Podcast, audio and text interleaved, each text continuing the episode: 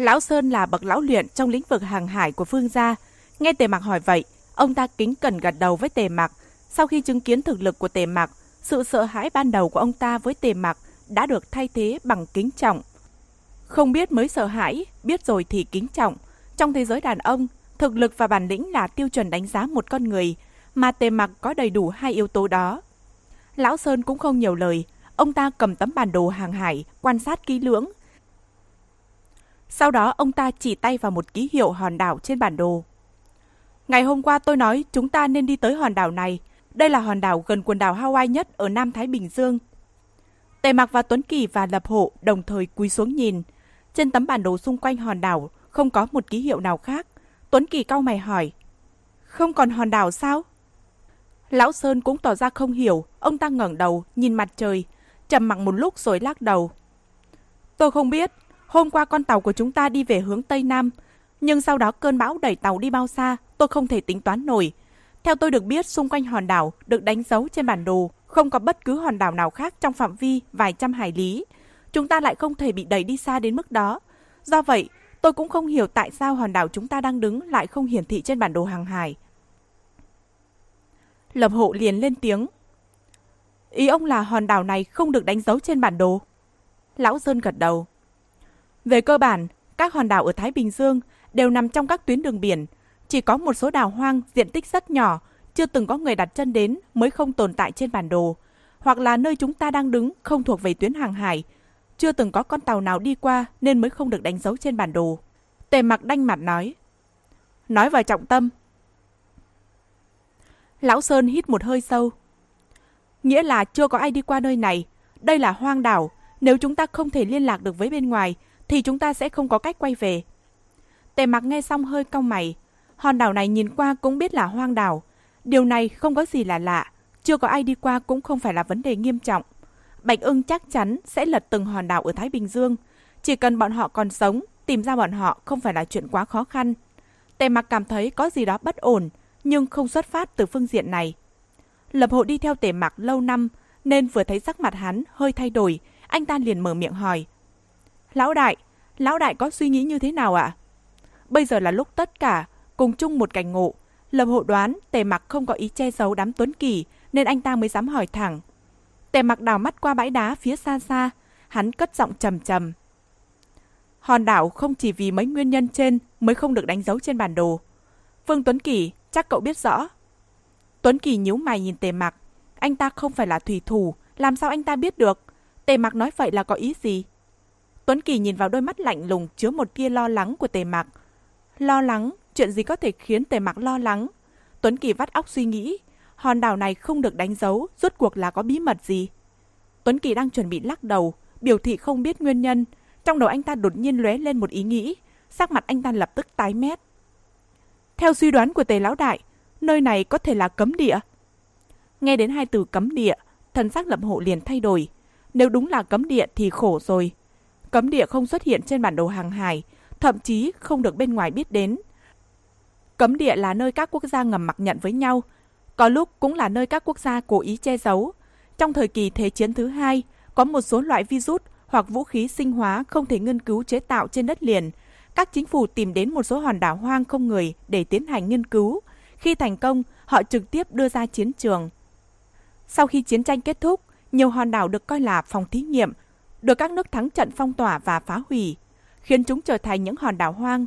Tuy nhiên do ảnh hưởng của quá trình nghiên cứu, môi trường không khí thổ nhưỡng của những hòn đảo này bị phá hủy nghiêm trọng, thậm chí một số nơi còn bị nhiễm xạ, có ảnh hưởng không tốt đến sức khỏe con người.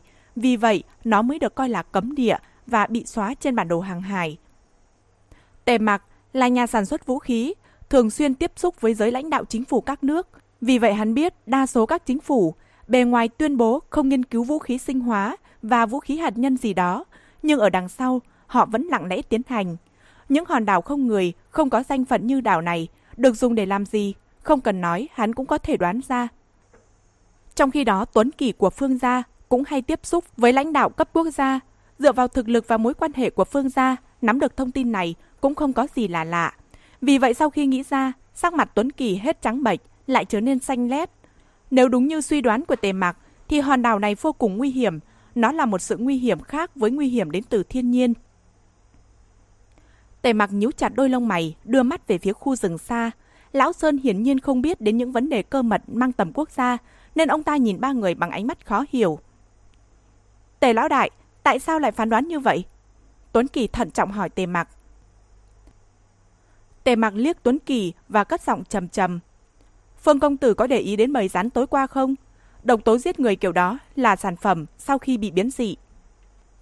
Nghe nhắc đến biến dị, sắc mặt Tuấn Kỳ càng khó coi, còn lập hộ đăm chiêu suy nghĩ. Buổi tối hôm qua khi bầy rắn xuất hiện, cả đoàn người bị giật mình hoảng hốt nên không để ý đến điều khác gì. Hoang đảo có rắn cũng chẳng lạ lùng, bây giờ xem ra không phải chuyện bình thường. Độc tố thần kinh số 8 Sau một lúc trầm mặc, lập hộ đột ngột kêu lên, sắc mặt anh ta tái mét. Người bị rắn cắn tối qua trong lúc độc tố phát tác, môi bị đổi màu nhanh chóng. Đây là dấu hiệu của độc tố thần kinh số 8 chưa phát tán hoàn toàn. Lập hộ là tiến sĩ y khoa, có nghiên cứu về phương diện này nên anh ta có thể đưa ra đáp án ngay lập tức. Tuấn Kỳ tung một nắm đấm vào không khí. Anh ta biết loại độc tố này. Chỉ là chưa bao giờ được bắt gặp chứng bệnh khi độc tố chưa phát tán hoàn toàn. Bây giờ nghe Lập Hộ nói vậy, anh ta cảm thấy nổi da gà. Độc tố thần kinh số 8 ghê gớm hơn nọc độc của loài rắn gấp nhiều lần. Nó từ bên ngoài tấn công thẳng vào thần kinh trung ương, khiến con người tử vong trong giây lát. Hiện tại chỉ có các cường quốc mới chế tạo ra loại độc tố này. Nếu bầy rắn bị biến dị do nguyên liệu thí nghiệm còn lưu lại thì hòn đảo này vô cùng nguy hiểm. Bắn chỉ thiên Tề mặc trước đó cũng không dám khẳng định, chỉ là khả năng quan sát nhạy bén giúp hắn suy đoán ra vấn đề. Sau khi đối chiếu với bản đồ hàng hải, hắn đã có thể xác định hòn đảo chính là một khu vực cấm địa. Hồng ưng và Hoàng ưng còn chưa biết điều đó nên dễ xảy ra chuyện. Lập hộ lập tức giơ súng lên trời bắn một phát dài, hai phát ngắn. Đây là tín hiệu khẩn cấp của tề gia. Chuyện gì vậy? Chuyện gì vậy? Ly Tâm đang ngủ ngon lành, bị ba tiếng súng làm giật mình tỉnh giấc. Cô ngồi dậy túm tay Tề Mặc hỏi gấp gáp. Tề Mặc quay người ôm Ly Tâm vào lòng. Em cứ ngủ đi. Chuyện này nói cho Ly Tâm biết cũng vô tác dụng. Dù sao cô luôn ở bên cạnh hắn, không cần thiết bắt cô càng phải lo lắng và hoảng sợ. Tề Mặc đột nhiên nghĩ ra điều gì, hắn cất giọng trầm trầm. Thứ này có thể liên lạc với bên ngoài không? Vừa nói hắn vừa sờ lên chiếc hoa tai đeo trên tay. Tuấn Kỳ đang đứng đối diện với hai người. Anh ta thấy tề mặc vén tóc trên tay, để lộ chiếc hoa tai giống hệt ly tâm. Tuấn Kỳ nghiêng đầu, nhìn thấy tai ly tâm chỉ còn một chiếc. Ánh mắt anh ta hơi tối lại. Ly tâm tuy thức giấc nhưng vẫn chưa tỉnh hẳn. Nghe tề mạc hỏi vậy, cô mơ mơ màng màng lắc đầu. Không được, hai chiếc hoa tai này dùng để liên lạc với nhau. Còn với tín hiệu ở bên ngoài thì không thể bắt được ở cự ly xa. Hai chiếc hoa tai dù cách xa đến mấy vẫn có thể liên lạc với nhau. Còn với tín hiệu ở bên ngoài thì cũng vẫn bắt được với điều kiện ở khoảng cách gần, nơi phát nhiều tín hiệu. Ở trên hoang đảo này thì chịu chết. Tối qua Ly Tâm đã thử nhưng không bắt được một tín hiệu nào. Tề mặc hơi nhíu mày, hắn không hỏi thêm mà đặt Ly Tâm ngồi trong lòng. Ly Tâm nhắm mắt, tựa người vào ngực tề mặc, lại chìm vào giấc ngủ.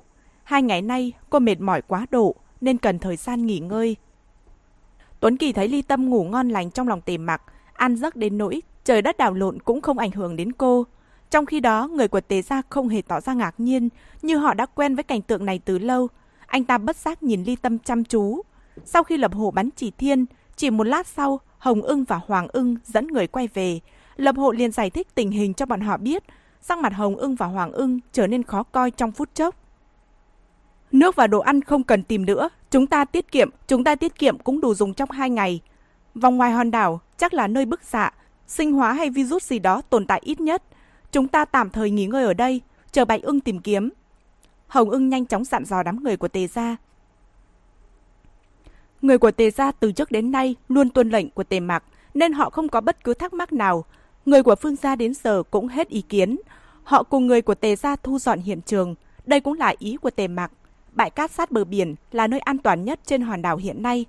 Nước và đồ ăn đều có đủ, tuy phần lớn đồ ăn đã bị ngâm trong nước biển, nhưng vẫn có thể sử dụng. Khi chưa làm rõ hòn đảo bị nhiễm xạ hay có virus vi trùng, dùng đồ ăn bọn họ mang theo vẫn là an toàn hơn cả. Ly Tâm ngủ một mạch đến quá buổi trưa, lúc tỉnh dậy, cô vươn vai một cách lười biếng trong lòng tề mặc, rồi xoa bụng. Lão đại, tôi đói rồi. Ở dưới nước là con run, lên bờ hóa thành rồng. Sau khi nhét căng bụng, Ly Tâm lập tức lấy lại tinh thần. Cô hoàn toàn không còn vẻ bài hoài như lúc ở trên tàu, không bận tâm đến vết thương ở trên tay. Ly tâm lăng xăng chạy đi chạy lại, gương mặt cô sinh động đến mức người khác không biết còn tưởng cô đến đây du lịch, chứ không phải vừa trải qua tình cảnh 9 phần chết một phần sống. Trong cô chẳng có vẻ gì là sốt ruột hay hoảng sợ. Thấy Ly Tâm đang dìu Tú Thủy đi dạo trên bãi cát, Tuấn Kỳ liền bước lại gần. Người của Tề Gia không sợ vì họ được huấn luyện đàng hoàng. Mấy nhân viên nghiên cứu của anh ta khi nghe nói hòn đảo này nguy hiểm, căng thẳng sợ hãi đến tận bây giờ. Trong khi đó, Ly Tâm bận rộn chăm sóc Tú Thủy cả buổi chiều, cứ như không có chuyện gì xảy ra. Ly Tâm xoa bóp, vết bầm tím trên vai Tú Thủy. Cô thậm chí còn không quay đầu về phía Tuấn Kỳ, nói Có gì phải lo sợ hãi chứ? Đến đâu hay đến đó, chuyện nguy hiểm nhất chúng ta cũng vượt qua rồi còn gì. Tuấn Kỳ nghe vậy nhíu mày. Cô tự tin như vậy là vì cô tin tưởng Tề Mạc sẽ đưa cô rời khỏi nơi này, hay anh ta sẽ bảo vệ cô, không làm cô bị thương? Ly Tâm ngẩng lên nhìn Tuấn Kỳ, một giây sau cô bật cười. Không, tôi tin Tề Mạc có thể bảo vệ tôi chỉ là một khía cạnh. Tôi càng tin tôi có thể bảo vệ bản thân. Tôi cảm thấy ở trên bờ tôi không hề thua kém đàn ông các anh. Tôi không phải là gánh nặng của Tề Mạc. Nếu không, tôi đã không thể đứng bên cạnh lão đại, càng không có ngày hôm nay. Không có Tề Mạc, cô vẫn sống thoải mái như thường. Hai giới hát bạch đạo đều biết tên cô, dù danh tiếng không mấy hay ho, nhưng điều này chứng tỏ cô không phải dựa vào Tề mặc mới có ngày hôm nay. Cô không cần phải dựa dẫm vào người khác. Hơn nữa Tuấn Kỳ nói sai rồi, trừ khi ở dưới nước. Còn ở những nơi khác và lúc khác đều là cô bảo vệ Tề mặc. tuy cô gặp may nhiều hơn. Tuấn Kỳ tỏ ra không hiểu. Ý cô là... Ý tôi? Ly Tâm đứng thẳng người nhìn Tuấn Kỳ, bắt gặp vẻ mặt nghiêm túc của anh ta. Cô cũng trả lời một cách nghiêm chỉnh. Ý tôi là một khi chúng ta không thể lường trước nguy hiểm, thì sợ hãi cũng vô tác dụng. Giữ tâm trạng và tinh thần vui vẻ và làm việc đúng đắn nhất bây giờ.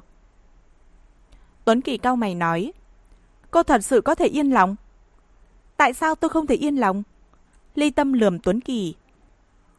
Tôi cũng trưởng thành từ hoàn cảnh tăm tối. Tuy trước đây tôi chưa từng gặp tình huống nguy hiểm đến mức độ này, nhưng không có nghĩa tôi làm gì cũng thuận buồm xuôi gió. Trong quá khứ tôi không dưới một lần rơi vào trạng thái có thể xảy ra nguy khốn bất cứ lúc nào, nên tôi đã học được cách thích ứng. Còn nữa, anh nên nghĩ xem, tại sao lão đại lại có thể khiến tôi tin tưởng vào anh ấy? Tại sao tôi lại tự nguyện ở bên cạnh lão đại, khiến anh ấy tin tưởng tôi? Lão đại là người thế nào, chắc anh cũng biết. Con mắt nhìn người của anh ấy có lúc nào sai? Nếu ở hoàn cảnh này tôi không thể điều tiết tâm trạng, anh cho rằng tôi có tư cách đứng bên lão đại hay sao? Tôi nghĩ có nói ra, công tử thế gia như anh chắc cũng không hiểu đâu. Nói xong ly tâm lại cúi xuống, ấn huyệt thái dương giúp Tú Thủy để cô thư giãn tinh thần. Đáy mắt Tuấn Kỳ lóe lên một tia sáng, không bàn đến chuyện khác, chỉ riêng sự bình tĩnh và tùy cơ ứng biến của ly tâm Bên cạnh anh ta cũng rất hiếm người có được điều đó. Vậy mà anh ta đã để lỡ cô gái trước mặt. Anh ta thật sự không cam tâm. Tuấn Kỳ nói nhỏ. Ly Tâm, tôi... Tôi và anh không phải người cùng đường. Ly Tâm quả quyết cắt ngang lời Tuấn Kỳ. Còn nữa, tôi thích tề mặc. Ngữ điệu của cô vô cùng thẳng thắn và dứt khoát. Nghe Ly Tâm nói vậy, Tú Thủy lập tức ngẩng mặt nhìn cô. Em đã thông suốt rồi. Ly Tâm mỉm cười với Tú Thủy. Em đã thông suốt rồi, nhưng thích đối với em không phải là sống bên nhau trọn đời như chị nói, mà là sợ bị mất đi. Người cả cuộc đời này em không muốn đánh mất, chỉ có tề mặc. Nụ hôn ở dưới nước khiến cô đột nhiên hiểu rõ, hóa ra thích không phải là vấn đề phức tạp loằng ngoằng, không cần định nghĩa quá khứ thế nào, tương lai thế nào, mà là không muốn đánh mất. Ly Tâm thật sự không thể tưởng tượng nổi cô sẽ ra sao nếu cô mất tề mặc. Tú Thủy nở nụ cười yếu ớt. Chúc mừng em, nhưng con đường phía trước của em còn rất dài, sẽ vất vả đấy. Tề lão đại không phải là người có tình. Ly Tâm gõ nhẹ lên chán. Em không cảm thấy anh ấy vô tình. Tú Thủy, chị không cần lo lắng cho em. Em hiểu anh ấy hơn mọi người. Thích chỉ là một cảm giác không lời lẽ nào có thể miêu tả. Hơn nữa định nghĩa của mỗi người về thích không giống nhau. Cô sẽ khổ cực khi thích tề mặc ư. Cô không cảm thấy điều đó. Biết ly tâm đã hoàn toàn cự tuyệt mình, Tuấn Kỳ hơi chua xót trong lòng. Có lẽ anh ta sớm biết có kết quả ngày hôm nay. Tề mặc và ly tâm tuy biểu hiện ra bên ngoài chẳng có gì cả, nhưng bầu không khí giữa họ không một kẻ thứ ba nào có thể xen vào. Đặc biệt lúc gặp nguy hiểm, Trong mắt họ chỉ có đối phương. Tuấn Kỳ như nếm phải trái đắng khi chứng kiến cảnh đó. Có lẽ cô hiểu tề lão đại hơn chúng tôi, nhưng tôi biết tề lão đại không hiểu tình là gì. Tuấn Kỳ không có ý phá hoại tình cảm của Ly Tâm và Tề Mặc. Anh ta biết tình cảm của họ, anh ta dù có muốn cũng không thể phá hoại. Tuấn Kỳ chỉ bình thản nói ra sự thật, sự thật ai ai cũng biết. Ly Tâm mỉm cười. Không hiểu thì thôi, chẳng có gì quan trọng. Không hiểu không hẳn không tốt, hiểu cũng chưa chắc đã tốt. Cảm giác thật sự ở đây, chứ không phải ở trên đầu. Vừa nói, cô vừa chỉ tay lên ngực Tuấn Kỳ. Tuấn Kỳ đột nhiên hiểu ra tại sao Ly Tâm và Tề Mặc lại bị đối phương thu hút. Đó là vì hai người đều có tình cảm chân thành nhất, cảm giác trực tiếp với nhau. Tình là thứ có thể Tình là thứ có thể dùng từ ngữ gì để hình dung. Miệng nói ra tôi thích anh, tôi yêu anh là hiểu về tình yêu. Không bộc lộ lẽ nào không hiểu hay sao? Tuấn Kỳ nhìn Ly Tâm bằng ánh mắt phức tạp.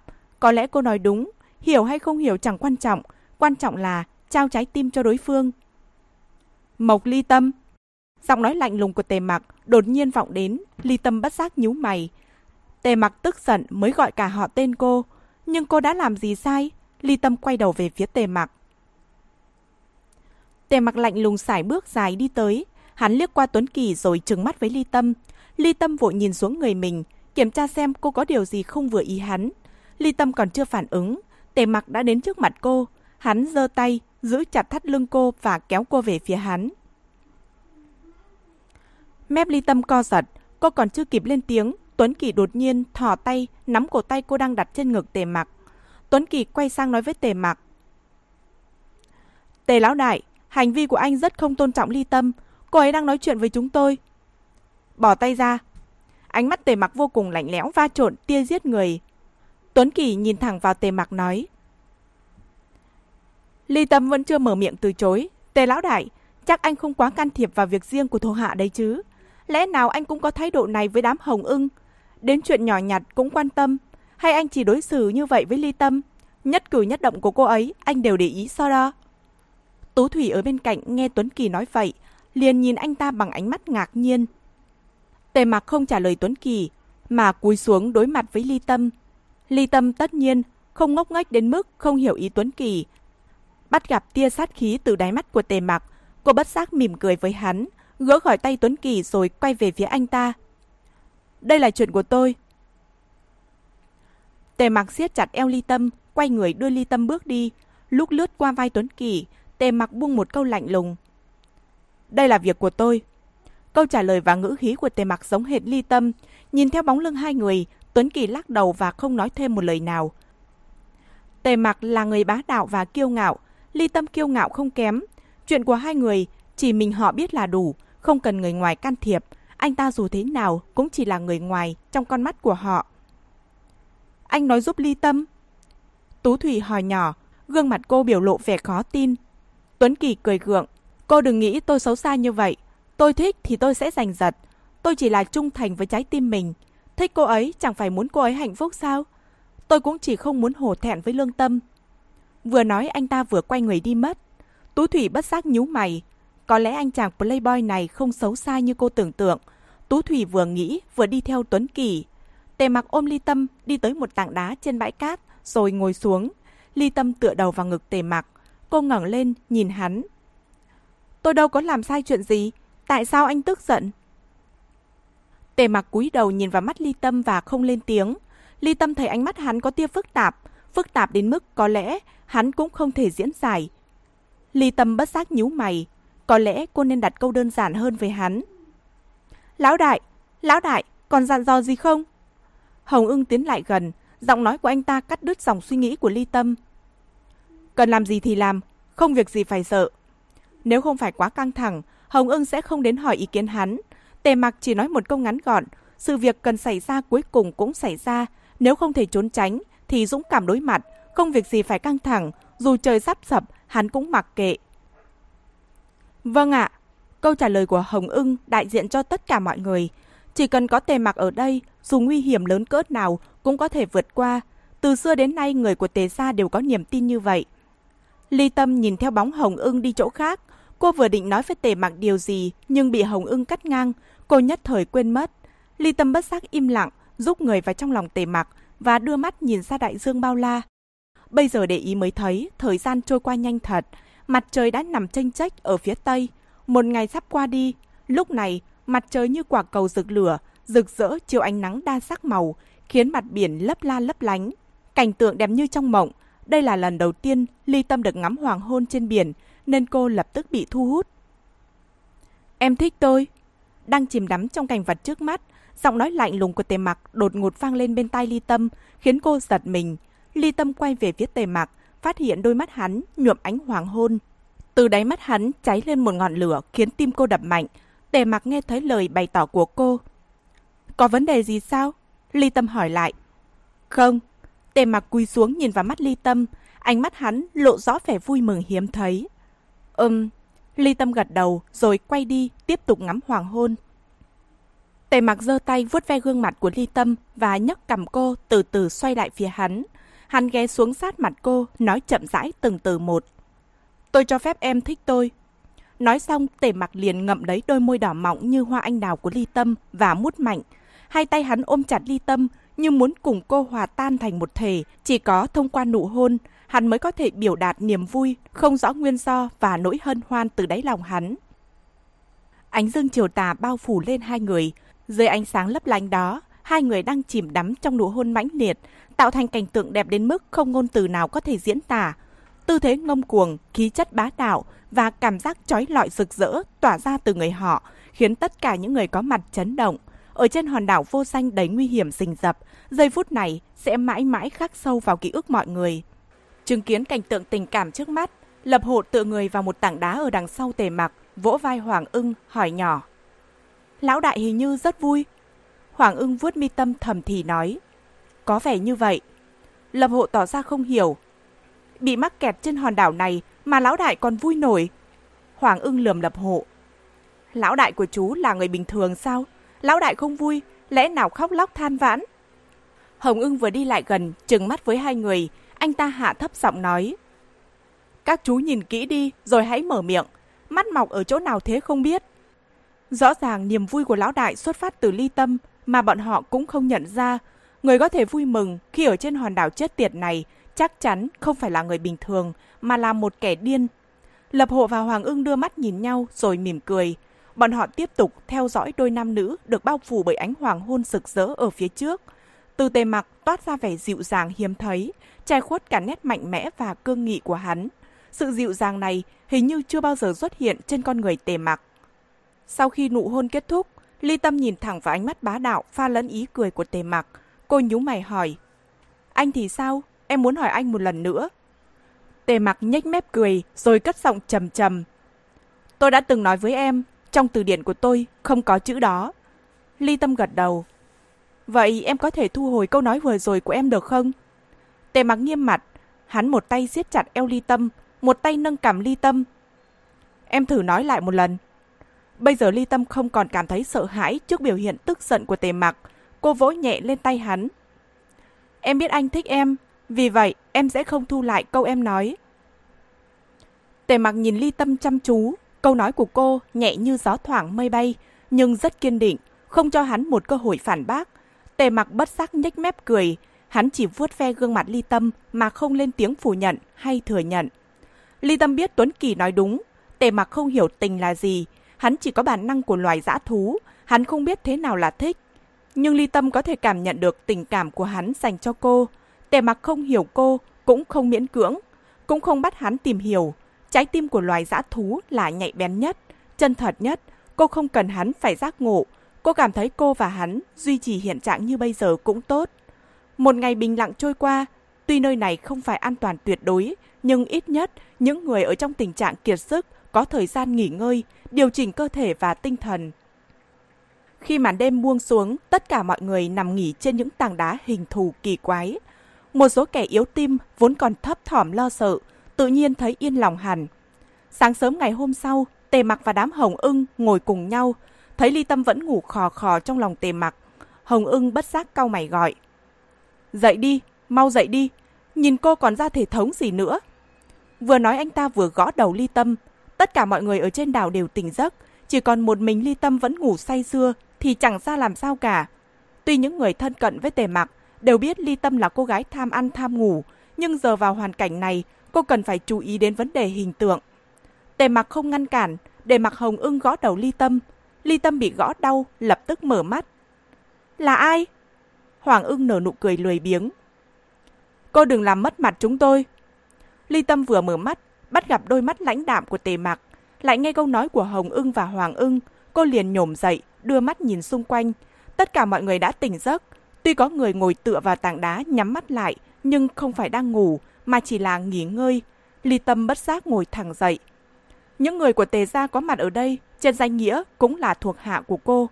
Ở nhà thì không sao, vì đám hồng ưng và lập hộ đều biết con người thật của cô. Nhưng ở bên ngoài, trước mặt thuộc hạ mà không tử tế thì đúng là rất mất mặt như Hoàng ưng nói. Lấy mình làm gương là quy tắc của tề mạc. Bây giờ chúng ta cần làm gì? Sau khi ngồi sang bên cạnh tề mạc, Ly Tâm lên tiếng hỏi mấy người đàn ông xung quanh. Cô muốn làm gì nào? Lập hộ cười cười nói với Ly Tâm. Ly Tâm lim dim mắt. Tôi biết thì còn hỏi các anh hay sao? Bây giờ có thể làm gì được chứ? Tề mặc gật đầu. Không cần làm gì cả. Ly Tâm hơi nhíu mày, nhưng cô lập tức hiểu ý tề mặc. Hòn đảo này đầy rẫy nguy hiểm, nên không thể đi linh tinh. Mọi người không thích thám hiểm, cũng không có hứng thú đi tìm hiểu xem trên đảo từng xảy ra chuyện gì. Bây giờ cả đoàn người có đồ ăn nước uống, quả thật chẳng cần động chân động tay. Việc duy nhất bọn họ có thể làm là chờ đợi, đợi Bạch ưng tìm ra bọn họ. Ly Tâm xoa bụng nói. Hiếm có dịp nhàn rỗi như vậy, tôi cảm thấy hơi hơi không quen. Từ ngày đi theo tề mặc, cô hết lên rừng xuống biển, lại lao vào làn mưa đạn. Không ngờ ngày hôm nay ở trên hòn đảo hoang này, cô có thể an nhàn đến mức chẳng cần động chân động tay, nhưng quanh quẩn trên bãi cát trống không cũng tương đối vô vị. Hoàng ưng nghe nói vậy bật cười ha hà, lập hộ cũng cười híp mắt với ly tâm. Nếu cô cảm thấy buồn chán thì hãy xuống nước học bơi đi, lẽ nào cô không thấy mất thể diện khi không biết bơi hay sao? Ly tâm lập tức từ chối. Thôi khỏi, tôi cảm thấy cứ như bây giờ là ổn rồi. Ly tâm hiểu ý tốt của lập Hổ, sống ở bên cạnh tề mặc, chỉ cần xuất hiện một nhược điểm nhỏ cũng có thể trở thành đòn chí mạng, chưa nói gì đến nhược điểm lớn là không biết bơi. Nếu cô rơi vào tay kẻ thù và bị ném xuống nước thì coi như xong. Nhưng Ly Tâm thật sự có ác cảm với nước, đặc biệt là sau khi trải qua biến cố trên đầu sóng ngọn gió, cô càng cảm thấy sợ nước hơn. Nghỉ ngơi một vài phút, Tề Mặc đưa mắt nhìn Ly Tâm. Ly Tâm vừa mới ăn no, nghe Tề Mặc nói vậy, cô liền quay sang trả lời hắn. Em ăn no rồi, em đi xoa bóp cho Tú Thủy. Nói xong cô lập tức đứng dậy, lao người về phía Tú Thủy. Không ngờ động tác của cô rất nhanh, nhưng phản ứng của tề mặc còn nhanh hơn. Hắn giơ tay như tia chớp, tung lấy cổ áo của Ly Tâm và kéo giật lại.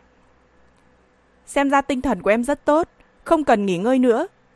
Không đợi Ly Tâm lên tiếng, tề mặc đứng dậy xách Ly Tâm đi ra biển. Ly Tâm hét lên. Em không muốn học. Việc này không phải do em quyết định, Giọng nói bá đạo của tề mặc vang lên bên tai ly tâm. Thấy ly tâm ra sức giãy rủa nhưng vẫn không thoát khỏi bàn tay của tề mặc. Đám hoàng ưng và lập hộ bất giác cười ha hà. Biết bơi là tốt cho bản thân ly tâm, hiếm khi có dịp, thiên thời địa lợi nhân hòa, có thời gian, có người dạy, có nơi để học. Ly tâm muốn chạy cũng không chạy thoát. Bắt gặp cảnh tượng trước mắt, Tuấn Kỳ không biết nên cười hay nên khóc.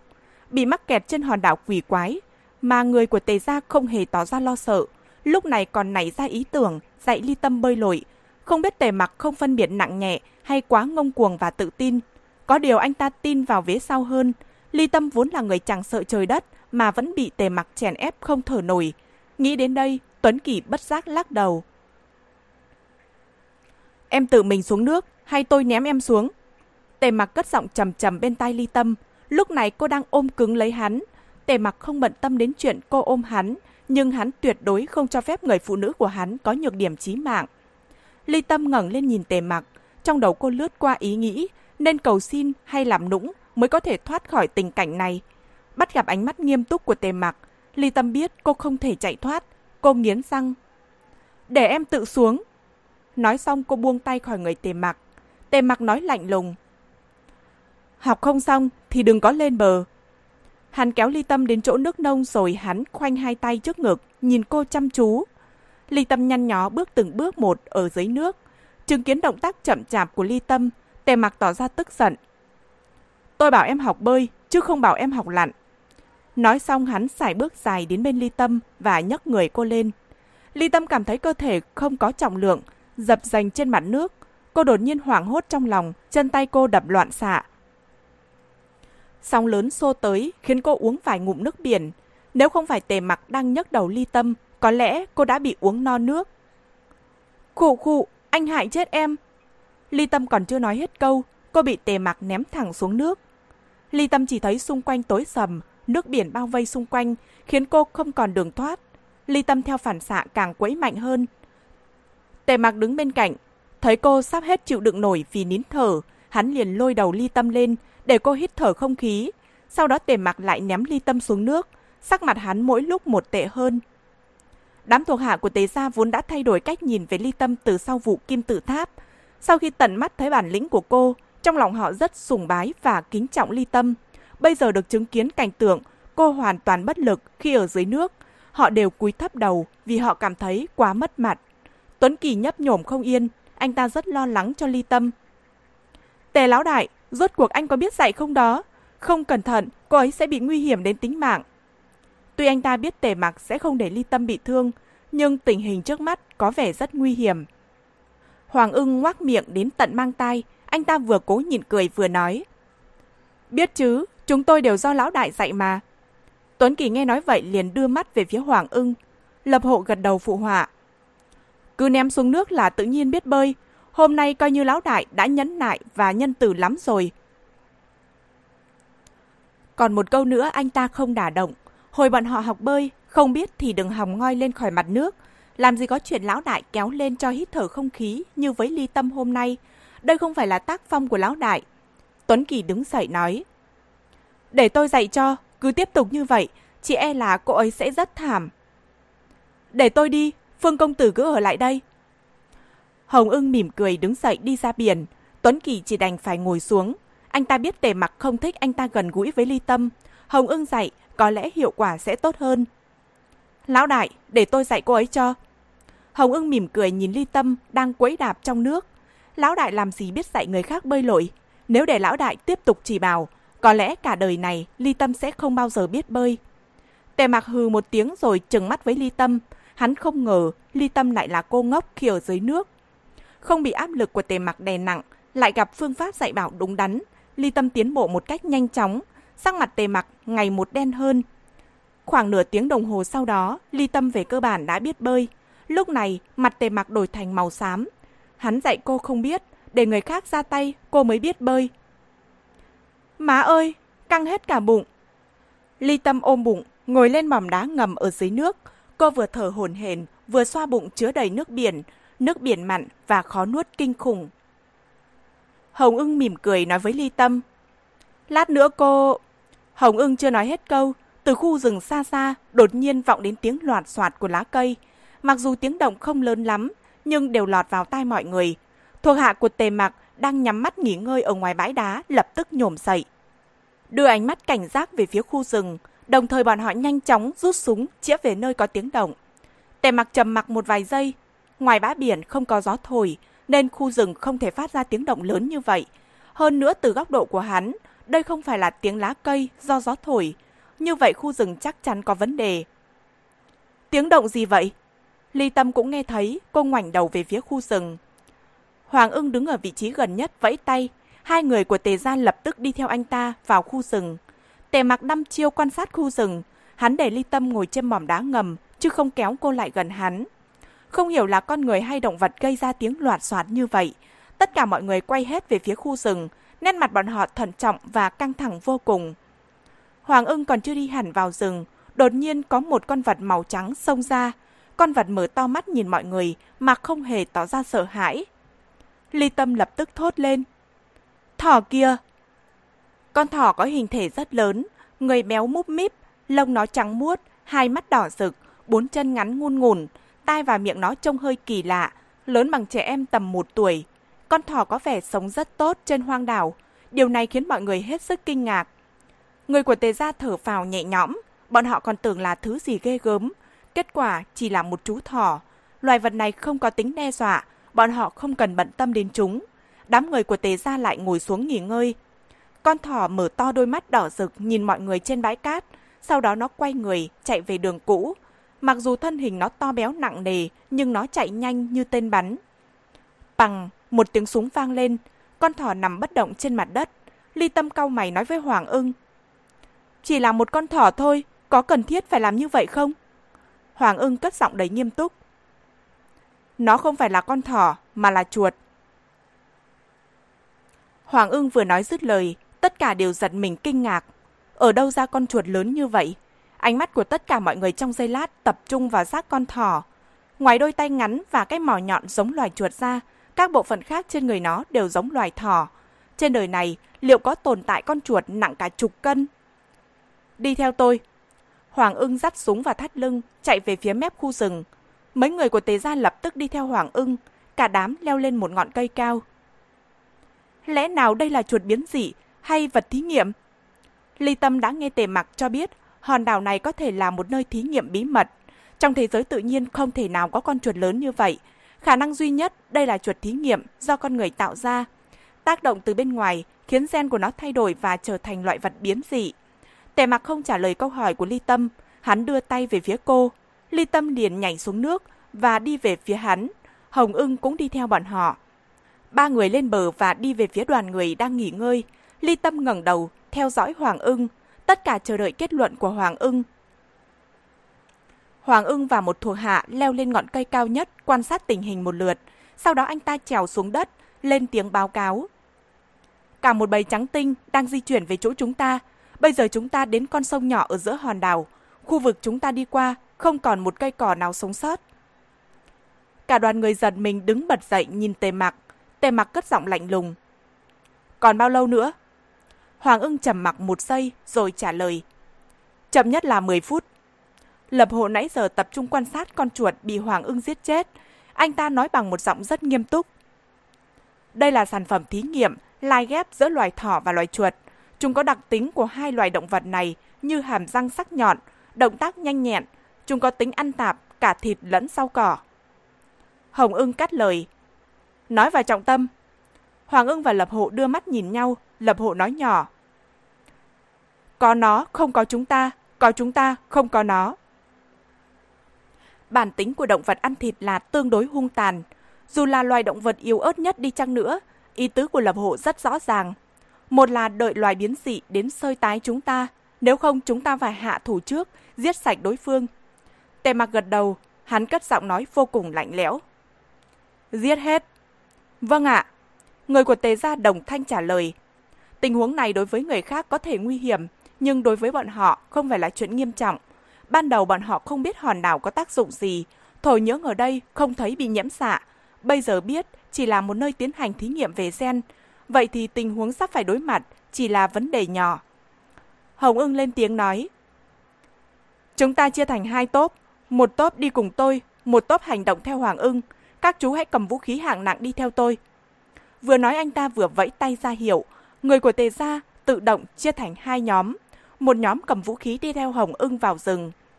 May mà một phía của hòn đảo là vách núi không thể vượt qua. Bây giờ chỉ cần chặn ở hướng đó là có thể tránh được sự tấn công từ hai phía của bầy biến dị. Lúc lên đường, người của Tề Gia mang theo khá nhiều vũ khí để chống lại Lam Bang. Không ngờ vũ khí chưa đem ra đối chọi với Lam Bang lại có tác dụng trên hòn đảo vô danh này. Đợi nhóm người của Hồng ưng đi vào rừng, Hoàng ưng nhanh chóng ra lệnh. Tới dầu toàn bộ khu rừng, đợi khi nào Hồng ưng quay lại, hãy đốt cháy khu rừng cho tôi. Ly Tâm nhìn vào thùng dầu, được chuyển từ quân hạm xuống, cô quay sang hỏi Lập Hộ. Đó là chủng loài đặc biệt. Lập Hộ gật đầu.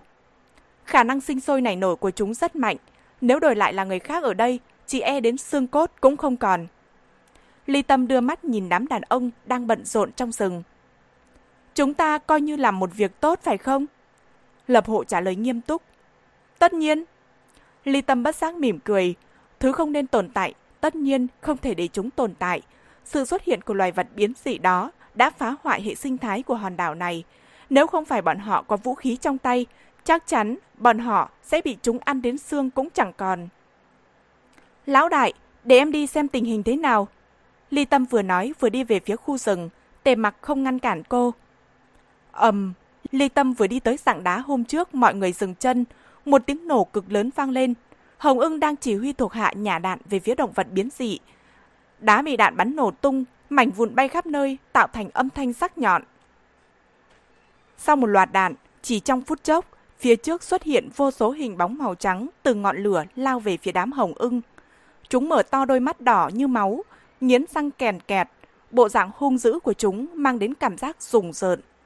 ầm ầm, đạn tiếp tục được bắn ra. Ly Tâm nhìn thấy những con vật biến dị chạy đằng trước, bị đạn xé toang người, máu bắn tung tóe, tỏa ra một mùi hôi thối rất khó chịu. Chuẩn bị rút lui. Hồng ưng ra lệnh.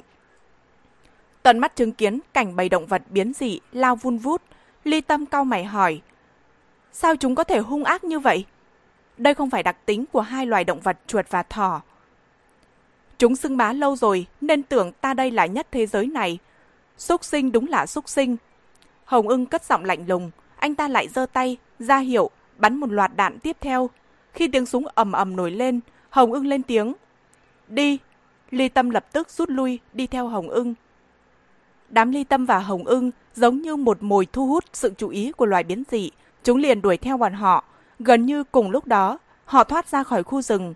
Đám hoàng ưng đang đợi ở bên ngoài đều nhìn thấy những con vật biến dị, lông trắng bị nhiễm máu đỏ của đồng loại hung dữ lao đến. Bắn! Hoàng ưng lập tức hét lớn. Người của Tề Gia đã ở tư thế sẵn sàng, liền nổ súng về khu rừng. Đạn bắn tuy không thể tiêu diệt loài biến dị, nhưng khiến cả khu rừng được tẩm dầu bốc cháy trong giây lát. Ly Tâm chạy về phía tề mặc, nhưng do quá đà nên chân cô không thể hãm lại. Tề mặc liền giơ tay kéo cô đứng lại, Ly Tâm dốc toàn lực để chạy, nên vừa dừng lại cô liền thở hồn hển và quay đầu nhìn về phía biển lửa. Đáng sợ quá, em chưa từng gặp cảnh này bao giờ. Trên đời này còn nhiều thứ em chưa gặp. Tề mặc cất giọng lạnh lùng. Ly Tâm không để ý đến tề mặc, Cô quay hẳn người quan sát khu rừng, lúc này đã trở thành biển lửa. May mà bọn họ đứng sát bờ biển, cách khu rừng một đoạn, nên không lo bị lửa tạt. Từ trong biển lửa có vô số con vật biến dị lao ra ngoài. Người chúng thậm chí còn cháy phừng phừng như bó đuốc biến dị. Ánh lửa phản chiếu đôi mắt chúng, đôi mắt vô cảm, bộc lộ rõ sự hung ác và điên cuồng. Bằng bằng bằng, tiếng súng sắc nhọn vang lên, những con vật ở cự ly gần bị đạn bắn đi xa. Ghê quá, Ly Tâm cau mày lên tiếng. Cô vừa nói dứt lời, một con vật biến dị bị trúng đạn, theo quán tính, bay thẳng đến trước mặt cô, rơi xuống bên cạnh chân tề mặc. Tề mặc lập tức rơi chân đạp mạnh vào người con vật. Ly Tâm nghe thấy tiếng xương gãy sắc sắc. Trước mắt là một cảnh giết chóc ghê rợn. Thứ có hung tàn đến mấy, bá đạo đến mấy, vô địch đến mấy, cũng chỉ có một kết quả duy nhất là diệt vong khi đối mặt với đám người của tề gia. Trong đó đứng đầu là tề mặc. Hai ngày nay, bị nguy hiểm rình rập nên tâm trạng người của Tề Gia tương đối ức chế. Vào lúc này, họ chút hết tức giận lên bầy động vật hung tàn. Nhổ cỏ nhổ tận gốc, họ nhất định sẽ không để một con nào chạy thoát. Lửa tiếp tục bốc lên cao, cả hòn đảo gần như bị bao vây trong biển lửa. Lửa cháy sáng một vùng, đến cả trăm dặm cũng có thể nhìn thấy. Ở nơi bị ngọn lửa bao vây, khói đen cuộn đầy trời, trở thành một dấu hiệu riêng biệt của hòn đảo. Khi tất cả mọi người vẫn đang tập trung sự chú ý vào biển lửa, trên trời đột nhiên vọng đến tiếng máy bay mỗi lúc một gần. Người ở dưới bãi cát lập tức ngẩng đầu nhìn, phát hiện trên không trung xuất hiện chiếc máy bay quân dụng, máy bay quân dụng của Tề Gia. Hawaii, hòn đảo nhỏ xinh đẹp, nằm ở Thái Bình Dương, nghênh đón nhiều chiếc máy bay quân dụng nhất trong lịch sử dưới ánh nắng chói chang. Cuối cùng cũng được ngủ một giấc ngon lành. Sau khi Bạch ưng tìm thấy đoàn người, Vừa tới Hawaii, Ly Tâm lập tức đánh một giấc say xưa. Lúc cô tỉnh lại, đã là sáng sớm ngày hôm sau. Đói bụng quá, lão đại đi đâu rồi? Mở mắt không thấy bóng dáng tề mạc, Ly Tâm ôm bụng đi ra khỏi phòng. Bên ngoài, ánh mặt trời rực rỡ, chiếu sáng khắp không gian. Không khí mát mẻ, mùi hương hoa thoang thoảng khiến Ly Tâm cảm thấy vô cùng dễ chịu. Cô hít một hơi sâu. Đây mới chính là cuộc sống của con người. Mộc tiểu thư, cô cần gì xin hãy dặn dò. Một người đàn ông tóc vàng, cung kính, đứng chờ ở ngoài cửa. Ly Tâm hơi nhíu mày. Những người hầu của tế Gia gặp đám hồng ưng đều gọi bọn họ là đại nhân. Tại sao cô chỉ được xưng hô là tiểu thư? Ly Tâm không thể hiểu nổi, nhưng cô không nghĩ ngợi nhiều. Đây là chuyện nhỏ. Ly Tâm mở miệng hỏi. Lão đại đi đâu rồi? Lão đại và Giao En lão đại đang ở hoa viên phía sau. Giao En đến tận nơi này, xem ra vụ tề mặc mất tích ở trên biển làm kinh động đến không ít người. Cô gật đầu ra hiệu người đàn ông tóc vàng dẫn cô đi ra hoa viên phía sau. Ngoài tòa nhà chính, Ly Tâm chưa bao giờ nghe nói tề mặc ở vườn hoa, nên cô cảm thấy rất hiếu kỳ và mới mẻ. T, anh quả là dũng mãnh, không hổ danh là thần tượng của tôi. Từ xa xa Ly Tâm đã nghe thấy giọng nói mang ba phần châm chọc, bảy phần chân thực của Sao En. Đi qua góc hành lang, Ly Tâm hơi sững sờ khi chứng kiến cảnh tượng ở phía trước. Lúc này, ánh nắng chan hòa bao trùm lên mặt đất và vạn vật. Tề mặc, Giao ven và đám hồng ưng đang ngồi trên ghế đá giữa vườn hoa. Xung quanh họ là muôn ngàn đóa hoa đủ sắc màu, mùi hương ngào ngạt, lan tỏa thẩm thấu vào tâm hồn mỗi con người. Những giọt sương trên cánh hoa được ánh mặt trời chiếu sáng lấp lánh như những hạt ngọc. Nét đẹp tinh khiết của cảnh vật khiến người đàn ông đang ngồi ở kia không còn vẻ lạnh lùng tanh máu, mà thể hiện vẻ đẹp trầm tĩnh lạ thường. Đứng ngây người ở đó làm gì? Một giọng nói trầm trầm vọng đến làm ly tâm đỉnh thần trở lại. Cô thấy tề mặc đang trừng mắt với cô. Cảm xúc đẹp đẽ vừa rồi lập tức biến mất. Ly tâm cau mày. Có lẽ cô đã nhìn nhầm. Mò kim dưới đáy bể có lẽ còn dễ dàng hơn việc tìm vẻ đẹp tinh khiết và trầm tĩnh trên người tề mặc. Em đang nghĩ xem tại sao lão đại lại ở đây? Ly Tâm vừa nói, vừa đi đến bên cạnh Tề Mặc. Tề Mặc xa sầm mặt, đưa mắt nhìn Giao En đang cười tuét miệng. Giao En cất giọng lãnh đạm, pha lẫn sự châm chọc. Buổi sáng sớm tươi đẹp thế này mà ở trong phòng thì phí quá. Cô nên học cách hưởng thụ cuộc sống đi, con sâu lười biếng. Ly Tâm ngồi xuống bên cạnh Tề Mặc, cô thản nhiên kéo đĩa đồ ăn sáng trước mặt hắn ăn ngon lành. Vừa ăn cô vừa lườm Giao En. Hình như anh rất vui. Giao En nghe nói vậy liền cười tươi với Ly Tâm. Cô đừng dở kế ly rán, tất nhiên là tôi vui mừng khi thấy Tề trở về bình an. Biết Giao En là người xảo hoạt, Ly Tâm không nhiều lời với anh ta, cô tập trung nhét thức ăn vào miệng. Giao En đưa mắt nhìn Tề Mặc, thấy sắc mặt hắn rất bình thản, không hề tỏ bất cứ thái độ nào khi Ly Tâm giành đồ ăn của hắn. Nụ cười trên miệng Giao En càng rộng hơn, anh ta nói từ tốn. Hình như tôi đã bỏ lỡ một cảnh hay. Đúng vậy. Lập hộ vừa đến nơi, mỉm cười trả lời. Ồ, Giao En cất cao giọng. Anh ta đặt khuỷu tay xuống bàn, rồi chống cằm nhìn Ly Tâm bằng ánh mắt vô cùng gian tà. Mặc dù vậy Ly Tâm vẫn không thay đổi nét mặt. Cô tiếp tục ăn mà không hề bận tâm đến mấy người đàn ông xung quanh. Sau khi chén gần hết thức ăn trong đĩa, Ly Tâm mới chợt nhớ ra. Cô ngẩng đầu quay sang nói với Tề Mạc. Lão đại, anh đã ăn sáng chưa? Thái độ của Ly Tâm hoàn toàn coi Sao En như không tồn tại. Em thử nói xem. Thức ăn vừa được đưa đến, hắn chưa hề động vào, đã bị Ly Tâm cướp mất. Bây giờ cô còn dám hỏi hắn câu đó. Tề mặc cúi xuống nhìn vào mắt Ly Tâm. Ly Tâm cười ngượng ngùng. Cô tự giác chọn đồ ăn cô vẫn chưa động đến đưa cho tề mặc. Tề mặc tối sầm mặt. Em ăn hết đi. Ly Tâm nhún vai. Cô quên mất, tề mặc là lão đại. Ai lại đi ăn đồ thừa của cô? Thế là cô không một chút do dự, tiếp tục đưa thức ăn lên miệng mình. Thấy bản thân hoàn toàn bị coi thường, Giao En giờ mếu giờ khóc, anh ta quay sang nói với Tề Mặc. Tề, anh đừng chiều cô ấy quá, tôi sợ sau này cô ấy sẽ vô pháp vô thiên. Ly Tâm trừng mắt với Sao Wen, Xin anh, anh có biết chữ sủng viết thế nào không? Con mắt nào của anh thấy anh ấy chiều tôi? Ly Tâm cảm thấy nổi da gà khi áp dụng chữ sủng lên người Tề Mặc. Dù đối tượng là cô, cô cũng không chịu nổi. Tề mặc biết chiều chuộng người khác ư. Về điểm này, cô không nghi ngờ, thì ông trời cũng nghi ngờ. Tề mặc cau mày nhìn Sao Wen, hắn muốn làm gì thì làm, tất cả tùy thuộc vào tâm trạng của hắn. Ly tâm ăn đồ của hắn, hắn cảm thấy cũng chẳng sao nên mới nhường đồ ăn cho cô. Hành vi này có gì là lạ, tuy rằng trước đây đồ ăn của hắn không một người nào dám động tới. Bắt gặp ánh mắt khinh thường của ly tâm chiếu về Sao En, Hồng ưng lắc đầu. Giao en lão đại, làm người nên thận trọng. Tuy câu nói của Hồng ưng không đầu không cuối, nhưng Giao en lập tức hiểu ý. Anh ta gật đầu tươi cười. Tôi đúng là không thể dây vào, tôi phải tránh mới được. Chỉ sợ anh tránh không nổi, lại cứ thích dây vào. Lập hộ nhếch mép cười, thể hiện tâm trạng rất tốt. Giao en cười tươi. Vẫn là các chú hiểu tôi nhất. Tề mặc đảo mắt qua ba người, Hôm nay các chú rất vui. Hồng ưng gật đầu nói, Vâng ạ, chuyện này đáng để vui mừng.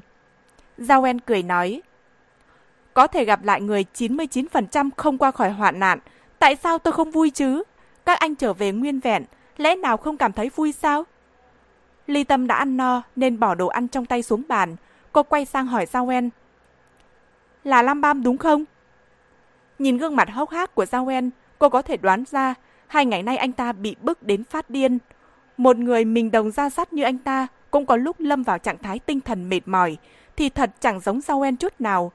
Lúc máy bay hạ cánh, Giao En là người xông lên đầu tiên.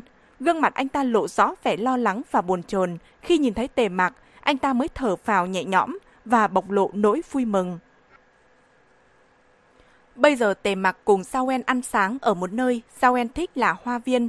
Có thể thấy Tề Mặc rất hiểu tâm trạng của Sao En nên mới chiều theo ý của anh ta. Điều đó cũng chứng tỏ Tề Mặc coi Sao En như người bạn của hắn. Tuy nhiên Tề Mặc hôm nay không thấy nhăn mặt nhíu mày như mọi lần, chứng tỏ có chuyện gì đó khiến hắn vui vẻ. Tâm trạng tốt của đám hồng ưng tuyệt đối không phải xuất phát từ việc thoát khỏi nguy khốn. Ở Tề gia từ này được sử dụng nhiều nhất nên không còn mới mẻ.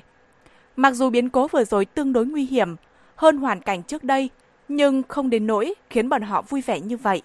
Họ còn có hứng thú trêu chọc cô, chứng tỏ không phải là chuyện nhỏ. Đối với đám tề mặc, ly tâm tin chỉ liên quan đến Lam Bang mới có hiệu quả như vậy. Thông minh, Giao En vỗ tay khen ngợi khi thấy ly tâm đoán đúng. Lam Bang bị tiêu diệt rồi sao? Ly Tâm liền ngồi thẳng người, nhìn Giao En bằng ánh mắt kinh ngạc.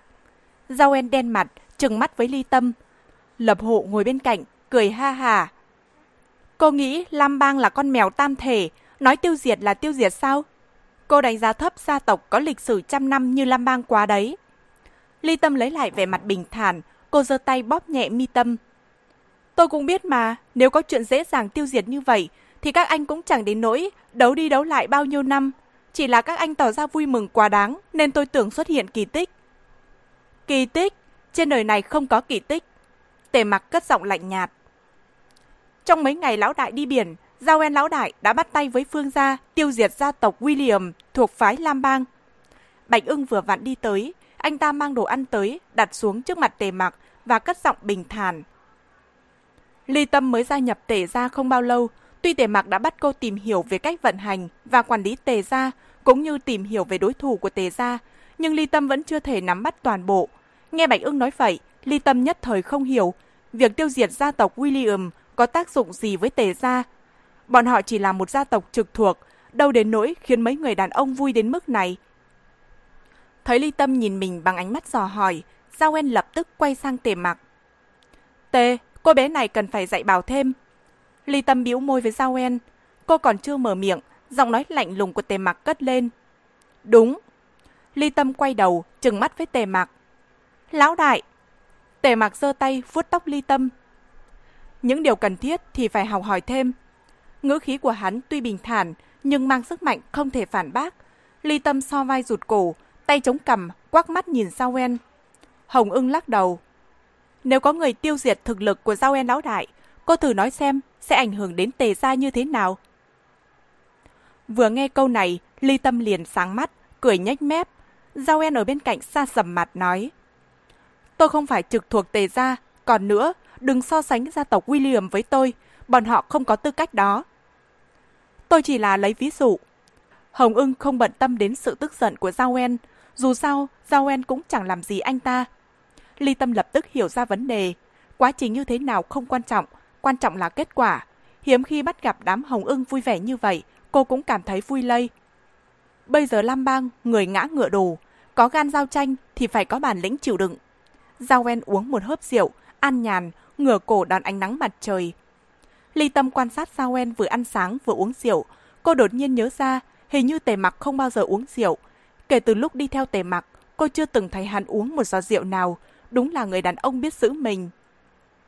Tề mặc ngồi ở bên cạnh không nhìn rõ vẻ mặt của Ly Tâm, Giao En ở phía đối diện không bỏ sót một sắc thái nào. Anh ta nở nụ cười tao nhã. Uống rượu dễ làm hỏng việc. Tề không bao giờ dính vào thứ có thể ảnh hưởng đến phán đoán của anh ấy. Hy vọng cô sau này cũng đừng giống như rượu. Dù rất thu hút nhưng cuối cùng cũng bị bỏ đi. Ly Tâm nghe vậy, bất giác nhăn mặt. Ánh mắt Giao En lóe lên một tia thâm trầm. Đám hồng ưng và bạch ưng cũng thay đổi sắc mặt. Dù bọn họ không nhìn cô, nhưng Ly Tâm biết bọn họ đang chờ câu trả lời của cô.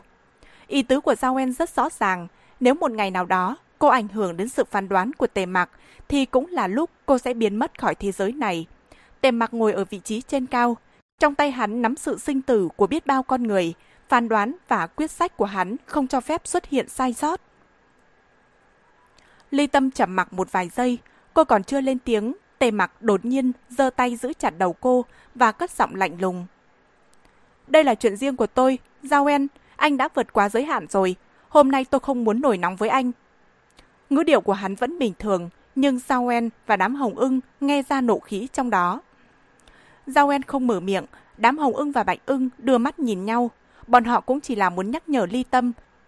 Nếu một ngày nào đó xuất hiện tình thế lưỡng nan, tề mặc không thể hạ thủ, thì cô hãy tự mình ra tay. Tuy khả năng xảy ra chuyện này vô cùng nhỏ, nhưng nhỏ không có nghĩa là không tồn tại. Ly Tâm thong thả cầm ly rượu từ tay Giao En. Cô nhìn chăm chú ly rượu vang đỏ rực, song sánh, khóe miệng cong lên thành nụ cười. Không. Ly Tâm hiểu ý của Giao En. Ở trong phim ảnh, những người đàn bà của các ông trùm khi rơi vào tay kẻ thù thì chỉ có hai kết quả. Một là đầu hàng, hai là chết một cách oanh liệt để bảo vệ sự tự tôn. Nhưng cho đến giờ phút này, bao nhiêu nguy hiểm đều do tề mặc mang đến cho cô, chứ không phải cô tạo ra nguy hiểm cho tề mặc phải quan tâm đến thể thống, thể diện. Phải chu toàn đại cuộc ư? Không, cô là người ích kỷ. Từ trước đến nay cô không biết thế nào là đại cuộc làm trọng. Cô là kẻ tiểu nhân, chỉ biết đến bản thân. Câu trả lời dứt khoát của Ly Tâm khiến Giao En hơi sững sờ. Từ trước đến nay anh ta chưa gặp người nào trả lời trực tiếp, thẳng thắn và kiên định như vậy. Nếu tôi xảy ra vấn đề, tề mạc sẽ phải xuống mồ cùng tôi. Ly Tâm nói chậm rãi từng từ một, Cô quay sang nhìn tề mặc và nở nụ cười rạng rỡ với hắn. Nói xong ly tâm ngẩng cổ, uống một hơi cạn ly rượu. Đám giao en nhìn ly tâm bằng ánh mắt vô cùng kinh ngạc. Bọn họ không ngờ cô lại thốt ra lời thẳng thắn và bá đạo như vậy. Ly Tâm là người từ trước đến nay không bận tâm đến bất cứ thứ gì. Ngoài sinh mạng của cô ra, bọn họ không thấy Ly Tâm thật sự để ý đến điều gì. Vì vậy khi nói ra câu này, cô thể hiện sự cứng cỏi từ trong cốt tủy, khiến bọn họ nhất thời choáng váng. Ly Tâm có biểu hiện bề ngoài thờ ơ lãnh đạm, nhưng cốt cách của cô rất cứng cỏi và mạnh mẽ, mang một chút khí chất dã thú như tề mặc. Từ trước đến nay cô luôn che giấu điều đó. Hoặc nói một cách khác, đến bản thân cô cũng không phát hiện ra. Chỉ khi nào nghe phải những lời vừa rồi, cô mới thật sự bộc lộ nội tâm. Tề mặc là người thu hút cô, khiến cô nảy sinh ra ý nghĩ đồng sinh cộng tử với hắn. Cả đời này mãi mãi trói chặt vào hắn. Vậy thì nếu xảy ra biến cố, cô và hắn sẽ cùng sống hoặc cùng chết, chứ đừng bao giờ mơ tưởng bắt cô hy sinh một mình. Ý nghĩ ngông cuồng, đột ngột xuất hiện trong đầu khiến Ly Tâm hơi kinh ngạc. Có điều cô cho rằng cô nghĩ vậy chẳng có gì không đúng. Đảo mắt qua đám sao en vẫn chưa hết bảng hoàng, Ly Tâm nở nụ cười tươi. Làm gì mà nghiêm túc thế? Các anh không cảm thấy lời nhắc nhở của các anh là hơi sớm sao? Tôi vẫn chưa... Nhổ ra. Tề mặc cất giọng nói lạnh lùng bên tay Ly Tâm. Một tay hắn bóp cảm ly tâm, xoay về phía hắn. Một tay hắn giật ly rượu của ly tâm. Em uống hết rồi. Rượu uống vào bụng rồi, làm sao nhổ ra được. Đối diện với đôi mắt đầy nộ khí của tề Mặc, ly tâm chớp chớp mắt nói nhỏ. Người này sao vô duyên vô cớ nổi nóng. Tôi không cho phép em uống đồ của người khác. Tề Mặc ném mạnh ly rượu xuống đất. Hắn nhìn ly tâm bằng ánh mắt đầy tức giận. Ai bảo cô dám uống ly rượu của Giao Sau khi hiểu ra tại sao tề mặc nổi nóng, Gương mặt ly tâm lộ vẻ hối hận. Tề mặc thấy vậy chỉ hừm một tiếng rồi ôm chặt eo cô. Không có lần sau. Ly tâm gật đầu lia lịa. Lúc này tề mặc mới hết tức giận. Hắn nâng cầm ly tâm và nhìn thẳng vào mắt cô. Tề mặc nhếch mép nở nụ cười lạnh lẽo. Hắn nói chậm rãi từng từ một. Tôi rất vui. Một câu nói ngắn gọn, nhưng tất cả mọi người đều hiểu ý. Đám giao en và hồng ưng đưa mắt nhìn nhau, ánh mắt họ không che giấu vẻ kinh ngạc. Ly Tâm gật đầu. Thế thì tốt. Nghe Ly Tâm nói vậy, Giao En nhìn Tề Mặc và Ly Tâm bằng ánh mắt bất lực. Đúng là hai kẻ điên, họ là hai quái thai hay quái vật, anh ta không thể định vị nổi. Phản ứng của Tề Mặc lẫn Ly Tâm đều vượt quá sức tưởng tượng của anh ta. Khụ khụ, đúng rồi, Phương Tuấn Kỳ vừa tìm lão đại. Xem ra cậu ta muốn chào tạm biệt lão đại. Bạch ưng ho khan hai tiếng, Vội chuyển sang đề tài khác. Đề tài vừa rồi đúng là như Ly Tâm nói.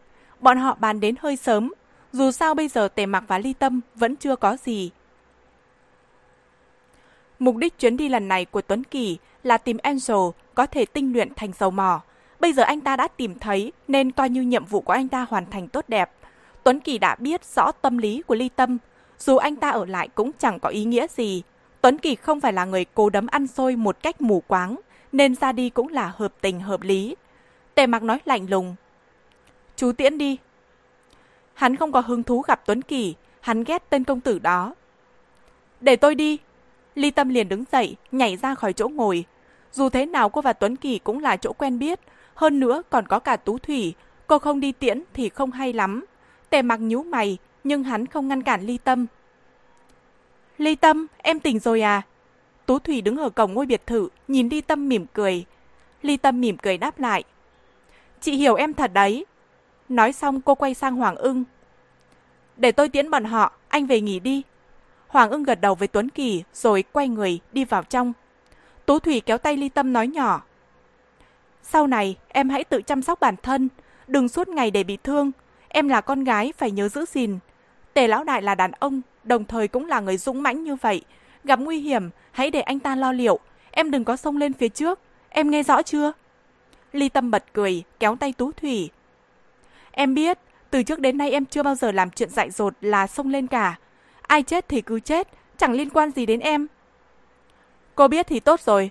Tuấn Kỳ nói chen ngang, anh ta nhìn Ly Tâm và lên tiếng. Tại sao cô không chịu theo tôi? Nếu cô theo tôi, tôi sẽ không nỡ để cô bị thương. Hay là cô suy nghĩ lại đi? Tuy tôi không mạnh bằng tề lão đại, nhưng ít nhất tôi biết xót xa người phụ nữ của tôi. Ly Tâm mỉm cười nói với Tuấn Kỳ. Được thôi, nếu anh có thể khiến thời gian quay ngược, tôi sẽ suy nghĩ lại. Tuấn Kỳ cười gượng, anh ta cũng chỉ là nói đùa mà thôi. Anh ta biết không còn cách nào xen vào giữa hai người bọn họ. Hơn nữa thái độ của tề mạc với anh ta là rất lạnh nhạt và không khách sáo. Tuấn Kỳ hiểu rõ, một khi anh ta sở trò với Ly Tâm thì ngày đó cũng là ngày tàn đời của anh ta. Về điểm này Tuấn Kỳ không cần nghi ngờ. Được rồi, tôi không nói đùa nữa. Tôi đợi cô ra đây chỉ là muốn nói với cô một câu. Thân phận hiện tại của cô ở Tề Gia vẫn chưa chắc chắn lắm. Nếu cô đã thích Tề Lão Đại thì đừng để mình chịu thiệt. Hoặc là làm Tề Phu Nhân, danh chính ngôn thuận, hoặc là làm tốt bổn phận của một thuộc hạ. Chứ vị trí không cao không thấp như bây giờ chẳng phải điều tốt lành. Tuấn Kỳ nói bằng một giọng vô cùng nghiêm túc. Ly Tâm cau mày không lên tiếng, Tuấn Kỳ nói tiếp. Tôi biết có lẽ cô chưa nghĩ đến chuyện này, cũng không có ai đề cập với cô. Hiện thực rất phũ phàng. Tuy tề lão đại có ý với cô, nhưng giữa phu nhân và tình nhân tồn tại sự khác biệt về bản chất. Cô phải biết nắm bắt chừng mực mới được. Tuấn Kỳ vừa dứt lời, Tú Thủy thì thầm vào tay ly tâm. Chị cũng chỉ muốn nói với em những điều này. Bây giờ em chỉ có một thân một mình ở tề gia. Bên cạnh em không có ai giúp đỡ, mà chỉ có thể dựa vào sự ưu ái của tề lão đại. Nhưng em nên biết sống ở gia tộc hào môn, chỉ có tình cảm là không đủ. Có bản lĩnh cũng không đủ. Hào môn có phương thức sinh tồn của hào môn. Dù tề lão đại có yêu chiều em đến mấy, em cũng không thể thiếu thân phận và địa vị. Chỉ biết người của tề gia chắc chắn sẽ không nói với em những chuyện này. Vì dù sao, họ cũng trung thành với tề lão đại, chứ không phải em. Với thân phận của em bây giờ, dù em và tề lão đại có tình cảm đến mức nào đi chăng nữa, người có địa vị cao hơn em, trước sau gì cũng chèn ép em, giáo huấn em. Nhưng nếu em trở thành nữ chủ nhân của tề gia, sẽ không ai dám làm trái ý em, không ai dám động đến em. Ly tâm, câu nói này có vẻ đi ngược lại với tính chất thần thánh của tình yêu, nhưng thực tế là thực tế. Đặc biệt ở một gia tộc có lịch sử trăm năm như tề gia, bọn họ càng coi trọng quy tắc và truyền thống hơn. Vì vậy em đừng có tin tình yêu là có tất cả. Nếu cần tranh đoạt thì em nhất định phải giành bằng được. Em đừng coi nhẹ những thứ hư danh đó. Có nó, em mới có thể chấn áp tất cả mọi người. Nói thật là Ly Tâm chưa bao giờ nghĩ đến những điều này. Trong con mắt cô, gia tộc trăm năm cũng chẳng khác gì người bình thường. Chỉ là họ nhiều tiền và quyền lực hơn mà thôi. Nghe Tuấn Kỳ và Tú Thủy nói vậy, Ly Tâm trầm mặc không lên tiếng. Tuấn Kỳ biết Ly Tâm là người thông minh, cô có thể hiểu ý của bọn họ mà không cần giải thích rõ ràng. Anh ta gật đầu nói. Cô hãy cẩn thận, đừng để đám hồng ưng và sao en đè đầu cưỡi cổ. Tuy tôi tin bọn họ chỉ cần trung thành với tề mặc thì sẽ không gây khó dễ cho cô, nhưng cô vẫn cứ nên cẩn thận. Ly Tâm mỉm cười nói. Tôi biết, mọi người không cần lo lắng. Tôi không phải là thần thánh, cũng không phải phần tử thanh cao chú trọng hư danh. Tôi chỉ là người phàm tục, tật xấu của người phàm tục tôi đều có cả. Tuấn Kỳ và Tú Thủy nghe nói vậy đều bật cười. Từ trước đến nay, không ai nói với Ly Tâm, nên cô không hiểu. Một khi đả thông tư tưởng cho cô, phản ứng của cô nhanh hơn bất cứ người nào khác. Ly Tâm nắm tay Tú Thủy nói nhỏ. Sau này chị đừng qua lại với tề gia, chị hãy bảo trọng, em không tiễn. Nói xong cô cười tươi với Tú Thủy, vẫy tay chào Tuấn Kỳ rồi quay người đi vào trong. Tú Thủy nhắc lại câu nói của Ly Tâm với Tuấn Kỳ. Đám Tuấn Kỳ hiểu ý Ly Tâm. Tề gia không phải người tốt, nếu dính đến tề gia, chỉ e là cả đời này dây dưa không rút ra được. Với những kẻ có thể tiêu diệt người khác bất cứ lúc nào như tề gia, tốt nhất nên vạch rõ ranh giới ngay từ đầu. Ly Tâm có thể dính sâu vào tề gia là vì cô chỉ có một thân một mình, còn bọn họ có cả gia tộc ở phía sau. Đây là một hồi chuông cảnh tỉnh, nếu hợp tác với tề gia, sớm muộn gì, gia tộc của bọn họ cũng sẽ bị tề gia thôn tính. Tuấn Kỳ, Ngô Sâm và Tiêu Vân đưa mắt nhìn nhau, bọn họ không nói thêm một lời nào, đi thẳng về chiếc máy bay đã đậu sẵn ở phía trước. Em vui lắm sao? Tề mặc hỏi ly tâm khi thấy cô quay về với gương mặt mang sức sống của ngọn gió xuân. Ly tâm đi đến bên cạnh tề mặc gật đầu nói. Vâng, đây là gì vậy? Giấy mời. Vừa nói ly tâm vừa cúi xuống nhìn tấm thiệp đỏ viền vàng trên bàn đá. Thiệp mời của gia tộc William. Giao chẳng phải anh đã tiêu diệt gia tộc William rồi sao? Chuyện này là thế nào? Ly tâm không khỏi kinh ngạc khi thấy trên tấm thiệp đề gia tộc William. Giao cười híp mắt. William là gia tộc lớn, có rất nhiều nhánh con. Tôi làm sao có thể tiêu diệt hết? Tôi chỉ xóa sổ nhánh chính, cũng là nhánh đứng đầu hợp tác với Lam Bang. Có điều, nhánh nào nắm quyền lực thì nhánh đó là nhánh chính. Đây là chân lý vĩnh hằng. Họ có ý gì vậy? Đi xem động vật. Họ mời lão đại đi xem động vật, có nhầm lẫn gì không đấy? Ly tâm cau mày khi đọc nội dung ở bên trong. Lập hộ liền cười ha hà. Động vật mà không phải động vật, cô đúng là thiếu hiểu biết quá đi. Hồng ưng mỉm cười nói. Một nhánh con của gia tộc William muốn thông qua chúng ta để lên nắm quyền lãnh đạo gia tộc. Nếu chúng ta có thể khống chế gia tộc William, có nghĩa là chúng ta đã chặt đứt một cánh tay của Lam Bang. Ly Tâm bất giác đen mặt, cô nhìn tờ thiệp mời bằng ánh mắt hiếu kỳ. Tề mặc nở nụ cười hiếm thấy. Hắn giơ tay vuốt tóc Ly Tâm. Em có muốn đi xem động vật không? Ly Tâm liền gật đầu. Địa điểm ghi trên thiệp mời là Hawaii, là địa bàn của Tề Mặc nên không sợ xảy ra bất chắc. Thông báo với bọn họ là tôi nhận lời. Tề Mặc cất giọng lạnh lùng. Buổi đêm, đảo Hawaii rực rỡ ánh đèn, cho thấy một vẻ đẹp phong tình khác hẳn ban ngày. Lúc này là lúc khu trung tâm vui chơi giải trí cao cấp của Hawaii náo nhiệt nhất. Những người đến đây đều thuộc giới thượng lưu và có thân phận lấp lánh ánh vàng. Các loại xe hơi sang trọng ra vào tấp nập như mở triển lãm, khiến khu vui chơi càng lộng lẫy và nhiều màu sắc hơn. Phía trước khu vui chơi có một chiếc xe Cadillac màu đen và ba chiếc xe hơi sang trọng khác đang từ từ đổ lại. Một đám người mặc âu phục chỉnh tề, sắc mặt nghiêm chỉnh và lễ độ đứng cung kính ở một bên, chờ người trên chiếc xe đầu tiên đi xuống. Mặc dù động thái của họ không quá rầm rộ, nhưng thể hiện rõ vẻ tôn quý và bá đạo, khác hẳn toàn những kẻ có tiền và thực lực đầy giấy ở đây. Tề lão đại, tôi là phong Hải William. Tề lão đại nề mặt đến đây là vinh dự của chúng tôi. Mời tề lão đại vào trong. Người đàn ông tóc vàng đứng trước cửa tươi cười và hơi quỳ xuống hành lễ tề mặc. Đoàn người ở phía sau ông ta cũng cung kính cúi chào khách quý. Tề mặc gật đầu, Giao En từ phía sau tề mặc tiến lên mỉm cười. Ông chỉ nhìn thấy tề lão đại thôi sao? Phong hành William thấy Sawen vội vàng nở nụ cười lấy lòng.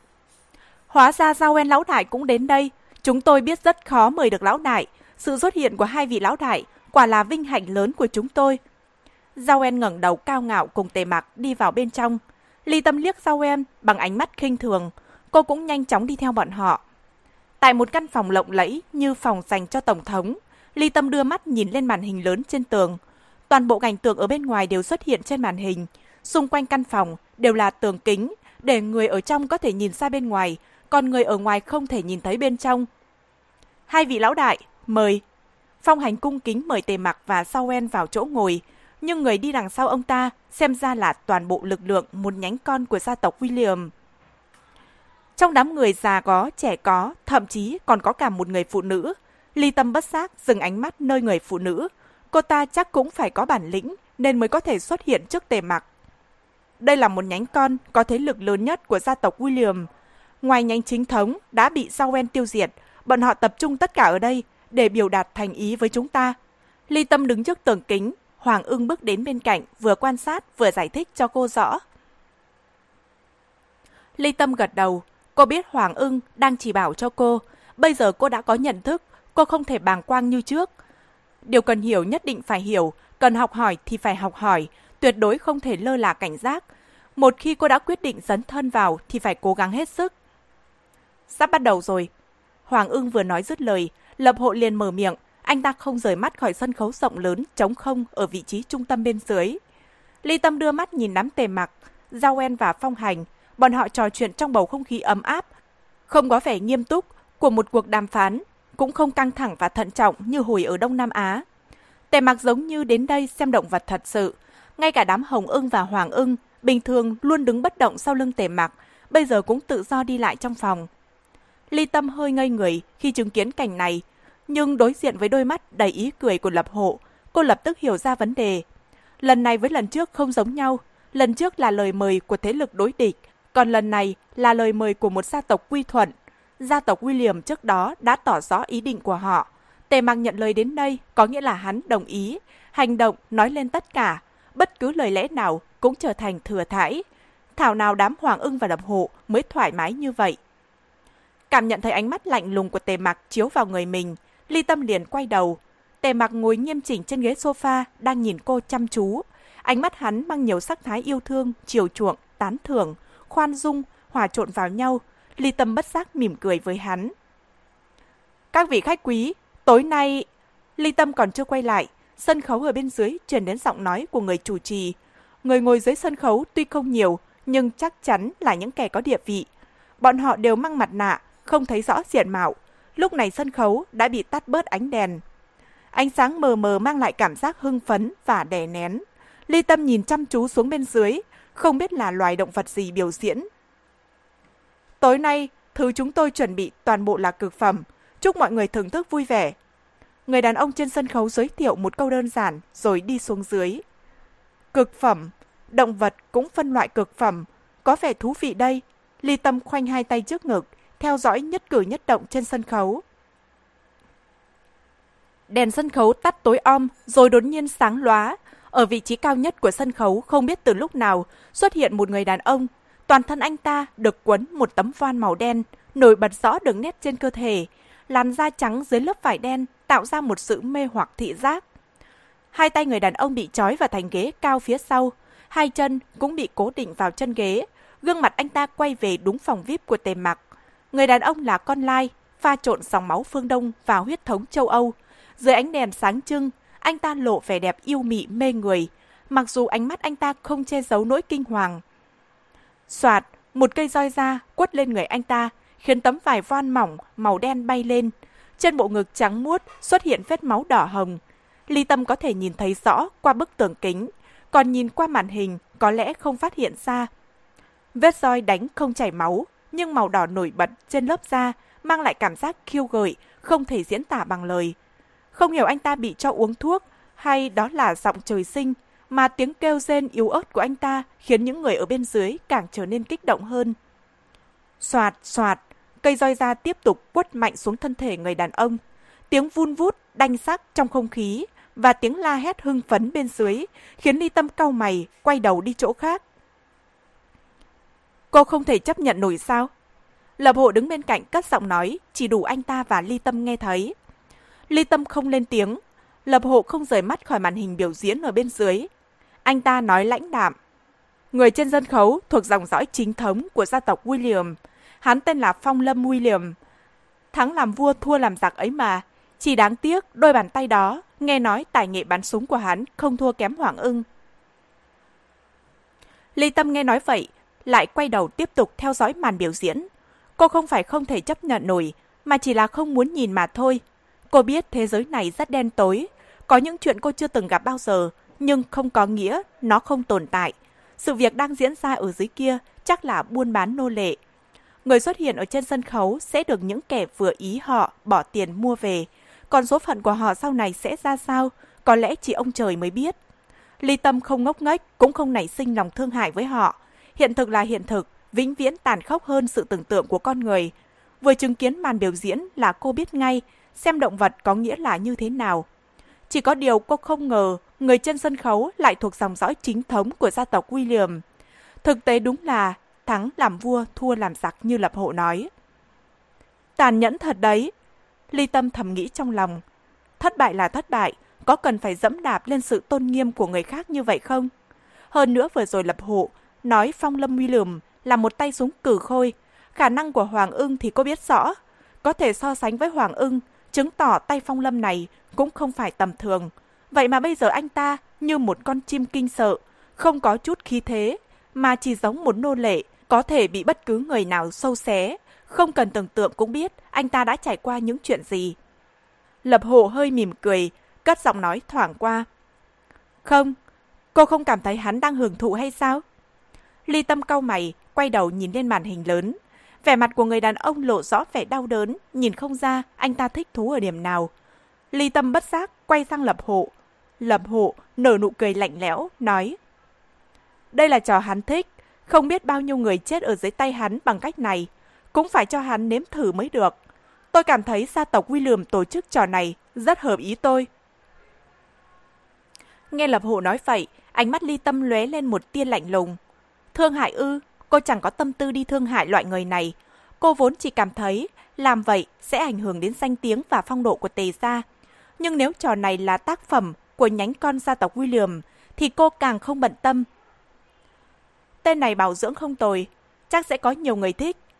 Hoàng ưng đứng bên cạnh cười lạnh lùng, ngữ khí của anh ta thản nhiên như nói hôm nay thời tiết rất đẹp. 100.000 đô la Mỹ. 130.000 đô la. Lúc này, trên người Phong Lâm William gần như không còn một mảnh vải che thân. Người đánh anh ta ra tay rất chuẩn, chỗ không nên lộ, không bị lộ ra ngoài. Chỉ có bộ ngực trần, cánh tay và trên đùi anh ta lằn vết soi đỏ. Dưới ánh đèn nhiều màu sắc, không khí xung quanh anh ta yêu mị đến cực điểm. 200.000 đô la. Một giọng nói chắc nịch vang lên, không khí trầm xuống trong giây lát. Ly Tâm thấy một người đàn ông mặt nung nính mỡ bước lên sân khấu. Ông ta sờ mó thân hình Phong Lâm William, rồi nửa ôm nửa kéo anh ta xuống sân khấu. Ánh mắt Phong Lâm lúc này nhuốm một màu nhục nhã chết chóc. Đúng là chẳng ra làm sao cả. Ly Tâm lắc đầu. Ý tứ trong lời nói của cô rất rõ ràng. Nếu hôm nay Tề Mặc đứng ở vị trí của Phong Hành William, hắn tuyệt đối không làm như ông ta, phẩm hạnh và tư tưởng của một người quyết định quyết sách của người đó. Nếu đổi lại là tề mặc, chắc chắn hắn sẽ giết sạch sẽ, chứ không phải dùng mọi thủ đoạn hành hạ như thế này. Kẻ nào cản đường tề mặc, hắn sẽ loại bỏ không nương tay. Thủ đoạn của phong hành không phải là phong cách của hắn. Hơn nữa tề mặc cũng sẽ không tốn hơi động não, làm những chuyện phức tạp như vậy. Bá chủ hành sự luôn tàn nhẫn và tuyệt tình, nhưng rất nhanh gọn, dứt khoát. Tuy nhiên, nhánh con của gia tộc William làm vậy cũng có tác dụng ra oai giúp tề gia. Kẻ nào dám chống đối tề gia sẽ có kết quả như những kẻ ở trên sân khấu. Do đó tề gia mới không gặp bất cứ người nào lên tiếng phản đối. Nếu bọn họ ra sao, chúng ta đã không đứng ở đây. Hoàng ưng nở nụ cười biệt thị, xem ra anh ta không coi gia tộc William ra gì. Có điều anh ta cũng biết ý, cất giọng chỉ ba người nghe thấy. Ba người còn đang mải nói chuyện, trên sân khấu đột nhiên xuất hiện một cái lồng rất lớn. Bên trong lồng có một con hổ. Ngoài ra, ở bên cạnh có một người đàn ông nhỏ bé đang thét lên khi bị đẩy vào cái lồng chứa con hổ. Con hổ bị cắt hết móng sắc và bị nhổ hết răng nhọn, nhưng thân hình to lớn và khí thế của nó khiến người đàn ông sợ hãi đến mức mặt mũi tái mét, gào thét và túm chặt lấy lồng sắt như muốn chui ra ngoài. Con hổ xông tới, hai chân trước vồ lấy người đàn ông khiến anh ta ngã dúi sang một bên. Người của gia tộc William Ly Tâm cao mày hỏi. Lập hộ mỉm cười đáp. Chỉ là cá lọt khỏi lưới mà thôi, nhưng phong hành đúng là có bản lĩnh. Lọt khỏi lưới rồi vẫn có thể tìm thấy. Nghe câu này, Ly Tâm có thể đoán ra đây là nhân vật không đáng kể trong hệ thống chính thống của gia tộc William. Nhưng cùng là người một nhà mà họ tuyệt tình đến mức này, xem ra tình thân không còn tồn tại trong thế giới đen tối. Ly Tâm nhăn mặt nói, Có gì đáng xem, đúng là vô vị. Hoàng ưng bật cười. Chẳng phải là cô muốn đi xem nên lão đại mới nhận lời. Nhờ phúc của cô chúng tôi mới được thưởng thức màn hấp dẫn thế này. Lời nói của Hoàng ưng lộ rõ sự châm chọc, mặc dù ánh mắt của anh ta không có vẻ gì là hưng phấn. Ly tâm nhất thời á khẩu. Cô làm sao biết được, xem động vật lại là trò biểu diễn này. Nếu sớm biết trước, cô đã chẳng thèm đến đây. Tuy biết thế giới của đàn ông chẳng có gì tốt đẹp, nhưng cô thật sự cảm thấy không thích mấy màn này. Hắc đạo có quy tắc của hắc đạo, có cách xử lý và hành sự của bọn họ. Tề mặc không lên tiếng, cô càng không tiện mở miệng. Ly Tâm biết, một khi đã lao vào con đường hắc đạo, đều không thể nhắc đến hai từ nhân tính. Cần phải tàn ác và nhẫn tâm mới có thể leo lên vị trí cao nhất. Chỉ có điều cô không thích là không thích. Nếu đã nhờ phúc của tôi, có cần tôi mua giúp các anh không? Ly Tâm trầm mặc trong giây lát rồi đột nhiên quay sang hỏi Hoàng ưng và Lập Hộ. Lập Hộ lắc đầu nói, Không liên quan gì đến tôi, đừng lôi tôi vào cuộc. Hoàng ưng ngược lại, cười cười. Nếu có đàn bà thì ok. Anh ta nhất quyết không cho Ly Tâm cơ hội trêu chọc anh ta. Ly Tâm nghe nói vậy liền đưa mắt xuống bên dưới. Trên sân khấu đã xuất hiện thêm nhiều người khác, nhưng toàn là đàn ông, chứ không thấy bóng dáng một người phụ nữ nào. Hôm nay chắc không có đàn bà đâu. Lập hộ nửa cười, nửa không, nói nhỏ. Ly Tâm ngẩng đầu nhìn Lập hộ, cô nhíu mày suy nghĩ, rồi lập tức hiểu ra vấn đề. Tề mặc không thích phụ nữ là chuyện giới hắc đạo biết từ lâu. Ai dám đem đàn bà đến trước mặt hắn.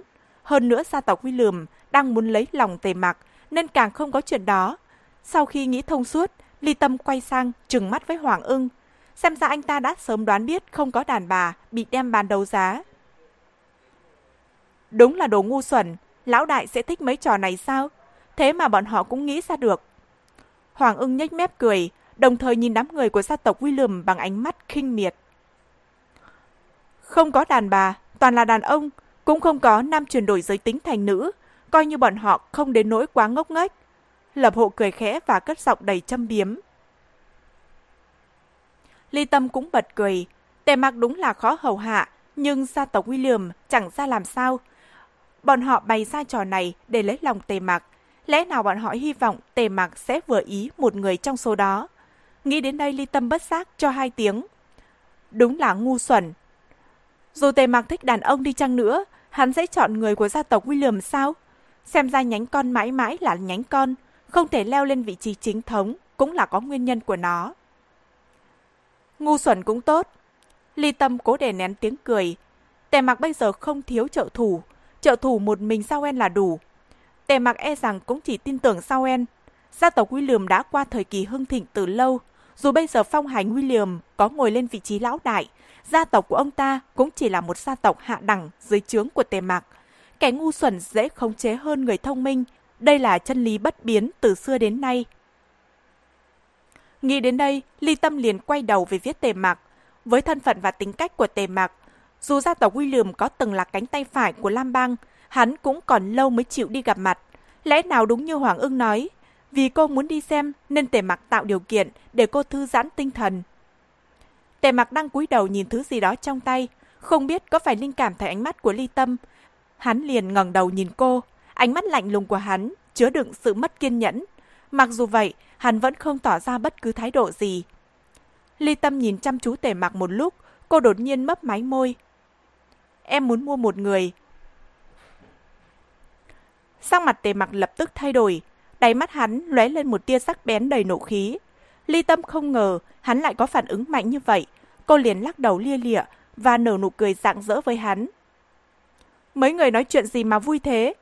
Từ lúc vào phòng đến giờ, Giao En mới lên tiếng. Hoàng ưng nháy mắt. Chúng tôi đang nói mấy anh chàng ở dưới kia có thân hình không tồi. Sắc mặt tề mặc càng tối sầm. Ly Tâm chửi thầm Hoàng ưng. Cô vừa cười hiếp mắt, vừa đi đến bên cạnh tề mặc ngồi xuống. Đó là Hoàng ưng nói, em đang tìm một người phụ nữ giúp anh ta. Anh ta nói nếu có đàn bà, anh ta sẽ mua một người. Hoàng ưng dám hại cô, cô cũng sẽ kéo anh ta xuống nước. Mà Hoàng ưng đúng là nói câu đó, chứ không phải cô bịa ra. Hoàng ưng nghe vậy liền đen mặt và trừng mắt với ly tâm. Sao quen bật cười ha hả. Chuyện đó có gì khó? Đúng đúng, là chuyện nhỏ. Phong hành William gật đầu rồi phất tay ra hiệu người ở đằng sau. Tề mặc không nhìn Hoàng ưng, hắn giơ tay giữ chặt eo ly tâm rồi kéo cô ngồi sát bên hắn. Sau đó tề mặc lại cúi đầu nhìn thứ ở trên tay. Mặc dù tề mặc không bày tỏ thái độ, nhưng hành động của hắn đã nói lên tất cả. Ly tâm này, nếu cô thích ai thì cứ nói với tôi. Tề không cho phép, tôi sẽ mua cho cô. Đừng để bản thân chịu thiệt thòi. Giao En cười híp mắt với Ly Tâm. Ly Tâm lập tức cứng người, bàn tay đặt trên eo cô càng siết mạnh hơn. Tuy tề mặc không ngẩng đầu, nhưng Ly Tâm ngửi được không khí nguy hiểm tỏa ra từ người hắn. Cô liền mở miệng nói. Giao En lão đại không cần khách sáo, dù sao chúng tôi cũng là chủ nhân ở đây, nên phải làm khách hài lòng trước tiên. Giao En lão đại, anh thích ai thì đừng khách khí. Tôi tin lão đại của chúng tôi sẽ không hà tiện khoản tiền nhỏ này đâu. Nói xong cô lắc tay tề mặc. Em nói có đúng không, lão đại? Tề mặc ngẩng lên nhìn Sao En bằng ánh mắt lạnh lùng. Anh xác định. Chỉ ba từ ngắn gọn, nhưng Giao En hiểu đây là câu hỏi nhằm vào câu nói trước đó của anh ta. Nếu anh ta dám mua một người đàn ông cho ly tâm, chị e là hòn đảo Hawaii xinh đẹp này sẽ xuất hiện thêm một cái xác chết của một Mỹ Nam là anh ta. Giao En lập tức cười tươi. Tê, tôi với anh cần gì khách sao chứ, anh không cần xác định. Tề mặc lại cúi xuống tiếp tục xem đồ của hắn. Ly Tâm nhếch mép cười với Giao En. Giao En không rời mắt khỏi Ly Tâm. Có tề mặc chống lưng, cô dám leo lên đầu anh ta. Tiếp theo là người cuối cùng của buổi đấu giá hôm nay. Hàng cực phẩm trong số cực phẩm. Tuyệt đối là hàng còn nguyên tem, chưa bị bóc bao giờ. Ở dưới sân khấu, người chủ trì nói một hơi rồi nhanh chóng đi xuống dưới. Sân khấu tắt đèn tối om, khiến bầu không khí nơi khán đài càng hưng phấn và sôi động hơn. Khi ánh đèn bật sáng, sân khấu xuất hiện một chiếc giường lớn màu đen. Trên phủ tấm ga trải giường màu đỏ tươi, hai màu đen đỏ kết hợp khiến chiếc giường vô cùng nổi bật. Trên giường là một cậu bé vẫn chưa phát dục hoàn toàn, có làn da trắng nõn. Tấm voan đen chỉ che kín bộ phận quan trọng, để lộ thân hình gốm xứ không tì vết của cậu bé. Cậu bé có mái tóc đen mềm mại, ngũ quan thanh tú đẹp đẽ. Đôi mắt của cậu bé như ngọc thạch, không một chút tạp chất. Ánh mắt cậu bé lộ vẻ sợ hãi, toàn thân không ngừng run rẩy, đôi môi đỏ mọng mím chặt. Phong hải huy lườm đúng là có bản lĩnh. Bạch ưng đột ngột mở miệng, không biết là lời tán dương hay có ý khác. Ly Tâm ngẩng lên nhìn Hồng ưng bằng ánh mắt không hiểu. Những người của gia tộc William xuất hiện trước đó bọn họ không hề có phản ứng. Tại sao lại bây giờ bọn họ lại có phản ứng khi nhìn thấy cậu bé trên sân khấu? Hồng ưng, Hoàng ưng và Lập Hộ nhìn nhau cười cười. Phong hành lườm mỉm cười đắc ý. Sao tôi có thể bỏ sót con cá lớn như vậy? Nó là con cháu duy nhất của dòng dõi chính thống không bị giết chết. Dù nó chỉ là con riêng, nhưng cũng có tư cách ngồi lên vị trí lão đại. Giao En nở nụ cười nhàn nhạt, Đào đất ba thước, thủ đoạn không tồi. Hệ chính thống của gia tộc William đã bị anh ta và Phương gia liên thủ tiêu diệt. Chỉ có Phong Vân William thoát thân. Không phải anh ta muốn tha cho cậu bé, mà cậu bé ẩn náu tương đối kỹ càng. Anh ta không có tâm tư tìm kiếm. Không ngờ Phong Vân William lại bị chính người cùng một gia tộc tìm ra. Nghe đến từ con riêng, Ly Tâm hơi nhíu mày. Hoàng ưng ở bên cạnh giải thích. Là con trai thứ tư của lão đại gia tộc William trước đây. Năm nay 12 tuổi, nhưng được nuôi nấng ở bên ngoài. Thằng bé bị câm, từ trước đến nay chưa đặt chân vào đại bản doanh gia tộc William. Tuy thằng bé được thừa nhận là người của gia tộc, nhưng chẳng có chút quyền thế nào. Bên dưới vọng lên tiếng hò reo ầm ĩ. Ly Tâm quay đầu nhìn, thấy có một con mãng xà màu xanh to bằng đùi phong vân William đang từ từ bò lên giường. Nhìn thấy cậu bé, con mãng xà như thấy miếng mồi ngon, càng hưng phấn, trườn nhanh hơn. Phong Vân William không biết bị cho uống loại thuốc gì, cậu bé không hề dãy rủa, dù há to miệng cũng không thể thốt ra lời.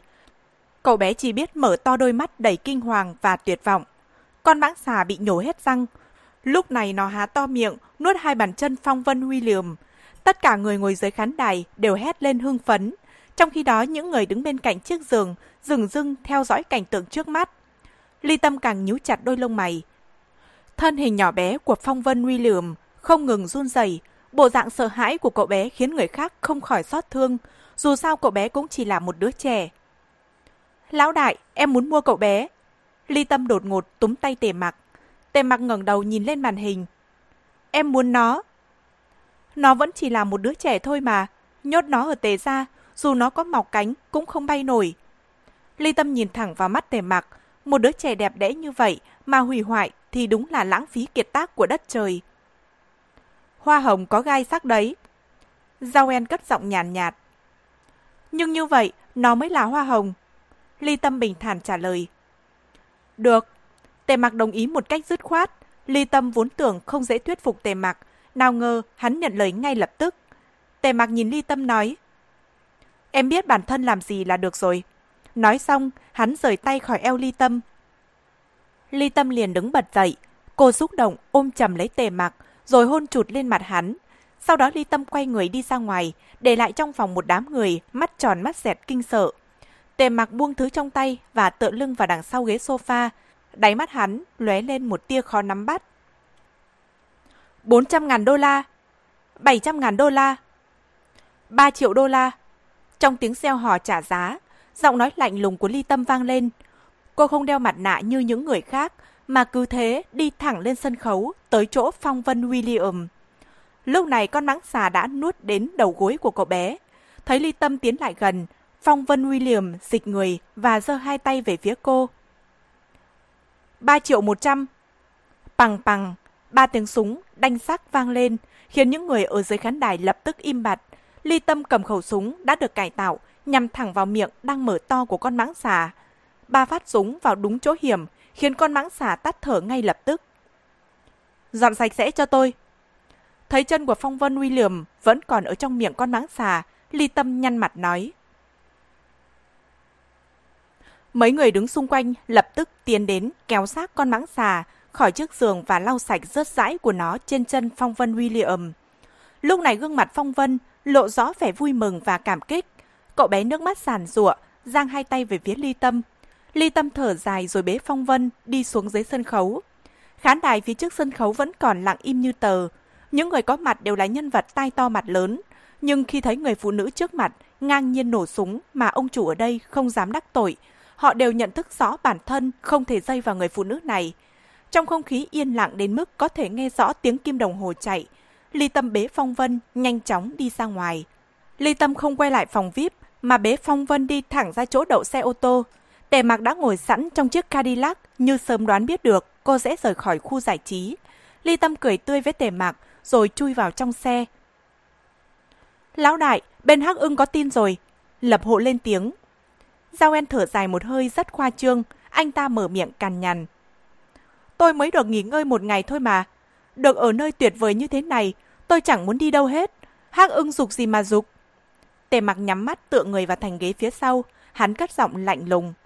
Quay về. Hồng ưng và Lập Hộ nghe nói vậy lập tức gật đầu.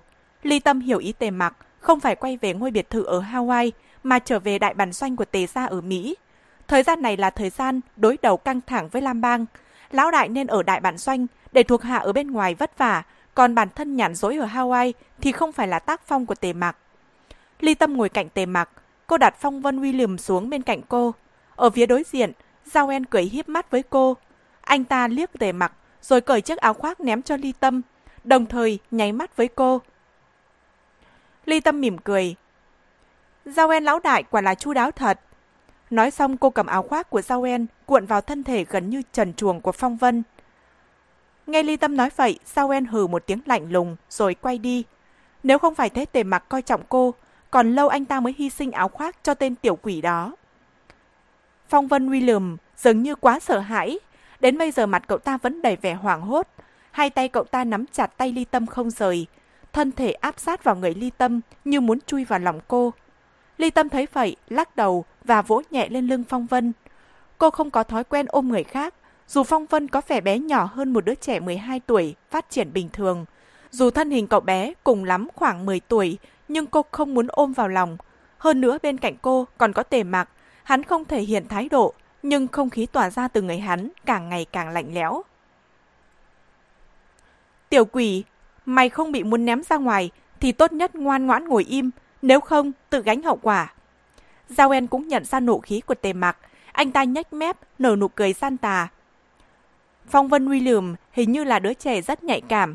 Nó phát giác chỉ có ly tâm đối xử tốt với nó, còn những người khác giữ thái độ lạnh lùng. Đặc biệt là những người ngồi bên cạnh ly tâm, sát khí đằng đằng. Nó liền cuộn chặt người, chỉ có tay vẫn nắm tay ly tâm. Ngủ một giấc sẽ... Ly tâm còn chưa nói hết câu, tề mạc ra tay nhanh như tia chớp, đập vào cổ Phong Vân. Phong Vân lập tức ngất lịm trên ghế ô tô. Ly tâm sững sờ, cô sờ mũi Phong Vân, kiểm tra xem còn hơi thở không. Sau đó Ly tâm quay sang nhìn tề Mặc. Nó vẫn chỉ là đứa trẻ. Tề Mặc không nói một lời nào. Hắn giơ tay, vòng qua eo Ly tâm và kéo cô ngồi lên đùi hắn. Sau đó hắn ôm chặt lấy cô, nhắm mắt, gục đầu xuống vai cô. Ly Tâm lườm tề mặc, đưa mắt qua bên này, bắt gặp nụ cười mờ ám của Sao En. Ly Tâm không thèm để ý đến Sao En. Cô đưa hai tay ôm đầu tề mặc, thấy cử chỉ của Ly Tâm hết sức tự nhiên. Giao En bất giác cau mày, rồi quay sang nói chuyện với Hồng ưng. Tại đại bản xanh của tề gia ở nước Mỹ, Hắc ưng đang thay mặt tề mặc giải quyết công việc. Xem ra anh ta xử lý rất tốt. Không khí trong khu biệt thự vẫn bình thường, không hề có mùi căng thẳng mặc dù đã trở mặt với Lam Bang. Ở trong tòa nhà chính, đám tề mặc và ly tâm quan sát màn hình lớn trước mặt. Trên màn ảnh, Lam Tư có tư thế ung dung, tự tại, vỗ tay tán thưởng. Tôi đúng là đã coi thường anh. Không ngờ chúng ta vẫn có thể gặp mặt. Vụ này khiến tôi không thể không kinh ngạc. Tề mặc, chào mừng anh trở về bình an. Tề mặc ngồi trên ghế salon, lạnh lùng nhìn Lam Tư. Vậy sao? Lam Tư nở nụ cười mê hoặc nói. Tất nhiên rồi, tôi vốn nghĩ nếu xoáy nước không thể lấy mạng anh, ít nhất cũng khiến anh thiệt hại 89 phần. Không ngờ ngay sau đó còn một trận bão lớn mà anh vẫn có thể quay về, còn lành lặn nguyên vẹn. Tôi thật sự khâm phục anh. Lam Tư tôi cả đời này chưa từng nói khâm phục ai, nhưng anh rất xứng đáng, xứng đáng làm đối thủ của tôi. Câu nói của Lam Tư rất thẳng thắn, khiến Ly Tâm bất giác chớp chớp mắt. Hai bên đối chọi với nhau bao nhiêu năm, dù tề mặc không nói, Ly Tâm cũng có thể cảm nhận được, tề mặc khá coi trọng Lam Tư. Kỳ phùng địch thủ là như vậy, mặc dù đối địch nhưng vẫn kính trọng nhau. Ánh mắt tề mặc lóe lên một tia sắc bén, hắn nhếch mép, nở nụ cười lạnh lẽo. Ở đầu bên kia, Lam Tư thấy vậy, cũng nở nụ cười yêu mị. Lần này coi như anh thắng, có điều, nếu tôi không phải quá tự tin, tin chắc anh không thể sống quay về. Tôi cũng không sơ suất như vậy, anh cũng không thắng nổi tôi. Giao En, anh nói có đúng không? Giao En nâng ly rượu mỉm cười nói. Nói những điều này có tác dụng gì không? Lam Tư liền cười ha hả. Anh nói đúng, hợp với ý tôi. Thắng là thắng, thua là thua. Lam Tư tôi không phải là người thua không nổi. Chỉ một gia tộc William mà thôi. Đối với tôi chẳng là gì hết. Tề mặc cất giọng lạnh lùng. Gặp lại anh sau. Được. Lam Tư lập tức thu lại nụ cười. Chỉ nhìn tề mặc chăm chú, ánh mắt anh ta không phải ngạo mạn, mà chứa đựng sự hưng phấn khi gặp đối thủ dũng mãnh. Lần này xem trong hai chúng ta, ai mới là kẻ mạnh thật sự. Khóe mắt Lam Tư cong lên, sự hưng phấn ngông cuồng và tanh máu của anh ta trong phút chốc nhiễm lên tề mặt. Giao En ra hiệu lập hộ tắt hệ thống liên lạc, gương mặt anh ta lộ vẻ nghiêm túc. Lần này chúng ta nhất định phải thận trọng, nếu không hậu quả sẽ rất nghiêm trọng. Tề mặc gật đầu, Hồng ưng cũng lên tiếng. Theo tôi thấy... Mấy người đàn ông bắt đầu cuộc thảo luận nghiêm túc. Ly Tâm tuy ngồi ở gần đấy nhưng cô chẳng hiểu họ nói gì. Mấy người đàn ông không hề có ý giấu giếm Ly Tâm, chỉ là cô không có nền tảng kiến thức của giới hắc đạo, nên đối với những vấn đề sâu xa, cô nghe không vào tai. Ly Tâm bất giác nhíu mày. Cô chỉ chuyên tâm lắng nghe mà không lên tiếng. Cô không tin cô không thể dung hợp vào tế gia. Thứ cô cần là thời gian và quá trình học hỏi. Cô không hiểu. Sau khi cuộc nói chuyện kết thúc, Giao En tựa vào thành ghế sofa, hai tay khoanh trước ngực mỉm cười với Ly Tâm. Đúng. Ly Tâm gật đầu, thẳng thắn thừa nhận. Giao En gật gù nói. Không hiểu thì phải học hỏi thêm, không biết phải tìm mọi cách để biết bằng được. Tề gia không cần người vô dụng. Chém giết không phải là chuyện thường xảy ra. Muốn đứng bên cạnh tề mặc, cô còn kém xa. Nghe lời dạy bảo của Sao En, Ly Tâm trầm mặc mà không lên tiếng. Giao En nói đúng, nếu cô chỉ làm thuộc hạ của tề mặc như trước kia, tề mặc nói sao cô làm vậy thì quá dễ dàng. Nhưng bây giờ cô thích tề mặc, Cô không chỉ muốn làm thuộc hạ của hắn, mà muốn đứng bên cạnh hắn, muốn cùng hắn gánh vác Giang Sơn. Nhưng với năng lực của cô bây giờ, thì cô vẫn chưa có tư cách đó. Tề mặc nãy giờ không rời mắt khỏi ly tâm, hắn giơ tay về phía cô. Ly tâm lập tức đứng dậy, đi đến bên tề mặc và nắm chặt tay hắn. Tề mặc kéo cô vào lòng. Em phải học. Em biết. Ly tâm gật đầu. Tề mặc vỗ nhẹ vào lưng để khích lệ ly tâm. Nếu làm thuộc hạ chỉ cần hắn thích là xong. Nhưng nếu làm phu nhân của hắn thì phải được tất cả mọi người trong tề gia ủng hộ và yêu mến. Tất nhiên, một khi hắn thích, hắn có thể cưới cô về mà không ai dám phát biểu ý kiến. Nhưng nếu mọi người không phục, sẽ là một điều bất lợi đối với cô. Trong thế giới đen tối, kẻ nào mạnh sẽ có tất cả. Muốn mọi người phục tùng chỉ là chuyện nhỏ. Đây là quy tắc bất thành văn của giới hắc đạo. Chỉ cần anh đủ mạnh, anh muốn điều khiển thiên hạ thế nào cũng được. Còn nếu anh không đủ năng lực, anh sẽ bị diệt vong. Cá lớn nuốt cá bé là chân lý bất biến. Hắn không thể lúc nào cũng ở bên cạnh ly tâm. Tề ra không thể tồn tại một chữ chủ nhân ngu ngơ. Một khi mọi người không trung thành với nữ chủ nhân, cô không thể tồn tại trong thế giới âm mưu và thủ đoạn. Đến lúc đó, cô chỉ có con đường bị hủy diệt. Tề mà không hiểu thế nào là sùng ái, thế nào là nghĩ cho người khác. Hắn chỉ biết đi con đường tốt nhất. Thích một người, muốn cô ở bên cạnh hắn trọn đời, không có nghĩa là nâng niu và bảo vệ từng ly từng tí, mà hắn phải khiến cô tự nâng cao năng lực của bản thân, khiến cô có thể tự dang rộng đôi cánh, tự mình đối mặt với gió bão. Kể từ lần đầu tiên gặp Ly Tâm, hắn vô tình hay hữu ý cũng đã làm như vậy. Cô không mạnh mẽ thì hắn sẽ bồi dưỡng cô trở thành kẻ mạnh. Tựa người vào tề mặc, Ly Tâm như có thần giao cách cảm được tâm tình của hắn. Cô ngẩng lên nhìn vào mắt tề mặc. Em nhất định sẽ làm tốt. Đối diện với đôi mắt đầy kiên định của Ly Tâm, tề mặc nhếch mép, nở nụ cười vui mừng. Hắn cất giọng trầm trầm. Vị trí nữ chủ nhân không xa, nhưng cũng không gần. Tôi hy vọng em có thể ngồi cả đời.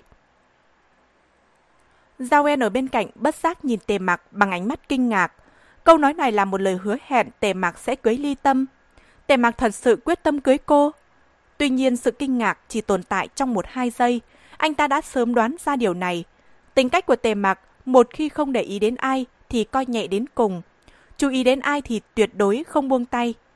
Trước đây anh ta biết Ly Tâm là một người đặc biệt với Tề Mặc, nhưng anh ta nghĩ Tề Mặc chỉ coi Ly Tâm như tình nhân, bởi vì ai gặp Ly Tâm cũng sẽ nhận ra cô không có khả năng ngồi lên vị trí nữ chủ nhân của Tề gia. Tề gia là gia tộc có lịch sử trăm năm, có mối quan hệ trong dòng họ rất lằng nhằng phức tạp. Một người không có năng lực, sớm muộn gì cũng sẽ bị lật đổ. Nếu Tề Mặc đã thích cô, thì làm tình nhân của hắn là tốt rồi. Ít nhất cả đời này cô sẽ vô tư an nhàn. Chỉ không ngờ tính cách của Ly Tâm ngoại nhu nội cương, mà Tề Mặc hiển nhiên tán thưởng điều đó. Một khi xác định để cô ở bên cạnh thì phải cho cô danh chính ngôn thuận. Đây đúng là phong cách của Tề Mặc. Vâng, Ly Tâm hiểu Tề Mặc cần điều gì, lo lắng điều gì. Tuy Tề Mặc chưa bao giờ biểu lộ ra, nhưng cô biết cô cần phải làm gì.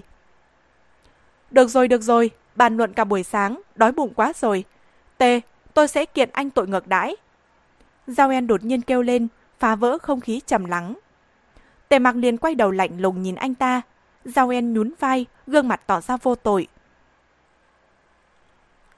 Nghe Giao En nhắc đến đói bụng, Ly Tâm liền cảm thấy bụng cô biểu tình đòi ăn. Ly Tâm đột nhiên nhớ ra điều gì, vội vàng đứng dậy nói. Để em đi gọi. Nói xong cô liền chạy ra ngoài, để lại tề mặc nhăn mặt nhíu mày. Ly Tâm chạy về ngôi biệt thự, cô và tề mặc ở ngay bên cạnh đó.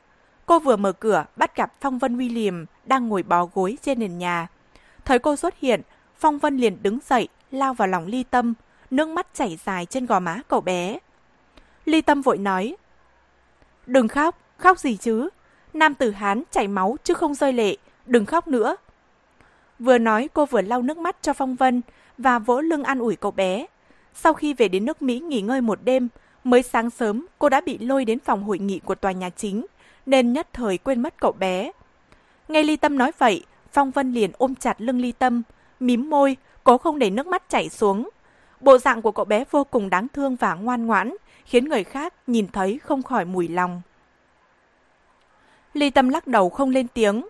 Nghe bụng Phong Vân kêu lục bục, Ly Tâm mới chú ý đến sắc mặt trắng bệch của cậu bé. Cô liền cất cao giọng.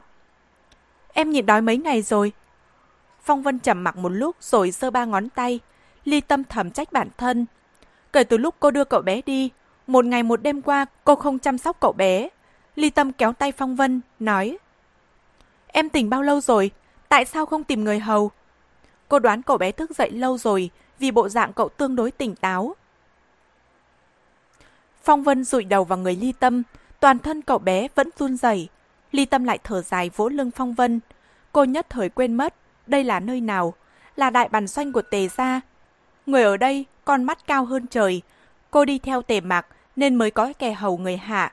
Bằng không, cô cũng hiểu rõ bản thân sẽ chẳng được ai nhòm ngó tới.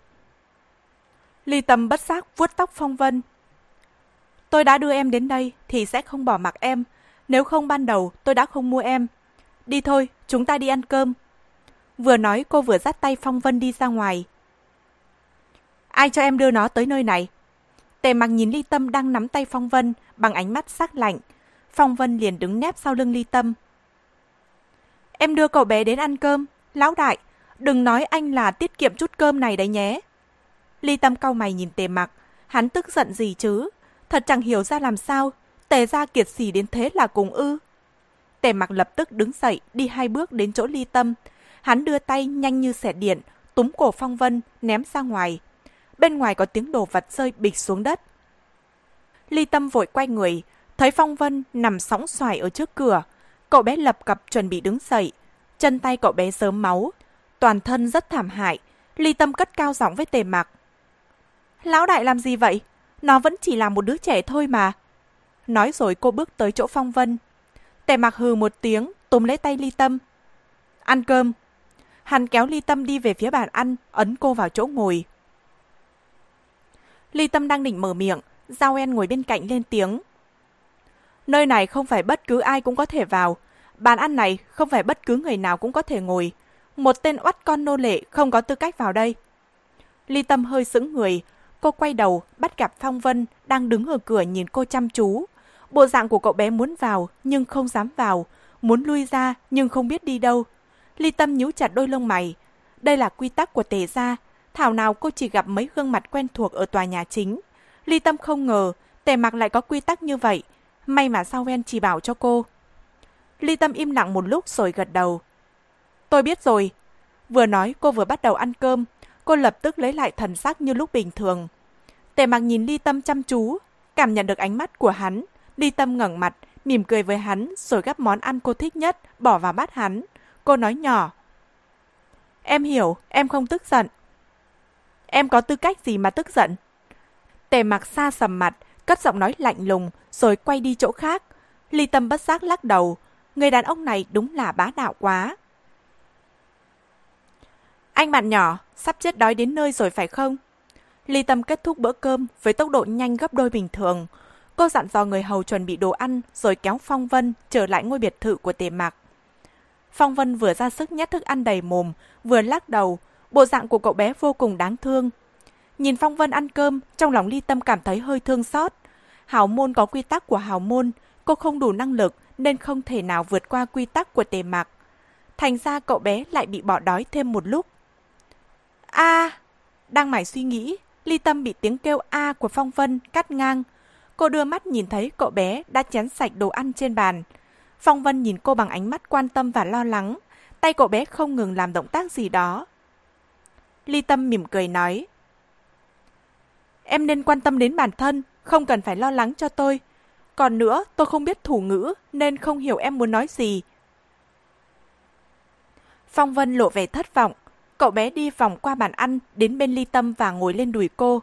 Cậu bé ôm thắt lưng Ly Tâm và nở nụ cười ngọt ngào với cô. Ly Tâm bế Phong Vân đặt lên giường, cô nghiêm mặt nói với cậu bé. Tôi không thích bế người khác, dù em chỉ là trẻ con như vậy.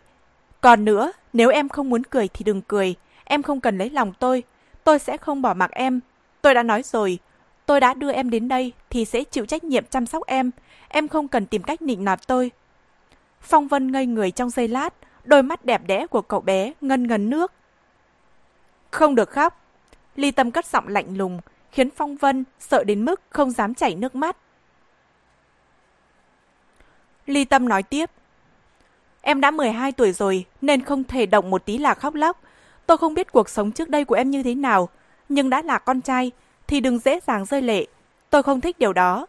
Dù em giả vờ hay khóc thật đi chăng nữa, nước mắt cũng không có tác dụng đối với tôi. Tôi sẽ không bao giờ thương xót mấy thứ đó. Từ nhỏ đã trải qua rất nhiều chuyện, nên cô chẳng tin vào nước mắt. Phong Vân ngây người trong giây lát rồi mấp máy môi. Đây là cách sinh tồn mẹ dạy em. Ly Tâm hiểu ý Phong Vân, cô lắc đầu ngồi xuống bên cạnh cậu bé, lấy thuốc bôi lên vết thương của cậu bé. Nước mắt của em đúng là rất đẹp, có thể khơi gợi lòng thương xót của con người và khiến người ta muốn bảo vệ em. Nhưng em đừng quên nơi này là tề gia. Tất cả mọi người ở đây đều không tin vào nước mắt. Ngừng một lát, Ly Tâm đưa mắt nhìn Phong Vân, rồi cất giọng bình thản nói. Anh bạn nhỏ, tôi biết sinh tồn ở gia tộc hắc đạo không phải là dễ dàng. Em là con cháu dòng dõi chính thống, nhỏ bé và yếu ớt như thế này, lại sống ở bên ngoài. Vậy mà bao nhiêu năm nay em cũng vượt qua được. Bản thân em có gì, em không lừa người khác nổi đâu. Nếu không có chút thủ đoạn thì không thể nào sinh tồn. Mà nước mắt chắc chắn không phải điều kiện có thể sinh tồn. Sau khi được nghe kể về quá khứ của tề mặc, Ly Tâm biết thế giới hắc đạo đen tối vô cùng. Một đứa trẻ là con riêng, lại xinh đẹp và yếu ớt như Phong Vân. Muốn bảo toàn mạng sống, không thể thiếu thủ đoạn và tài trí. Đặc biệt cậu bé lại là con cháu có hệ chính thống trong một gia tộc phức tạp như gia tộc William. Cậu bé có thể sống đến ngày hôm nay, chắc chắn con người thật của cậu bé không như biểu hiện bề ngoài, thuần khiết và trong sạch, không thích hợp với hắc đạo. Nghe Ly Tâm nói vậy, Phong Vân bất giác chớp chớp mắt nhìn Ly Tâm. Ánh mắt cậu không yếu ớt và đáng thương như vừa rồi, mà toát ra vẻ bình tĩnh như không hề bất ngờ khi bị Ly Tâm lật tẩy. Một sự trầm tĩnh vượt quá độ tuổi của cậu. Ly Tâm gật đầu nói. Thế mới đúng, tôi tin con cháu dòng dõi chính thống của gia tộc William. Cánh tay phải của Lam Bang phải là người như vậy.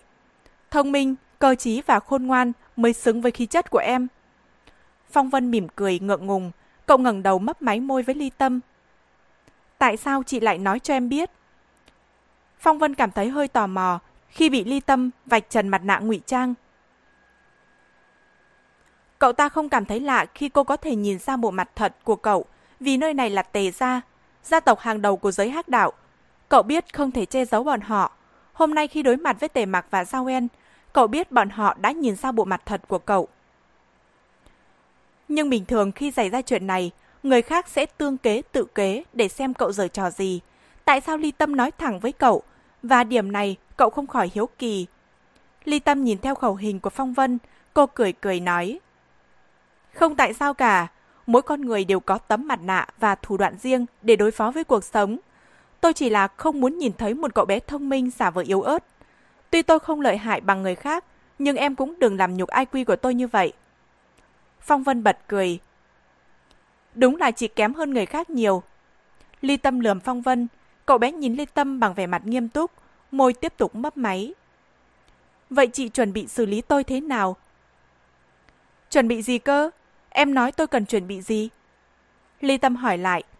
Phong Vân cười cười, cậu dùng khẩu hình, nói từ tốn. Tại sao chị lại mua tôi? Chắc không phải chị mở lòng từ bi, hay vì tôi là con riêng nên lưu tình đấy chứ? Tôi muốn biết tôi có tác dụng gì.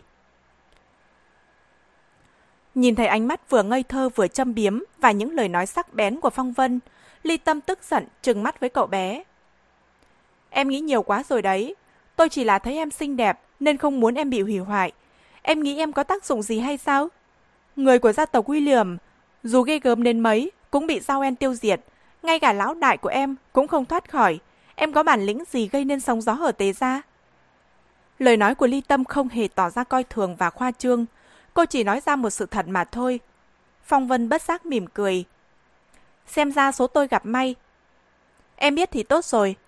Ly Tâm lườm Phong Vân, gõ lên đầu cậu bé rồi đột nhiên cô nhấn mạnh nói.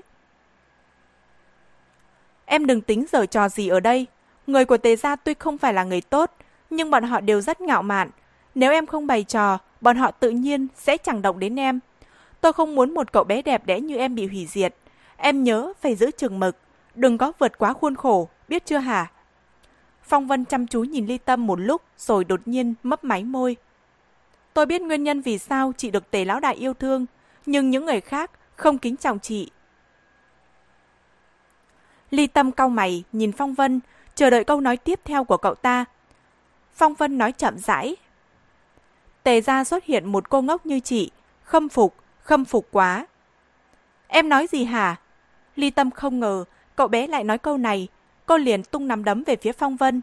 Phong Vân phản ứng nhanh, lộn mấy vòng trên giường, tránh được cú đấm của Ly Tâm. Phong Vân ngồi ở mép giường bên kia, cậu ta nhìn Ly Tâm rồi lắc đầu.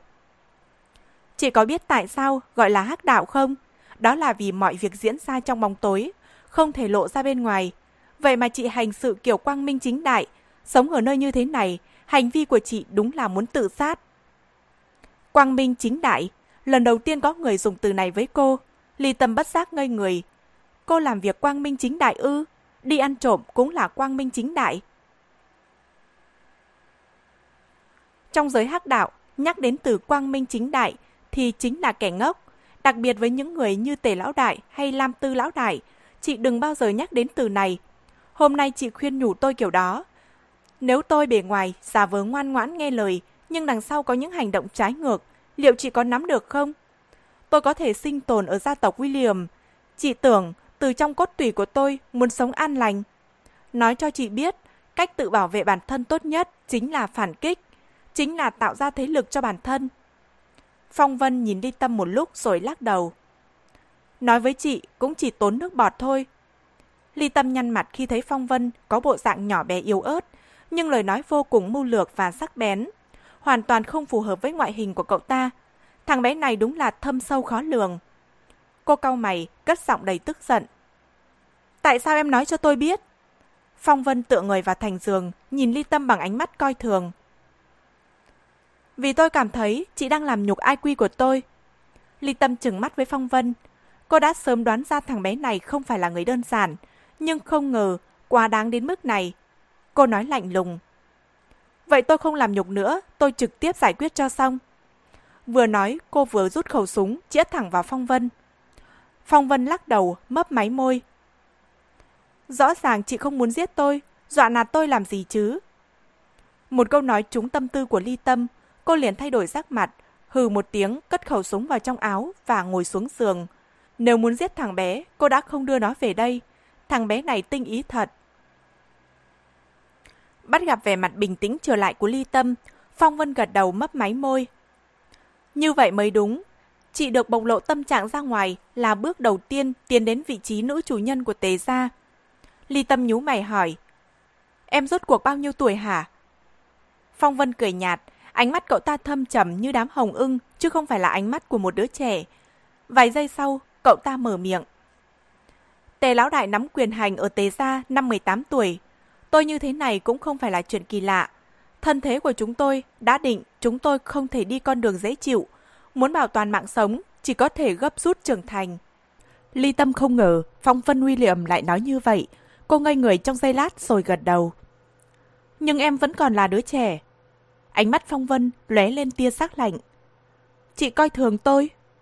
Nhìn bộ mặt đẹp đẽ như thiên thần, nhưng đôi mắt tối tăm như địa ngục của Phong Vân, ly tâm lắc đầu bất lực. Cô giơ tay vuốt tóc Phong Vân. Tôi vẫn muốn nhắc lại câu đó. Tôi đã đưa em về đây thì sẽ không bỏ mặc em.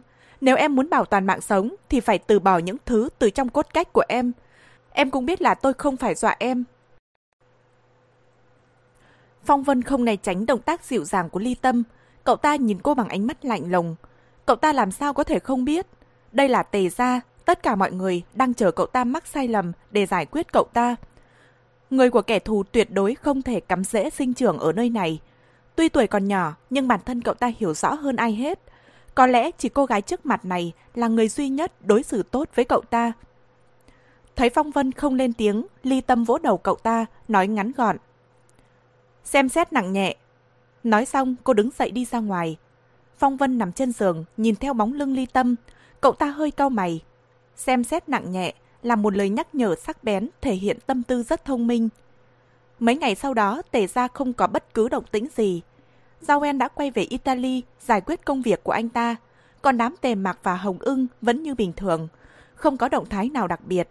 Ly tâm do không hiểu nội dung cuộc trò chuyện của mấy người đàn ông, nên hàng ngày cô chịu khó đến phòng điều khiển, tìm kiếm và nghiên cứu mọi tài liệu.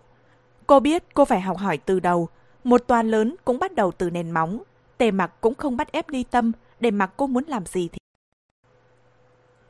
Cầm tập tài liệu dày cộp trong tay, Ly Tâm cảm thấy hoa mắt chóng mặt. Cô bóp nhẹ mi tâm. Cô thật sự khó có thể tiêu hóa nổi tập tài liệu về lịch sử giới hắc đạo này. Người luôn dính với cô như hình với bóng, chính là Phong Vân. Nhìn quanh không thấy một ai, cậu bé thu lại vẻ yếu ớt đáng yêu và lườm ly tâm. Đi theo chị là sai lầm của tôi. Ly tâm đang cắm cúi xuống đống tài liệu, liền hừ một tiếng. Em đừng có... Lời ly tâm dừng lại ở đây, cô lập tức ngẩng đầu nhìn Phong Vân, đang ngồi trên ghế sofa bên cạnh, bằng vẻ mặt vô cùng ngạc nhiên.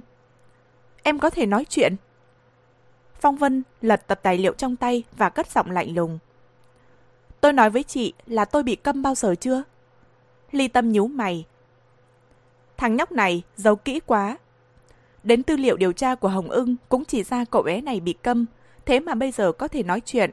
Điều đó chứng tỏ cậu bé rất lợi hại mới có thể lọt qua mạng lưới tin tức của Tề Gia. Phong Vân hử một tiếng, tỏ thái độ coi thường câu nói của Ly Tâm. Ly Tâm cũng chẳng để ý, cô tiếp tục quỳ xuống xem tài liệu. Sao tự nhiên em cho tôi biết?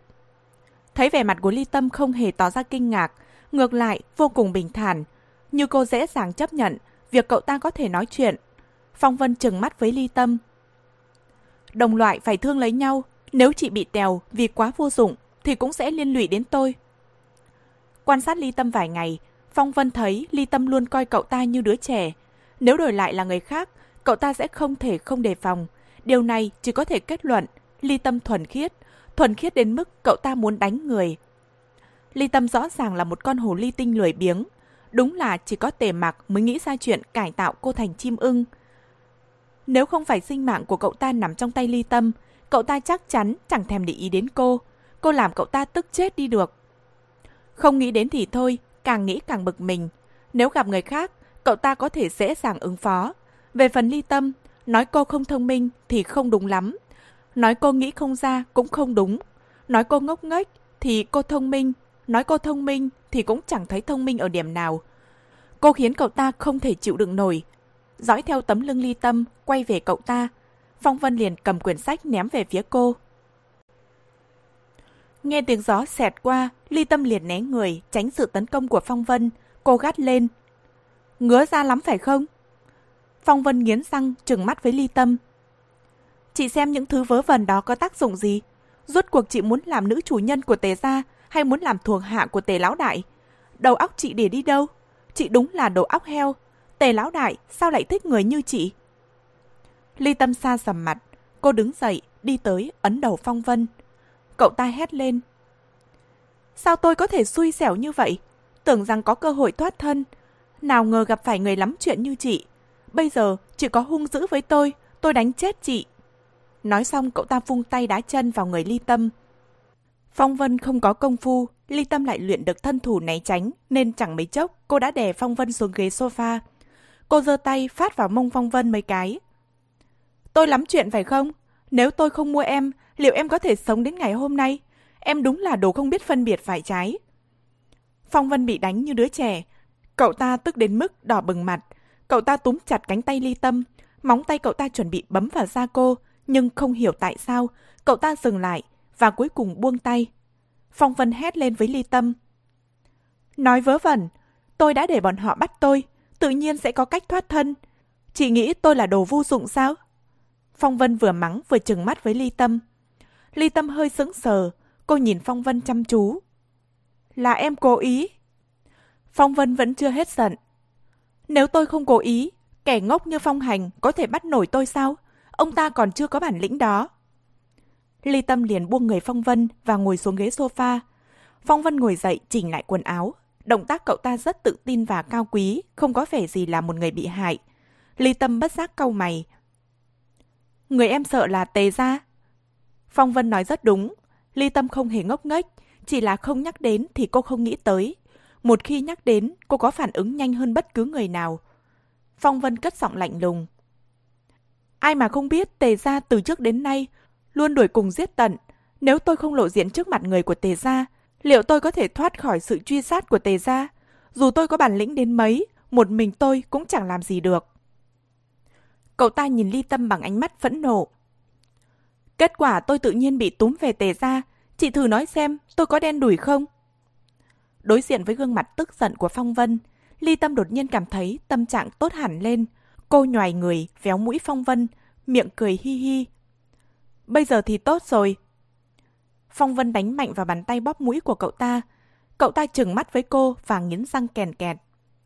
Từ nay trở đi, chị hãy lưu ý cho tôi. Tôi có ngày hôm nay là do chị. Sau này, chị đừng có kéo tôi xuống nước đấy. Ly Tâm cười ha ha với Phong Vân. Lúc này cô mới phát hiện, cậu ta có mặt nào đó giống một đứa trẻ. Cô mở miệng trêu cậu ta. Em nói nhiều như vậy, không sợ tôi cho mọi người biết bộ mặt thật của em. Phong Vân nhìn cô bằng ánh mắt khinh thường. Muốn chết thì chị cứ nói đi, tôi chẳng bận tâm. Tôi ở dưới kia đợi chị, xem chị có thể chịu đựng được bao lâu. Ly Tâm cau mày. Em coi thường tôi. Phong Vân nói lạnh lùng. Coi thường, chị chẳng có gì đáng coi trọng cả. Ly Tâm bất giác nhấn răng, Phong Vân dư dứ năm đấm về phía cô. Tôi thật sự chẳng muốn bị trói buộc với chị một chút nào. Ở nơi này chỉ có một mình Ly Tâm có thể bảo vệ sự an toàn của cậu ta. Ở một nơi toàn là lang sói, chỉ một người duy nhất không hiểu quy tắc của hắc đạo, nhưng lại được lão đại hắc đạo yêu thương là Ly Tâm có thể bảo vệ cậu ta. Nhưng Ly Tâm càng yếu thế, cậu ta sẽ càng gặp nguy hiểm. Nếu không muốn đối mặt với nguy hiểm, muốn leo lên đầu người khác và không cần nhìn sắc mặt của người khác, cậu ta chỉ còn một cách là đưa ly tâm lên cao. Ô dù càng lớn mạnh, cậu ta sẽ càng an toàn. Phong Vân vốn sắp đặt đâu vào đấy, bảo đảm không sơ suất gì, nhưng cuối cùng kết quả lại thành ra như thế này. Mẹ kiếp, đúng là thông minh quá, sẽ bị thông minh hại. Đây là lần đầu tiên Phong Vân chửi bậy, dù chỉ ở... Đống giấy lộn đó không có tác dụng gì đâu. Nếu chị muốn làm nữ chủ nhân của tề gia, chứ không phải thuộc hạ của tề lão đại, chị đừng mất thời gian xem mấy thứ đó.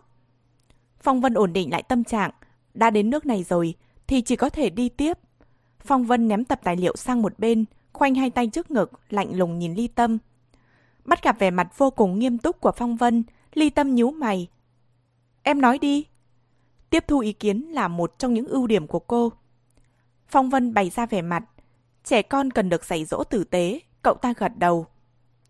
Một nữ chủ nhân của gia tộc hắc đạo là phải có tầm nhìn rộng, đứng trên đầu mọi người, giúp đỡ lão đại, bao quát toàn cục diện. Chị không cần phải đích thân tham gia sát phạt. Chị cũng không cần phải so đo với đám hồng ưng, xem ai trung thành và có công lao lớn hơn. Chị phải học cách dùng người, chứ không phải người khác điều khiển chị. Phong Vân ngừng vài giây rồi nói tiếp. Chị tìm hiểu những thứ này không có một chút tác dụng gì hết. Chị cần phải tỏ rõ vị trí của chị. Chị sẽ là phu nhân của tề lão đại. Giới hắc đạo, dù là hữu danh hay vô danh, đều muốn lấy lòng chị. Chị không dựa vào bọn họ, mà bọn họ phải dựa vào chị. Vì vậy chẳng cần thiết xem những thứ này. Thế giới thay đổi mỗi ngày, chị có thể nhìn ra tương lai. Từ miệng một đứa trẻ có gương mặt thiên thần nói ra những lời như vậy, Ly Tâm cảm thấy toát mồ hôi lạnh.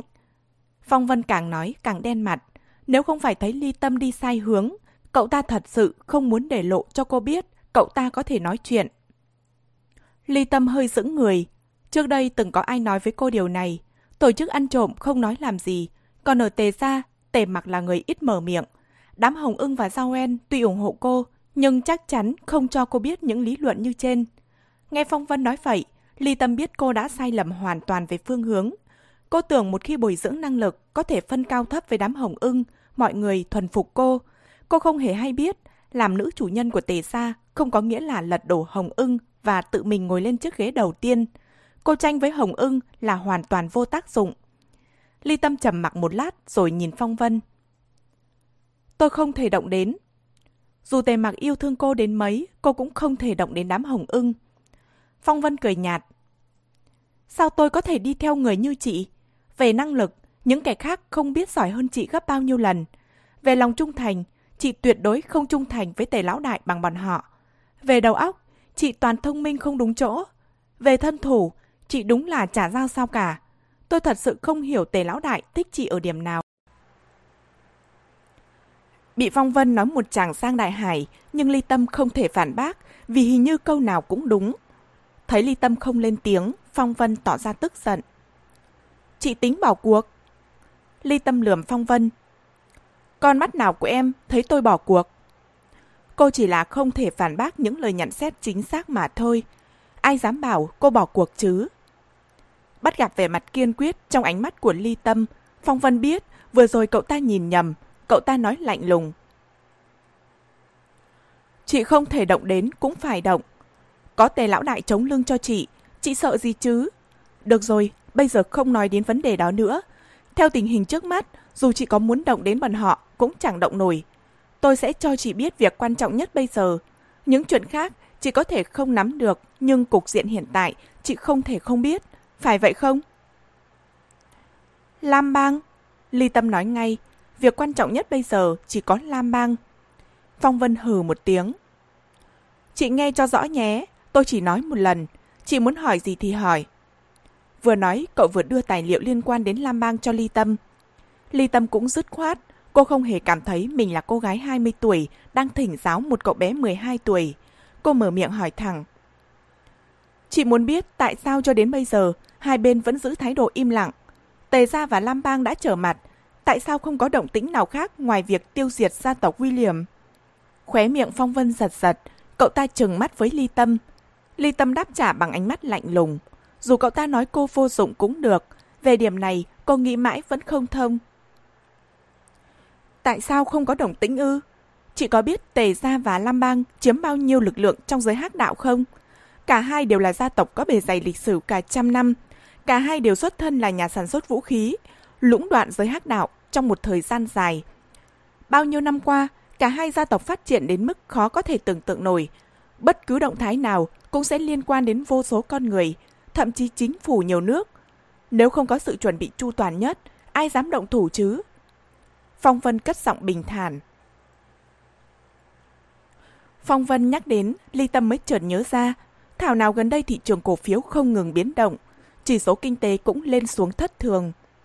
Cô có ghi chép lại khi nghe Hoàng ưng báo cáo như vậy, nhưng cô không hiểu điều này có liên quan gì đến Tề Sa và Lam Bang.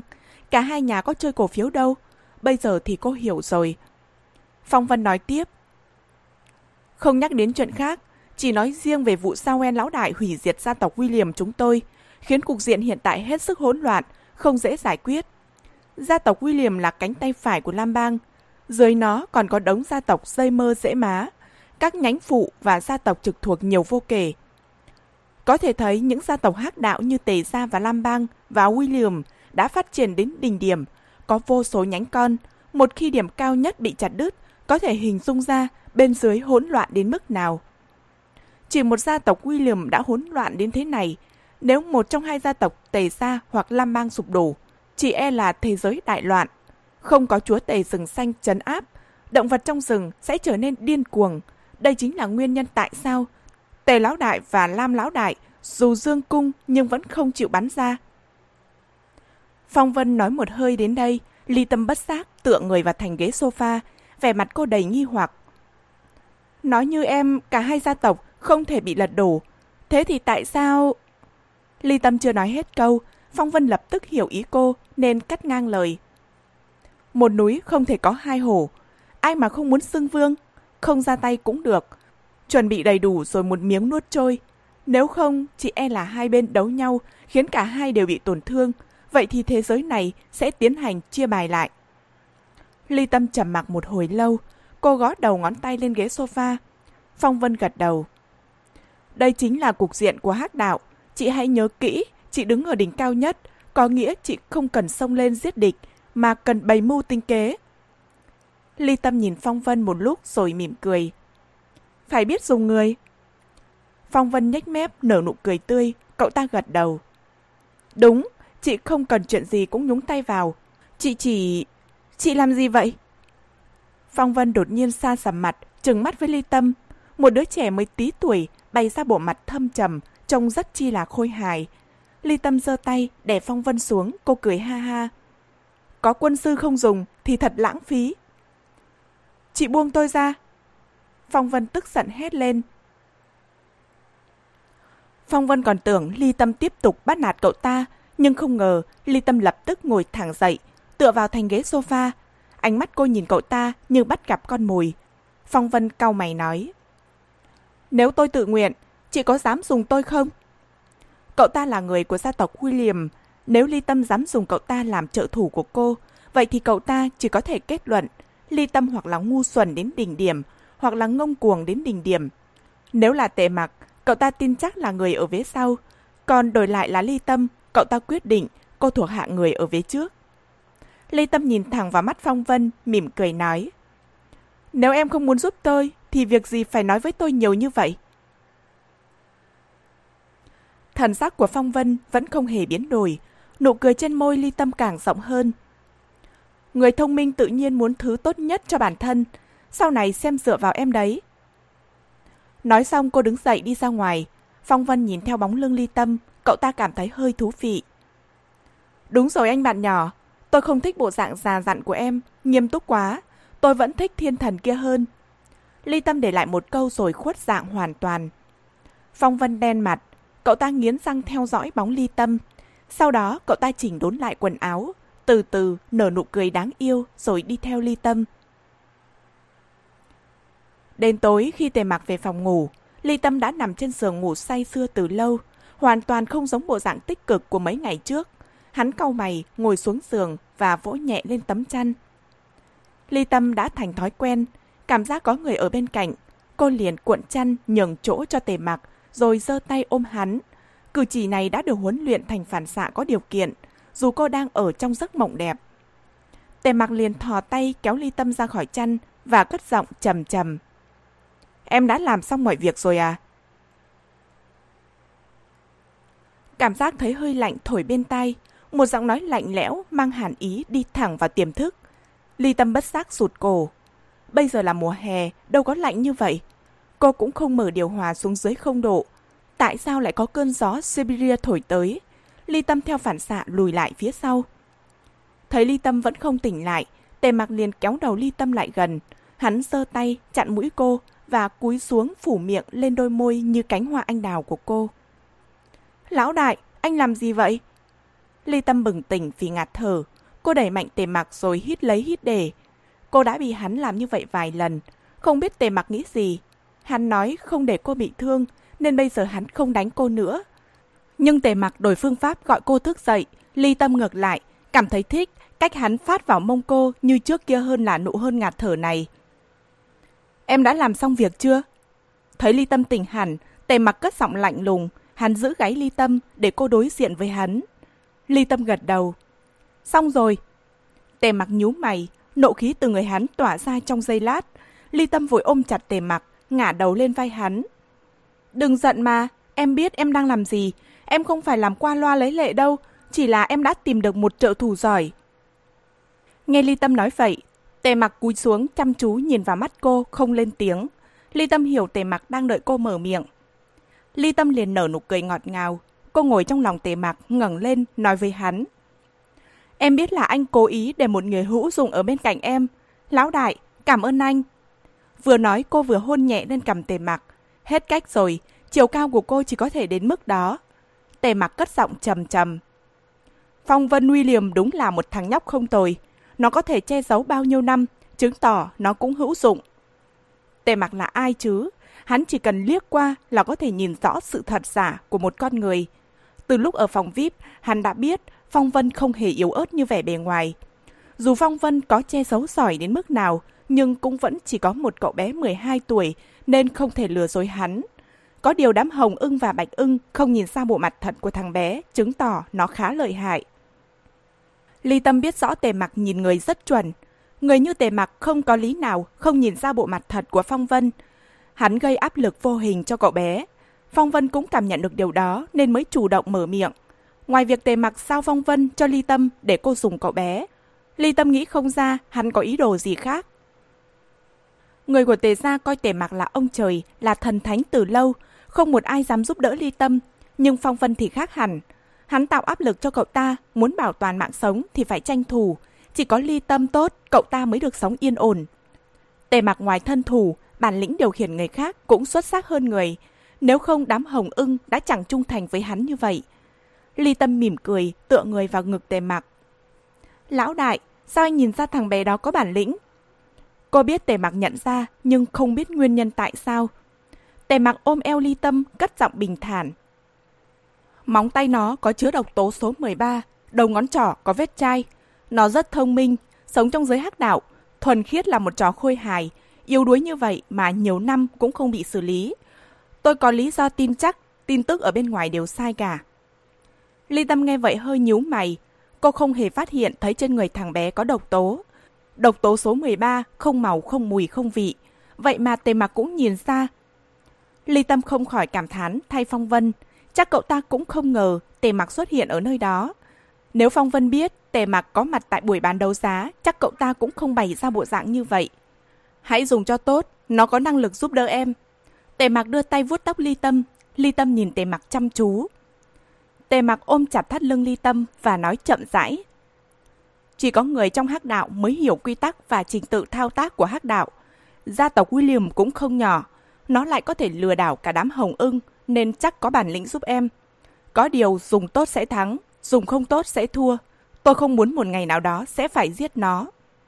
Ly Tâm gật đầu. Em sẽ thận trọng, anh không cần lo lắng. Ly Tâm biết Tề Mặc không muốn giết Phong Vân, cũng không muốn cậu bé ảnh hưởng đến cô. Cô liền ôm chặt Tề Mặc. Người đàn ông này không biết ăn nói, chỉ biết thể hiện bằng hành động. Nhưng tất cả đều là nghĩ cho cô. Chỉ riêng điều đó cũng xứng đáng để cô hết mình vì hắn. Cảm nhận được vòng tay của Ly Tâm, Tề Mặc nở nụ cười nhàn nhạt, hắn cất giọng trầm trầm. Đừng làm tôi thất vọng. Ly Tâm gật đầu, kéo Tề Mặc nằm xuống giường. Dưới ánh trăng sáng, hai thân hình cuộn chặt vào nhau, khiến không khí lạnh lẽo trở nên ấm áp hơn. Từng ngày từng ngày trôi qua, động thái của hai gia tộc mỗi lúc một lớn, giao tranh càng ngày càng rõ ràng, sức ảnh hưởng ngày một rộng. Cục diện đối đầu khiến thế giới không ngừng biến động, hỗn loạn bắt đầu hình thành. Thị trường cổ phiếu biến động với tốc độ chóng mặt, buổi sáng còn tăng lên mấy trăm điểm, đến chiều đã rớt xuống đáy vực. Chỉ số không ngừng nhảy lên nhảy xuống khiến thị trường cổ phiếu sốt xình xịch. Tuy người dân thường không biết đến sự chia rẽ trong giới hắc đạo, nhưng chỉ riêng chuyện thị trường cổ phiếu không ổn định đủ khiến tất cả mọi người lo lắng bất an. Chỉ số kinh tế không ngừng tuột dốc, mậu dịch xuất nhập khẩu của các nước bắt đầu tăng thuế quan, hoặc là ngừng cung ứng, giá dầu thô tăng đột biến, vật giá tăng lên, lạm phát bùng nổ. Tất cả những điều này khiến lòng người không khỏi nơm nớp lo sợ. Chốc chốc lại có nơi này bị nổ tung, nơi kia bị đốt cháy. Do tin tức bị phong tỏa nên người bình thường không biết, chỉ có giới hắc đạo là hiểu rõ, thần tiên đánh nhau, người phàm gặp nạn. Do hai nhà đều có rất nhiều gia tộc trực thuộc, mối quan hệ dây mơ dễ má phức tạp vô cùng, nên khi chính thức đối địch, các mối quan hệ ở bên dưới càng trở nên hỗn loạn. Cả giới hắc đạo điên cuồng, hai vị lão đại đứng đầu đối địch, người ở chân dưới sợ không theo kịp nhịp bước nên vội ra tay trước. Vì vậy Tề Gia và Lam Bang vẫn chưa chính thức dùng thủ đoạn với nhau, các thế lực ở bên dưới đã loạn như không thể loạn hơn. Hôm nay tôi diệt anh, ngày mai anh hủy tôi. Ai là kẻ địch, ai là đồng minh đều không thể phân biệt rõ. Gió lớn nổi lên, mây đen cuồn cuộn, cả thế giới biến đổi trong chốc lát. Hai nhà sản xuất vũ khí tranh đấu làm cả thế giới xáo trộn. Mặc dù người dân bình thường không hề hay biết. Hôm qua Tề Gia đã xóa bỏ một đường dây ma túy của Lam Bang. Đại khái cắt đứt 7% nguồn thu nhập của Lam Bang. Tại đại bản doanh của Tề Gia, Phong Vân William ngồi trên ghế sofa khoanh hai tay trước ngực. Cậu bé có gương mặt trong sáng đáng yêu, nhưng từ miệng thốt ra tin tức nóng hổi nhất. Ly Tâm gật đầu nói. Nhưng Tề Gia cũng bị thiệt hại một nhà máy vũ khí, hai nhà coi như huề nhau. Phong Vân William lắc đầu. Không thể tính như chị, một nhà máy vũ khí tuy lớn nhưng chỉ cần sản xuất lại là được. Còn việc kinh doanh ma túy của Lam Bang bị tổn thất không chỉ là đồng tiền mà phạm vi liên quan rất rộng, bên Đông Nam Á bây giờ loạn hết cả lên rồi. Ly Tâm tiếp lời. Lam bang làm ăn tám nham quá, vì vậy thiệt hại cũng lớn như phạm vi hoạt động. Phong Vân William ầm một tiếng rồi nói tiếp. Chỉ có thể nhìn ra điểm này, không tồi. Tuy hai gia tộc đều là nhà sản xuất vũ khí, nhưng Lam Bang còn kiếm thêm nhiều nghề khác. Nhìn bề ngoài thế lực của Lam Bang có vẻ lớn hơn Tề Gia, nhưng nếu bị động chạm đến, Lam Bang dễ bị sụp đổ hơn nhiều. Tôi nghĩ đây là lý do tại sao Tề Gia chỉ tập trung sản xuất vũ khí, những thứ khác không thèm bận tâm. Một nghề cho chín còn hơn chín nghề, đó mới là vương đạo. Thấy Phong Vân nói có lý, Ly Tâm liền ngồi xuống bên cạnh cậu bé. Cô ôm chiếc gối tựa cao mày hỏi. Hai nhà thật ra chưa phải tiêu hao nhiều lắm, nhưng tôi không ngờ bên ngoài lại bị ảnh hưởng lớn đến mức này. Bây giờ ở Tề Gia vẫn bình thường như không có chuyện gì xảy ra nhưng từ những người liên tục ra ra vào vào tề ra, có thể thấy cục diện tương đối nghiêm trọng. Tề mặc mỗi ngày đều ở tề ra, sắc mặt hắn vẫn lạnh lùng vô cảm như bình thường. Nhưng chính phủ các nước không ngừng gọi điện thoại liên tục, trao đổi thông tin. Đám Hồng ưng và Bạch ưng họp bàn suốt ngày. Ly Tâm cũng có thể đoán sự việc không đơn giản. Phong Vân tựa người vào thành ghế sofa, cậu bé nở nụ cười nhàn nhạt. Từ hôm bắt đầu động thủ, đã biết có ngày hôm nay, chị sợ rồi à? Ly Tâm lắc đầu. Tôi không phải sợ, mà chỉ cảm thấy sự việc căng quá. Thấy Ly Tâm nhăn mặt nhú mày. Phong Vân nhìn cô chăm chú. Cậu ta nói bằng một giọng điệu không hề châm chích hay cười nhạo như thường thấy. Bây giờ mới bắt đầu, mới chỉ động đến một góc nhỏ của núi băng. Đợi đến khi hai bên đối đầu toàn diện, chỉ e là thế giới này sẽ được phân chia lại. Ly Tâm không tiếp lời, đến bây giờ cô mới biết vụ này không đơn giản là cuộc đối đầu của hai gia tộc hảo môn hắc đạo như cô tưởng, mà sự ảnh hưởng của nó lan ra toàn thế giới. Dầu lửa, vũ khí, hắc đạo hàng đầu đều không phải trò đùa. Cuộc đua tranh này lại liên quan đến cả ba thứ đó. Có thể tưởng tượng phạm vi ảnh hưởng lớn đến mức nào. Ly Tâm thở dài nói. Nếu chỉ là đua tranh về thế lực thì tôi thấy chẳng là gì. Cùng lắm ai có bản lĩnh người đó thắng cuộc. Bây giờ dính dáng đến nhiều người như vậy, tôi chẳng còn ham thắng lợi. Phong Vân cười nhạt. Đã đến nước này rồi, mà muốn quay đầu, chị nghĩ có thể nào không? Ly Tâm lắc đầu. Tôi chưa từng nghĩ sẽ quay đầu, mà bây giờ cũng chẳng quay lại được nữa. Nghe Ly Tâm nói vậy, Phong Vân cất giọng nghiêm túc. Đây chính là hiện thực, nếu không thể tiêu diệt Lam Bang, cục diện sẽ càng tồi tệ hơn. Vì vậy bây giờ xem thế lực của ai lớn hơn, thủ đoạn của ai lợi hại hơn. Hậu quả của việc gió lớn nổi lên, mây mù kéo đến. Tề Mặc và Lam Tư đã định liệu từ lâu, vì vậy Lam Tư mới không chịu trở mặt công khai đối địch Tề Mặc anh ta chỉ lặng lẽ tiến hành trong bóng tối, không để tề mặc bắt thóp. Nhưng vụ kim tự tháp, Lam Bang đã quá hống hách, bọn họ tưởng có thể chôn tề mặc ở trong đó. Chỉ cần tề mặc chết, tề gia sẽ như rắn mất đầu và không thể đối chọi với Lam Bang. Vì vậy bọn họ mới bất chấp tất cả. Nhưng bọn họ không ngờ tề mặc có thể thoát chết. Đến lúc này nhân chứng vật chứng đều đủ cả. Tề mặc có lý do để chiếm thế thượng phong. Nếu không trở mặt, sẽ rơi vào tình cảnh bị tề mặc áp chế, vì vậy Lam Tư mới trực tiếp trở mặt với Tề Mặc, cuối cùng dẫn đến cục diện ngày hôm nay. Hai vị lão đại còn ngồi nguyên trên vị trí, thế lực của hai nhà vẫn còn mạnh. Bao nhiêu năm nay chưa từng xuất hiện cuộc đối đầu tương tự.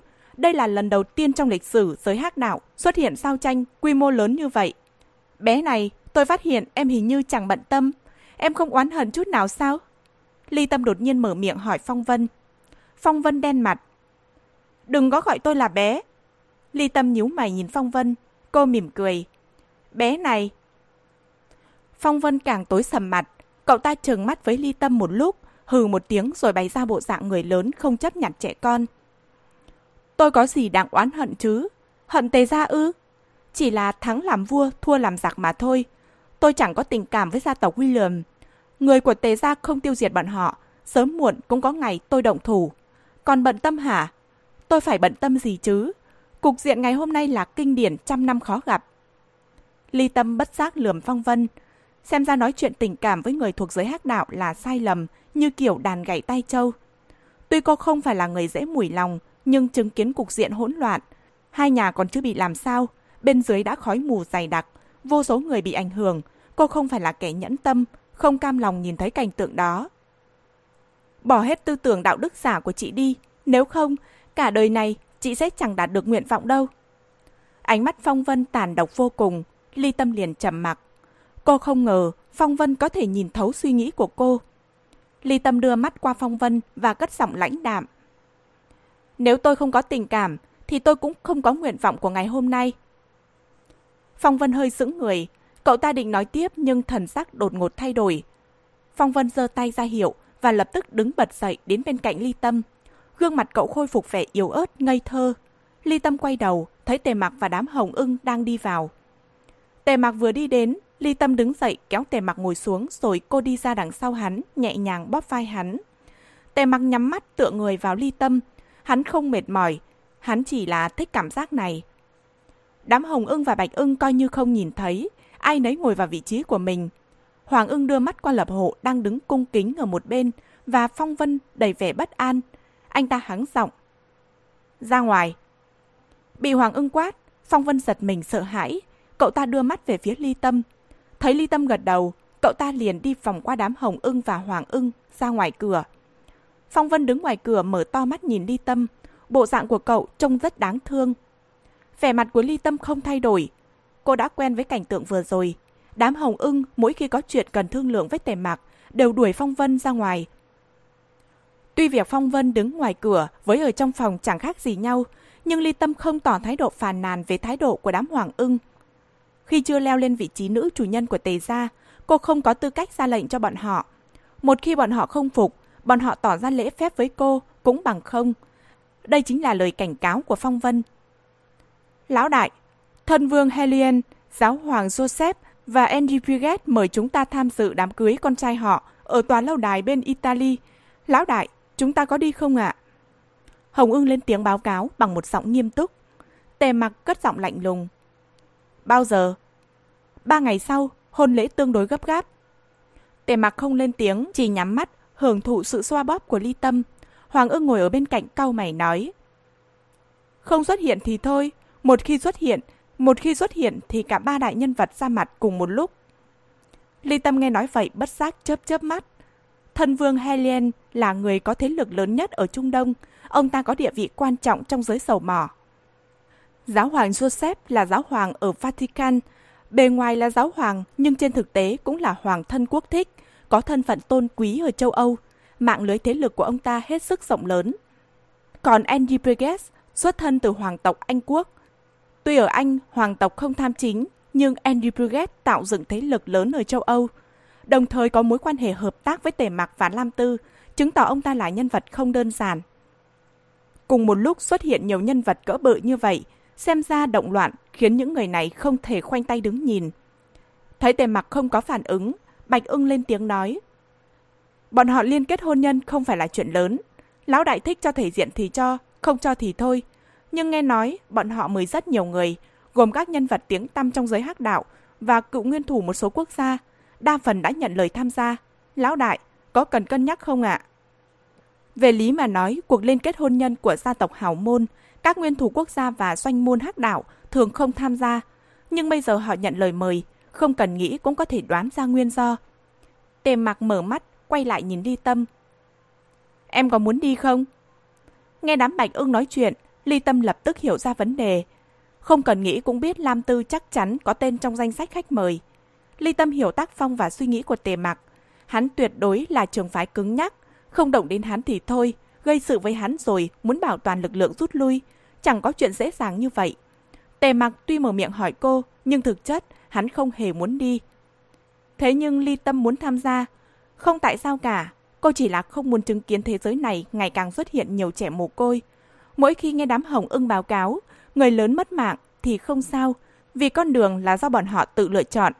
Nhưng người lớn chết, trẻ em sẽ trở thành cô nhi, Ly Tâm bỏ thời gian chuyên điều tra các cô nhi viện.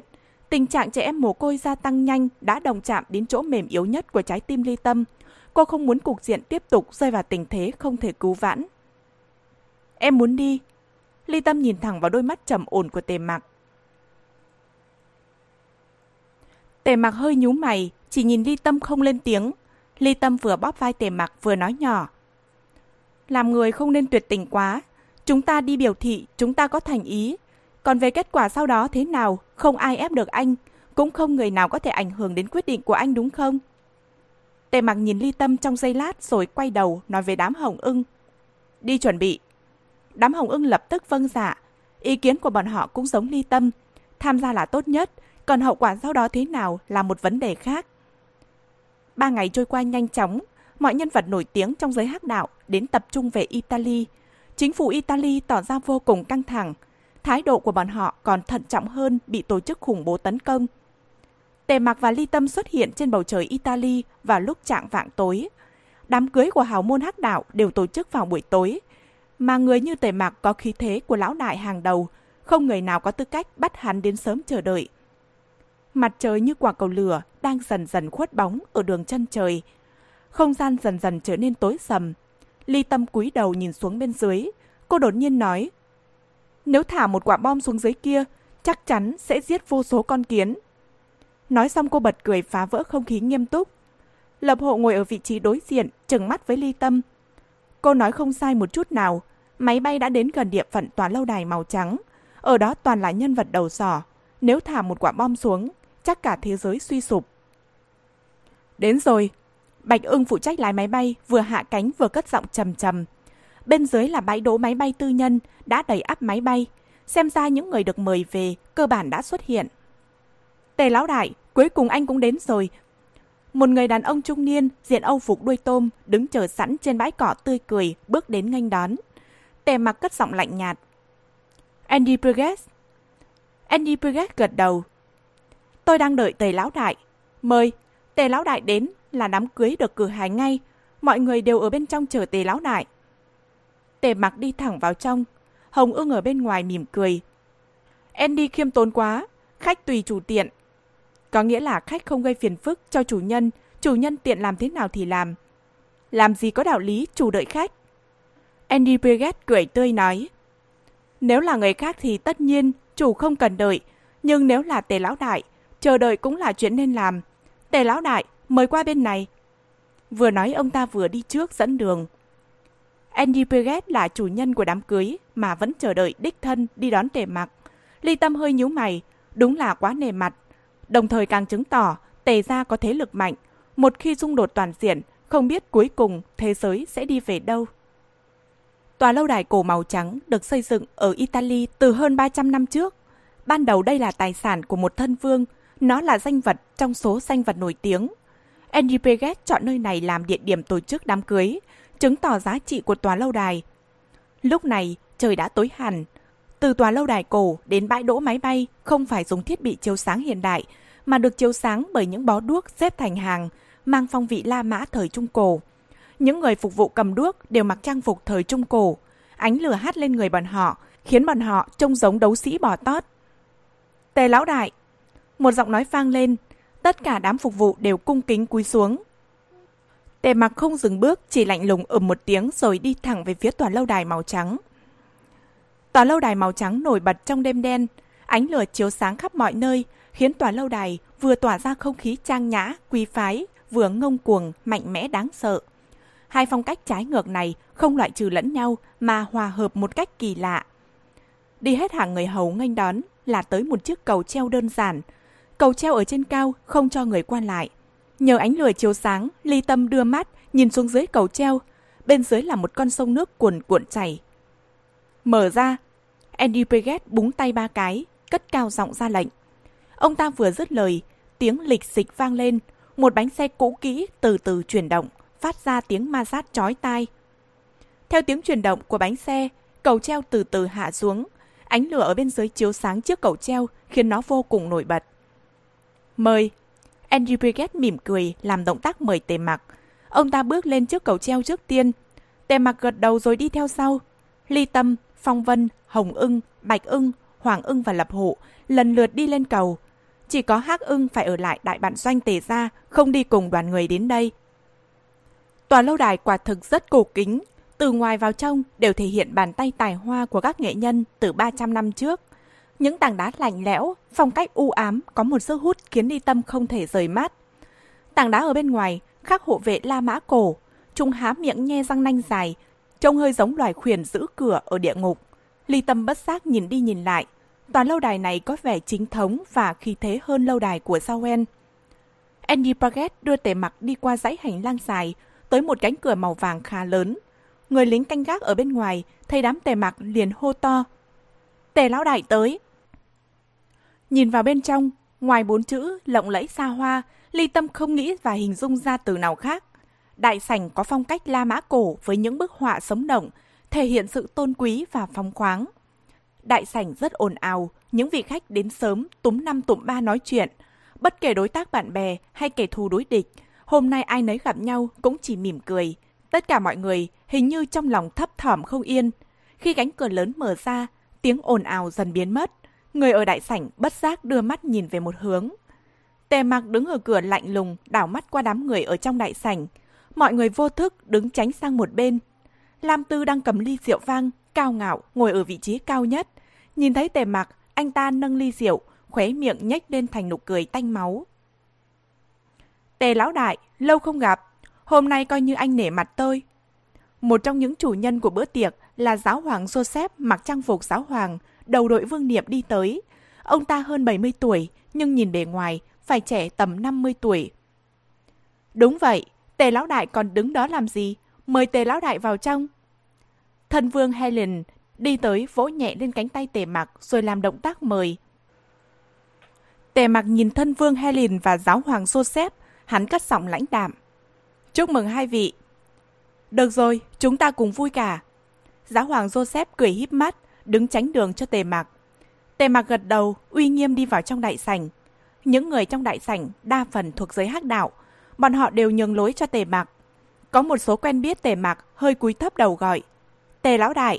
Tề mạc lạnh lùng ùm một tiếng rồi đi qua. Ly tâm đi sau tề mạc cũng cảm nhận thấy mọi ánh mắt trong đại sảnh tập trung hết về bên này. Nhìn về phía trước, thấy đám người đứng tránh đường cho tề mạc và bộ dạng cao ngạo của hắn. Cô bất giác than thầm. Đây đúng là khí thế của một ông hoàng. Tề mặc đi thẳng lên hàng ghế đá quý ở vị trí cao nhất. Một chiếc ghế bị Lam Tư chiếm mất. Một chiếc là của hắn. Tề mặc quay người ngồi xuống. Hắn và Lam Tư, mỗi người, chiếm cứ bên trái bên phải, cao hơn tất cả mọi người. Ly Tâm đứng sau lưng tề mặc. Đây là lần đầu tiên cô có cảm giác đứng trên đỉnh điểm.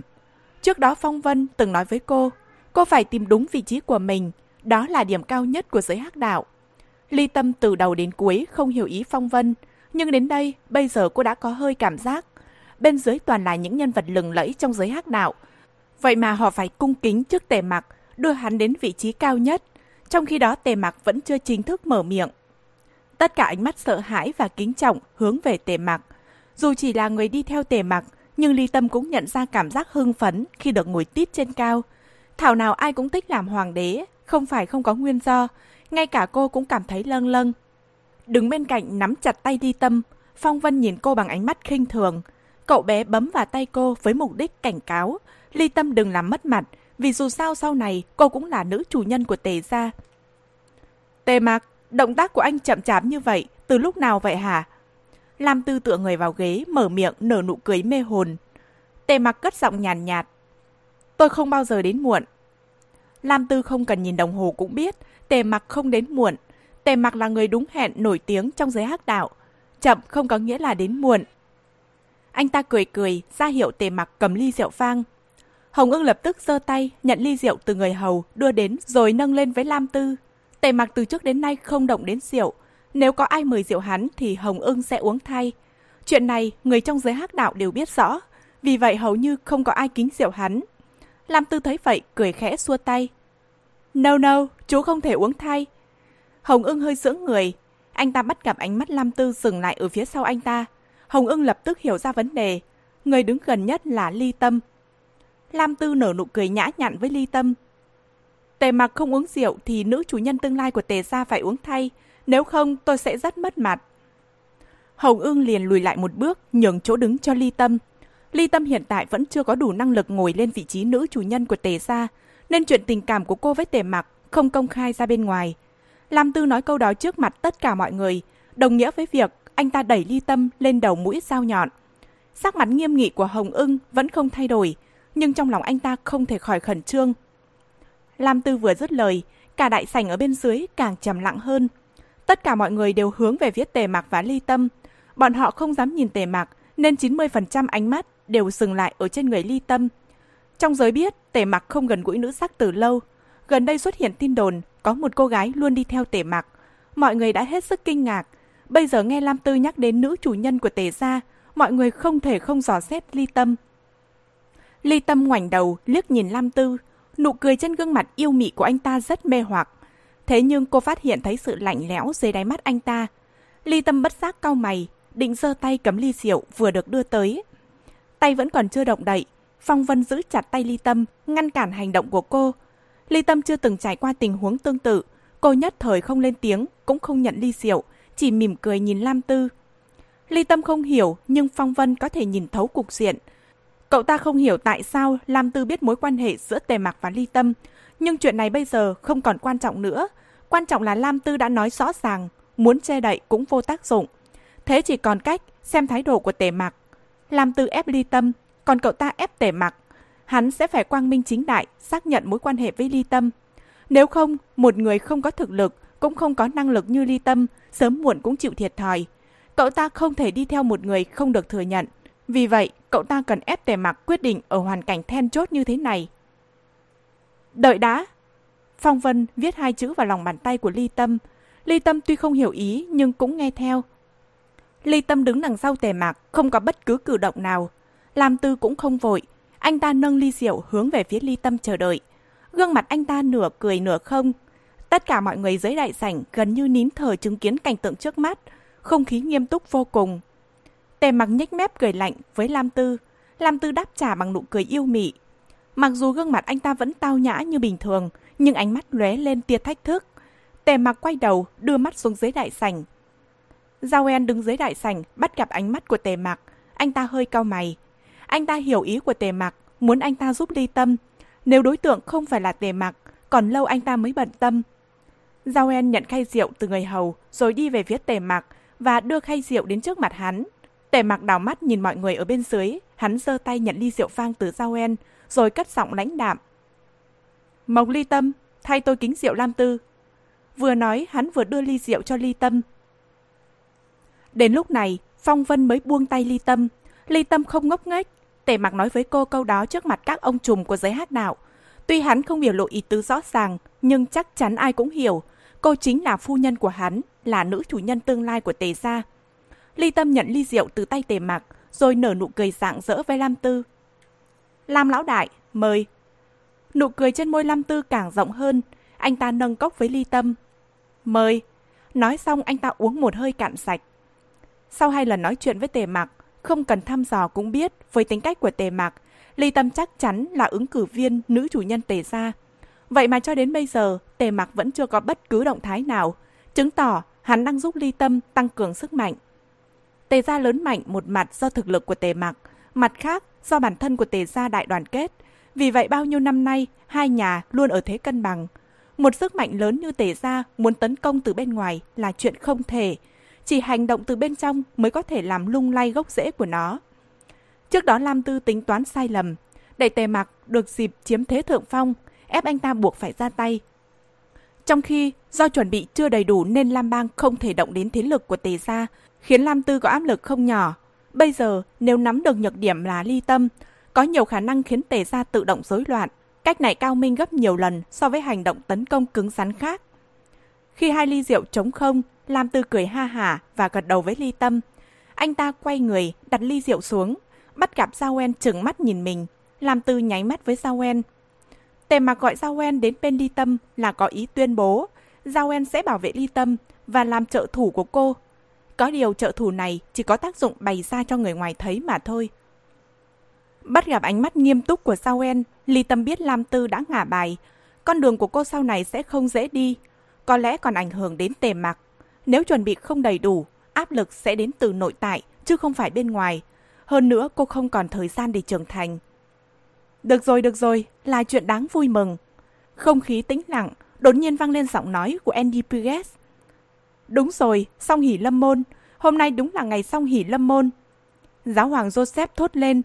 Đám hắc đạo khôi phục thần thái, bắt đầu cười cười nói nói. Tề mặc tuy thừa nhận, nhưng không tuyên bố công khai nên mọi người không tiện chúc mừng hắn. Thấy chưa, tin tức của tôi chậm quá. Tề lão đại và Lam lão đại hữu hảo đấy chứ. Thân vương Helen tươi cười nhìn tề mặc và Lam tư. Giáo hoàng Joseph đế thêm vào. Tất nhiên, tất nhiên rồi. Mặc cho lời nói của mọi người, Tề Mặc và Lam Tư, một người vẫn giữ bộ mặt vô cảm, một người vẫn nho nhã nở nụ cười tanh máu, hoàn toàn không coi ai ra gì. Thời gian đến rồi, hôn lễ chính thức bắt đầu. Khi chuông đồng hồ điểm đúng 8 tiếng, lâu đài cổ màu trắng diễn ra cuộc liên kết hôn nhân của các thế lực hắc đạo. Chứng kiến cảnh đám người nghiêm túc và lắm quy tắc quy định, đến chuyện cô dâu chú rể cúi người cũng chỉ được hạ xuống 30 độ. Ly Tâm bất giác cau mày. Hôn lễ này không thua kém đám cưới của Hoàng gia là bao. Thấy Ly Tâm chăm chú theo dõi đám cưới, Phong Vân lại viết vào tay Ly Tâm vài chữ. Ly Tâm hơi ngây người, ánh mắt cô không thay đổi nhưng đã chuyển sang quan sát đối tượng khác. Ly Tâm nghĩ hôn lễ của cô sau này chắc cũng tương tự nên mới để ý. Thế nhưng Phong Vân nhắc nhở cô, mục đích ngày hôm nay đến đây không phải xem đám cưới, mà là đám người ở dưới đại sảnh. Người tham dự hôm nay toàn là nhân vật cỡ bự, dù không nhớ tên cũng nên nhớ mặt. Làm quen với bọn họ chỉ có lợi mà không có hại. Ly Tâm đưa mắt nhìn từ phía, cô chẳng gặp người quen nào. Những cựu nguyên thủ quốc gia có tên trong danh sách cô đều biết, nhưng bây giờ chẳng thấy bóng dáng một ai. Bọn họ không thể nào không đến. Có lẽ bọn họ không muốn lộ diện, trốn ở đằng sau. Hôn lễ vẫn tiếp tục diễn ra trong không khí náo nhiệt. Tề Mặc và Lam Tư về cơ bản không chú ý đến cảnh tượng trước mắt. Đám cưới chỉ là hình thức ngụy trang để mời hai người đến mà thôi. Họ làm gì có tâm trạng theo dõi vụ này. Vì vậy một người trầm mặc, một người mỉm cười, nhưng cả hai đều toát ra vẻ ngông cuồng và bá đạo như nhau. Đám cưới không có mục sư, cũng không có màn thề thốt trước thánh chúa. Những lời hứa yêu nhau trọn đời gì đó không nằm trong phạm vi tin tưởng của giới hắc đạo. Đối với bọn họ, trưởng bối của gia tộc là người lớn nhất. Nếu xuất hiện nhân vật quan trọng hơn, thì cô dâu và chú rể sẽ thờ kính nhân vật đó. Tất cả nghi lễ đều liên quan đến nguyên tắc sinh tồn, thực lực quyết định tất cả. Ly Tâm lặng lẽ quan sát Tề Mặc và Lam Tư chúc phúc cô dâu chú rể. Đáng lẽ phải hôn chán cô dâu chú rể. Tề Mặc vốn không gần nữ sắc nên đổi thành quà tặng. Vì vậy chỉ có Lam Tư hôn chán cô dâu chú rể, còn Tề Mặc chỉ chạm nhẹ môi lên chán chú rể, còn cô dâu bị bỏ mặc ở một bên. Chứng kiến cảnh tượng này, Ly Tâm cảm thấy hơi kỳ lạ, vì cô chưa từng gặp cảnh người trẻ tuổi như Tề Mặc và Lam Bang lại có cử chỉ giống bậc trường bối. Trong khi đó những người khác vẫn thản nhiên như không. Có lẽ họ đã quen với việc trong giới hắc đạo, tuổi tác không thành vấn đề, thực lực mới quan trọng. Ta tuyên bố hai con trở thành vợ chồng. Thấy Tề Mặc và Lam Tư hoàn tất khâu chúc phúc cô dâu chú rể, giáo hoàng Joseph cất cao giọng tuyên bố. Giáo hoàng Joseph cất cao giọng tuyên bố. Đáng lẽ để Tề Mặc và Lam Tư tuyên bố sẽ càng có hiệu quả hơn, nhưng hai người hình như không có hứng thú làm chủ hôn. Lễ thành, tiết mục quan trọng nhất đã hoàn thành, những người tham gia hôn lễ đồng thanh hô to. Âm nhạc nổi lên, cô dâu chú rể bước ra ngoài khiêu vũ đầu tiên. Bầu không khí không còn trang trọng và nghiêm túc như vừa rồi, mà ôn hòa thoải mái hơn nhiều. Mọi người đều tránh ra, nhường khoảng trống giữa đại sảnh cho cô dâu chú rể. Không phải là bản nhạc dành cho đám cưới, mà là một điệu khúc khá vui khiến không khí càng sôi động. Tề mặc đứng dậy, định đưa ly tâm đi ra ngoài. Nghi thức hôn lễ đơn giản, mọi thủ tục đã làm xong, hắn không có hứng thú ở lại tham gia mấy trò sau hôn lễ. Nữ chủ nhân tương lai của Tề Gia, không biết tôi có tư cách mời cô nhảy một điệu nhảy hay không? Tề Mạc vừa đứng dậy, Lam Tư cũng lập tức đứng lên, mỉm cười, giơ tay về phía ly tâm. Cả đại sảnh im lặng trong giây lát, mặc dù tiếng nhạc vẫn không dứt, nhưng có thể cảm nhận thấy bầu không khí trầm mặc và căng thẳng. Mọi người đều nín thở theo dõi phản ứng của Tề Mặc. Ly Tâm quay sang Lam Tư, thấy anh ta nhìn cô chằm chằm.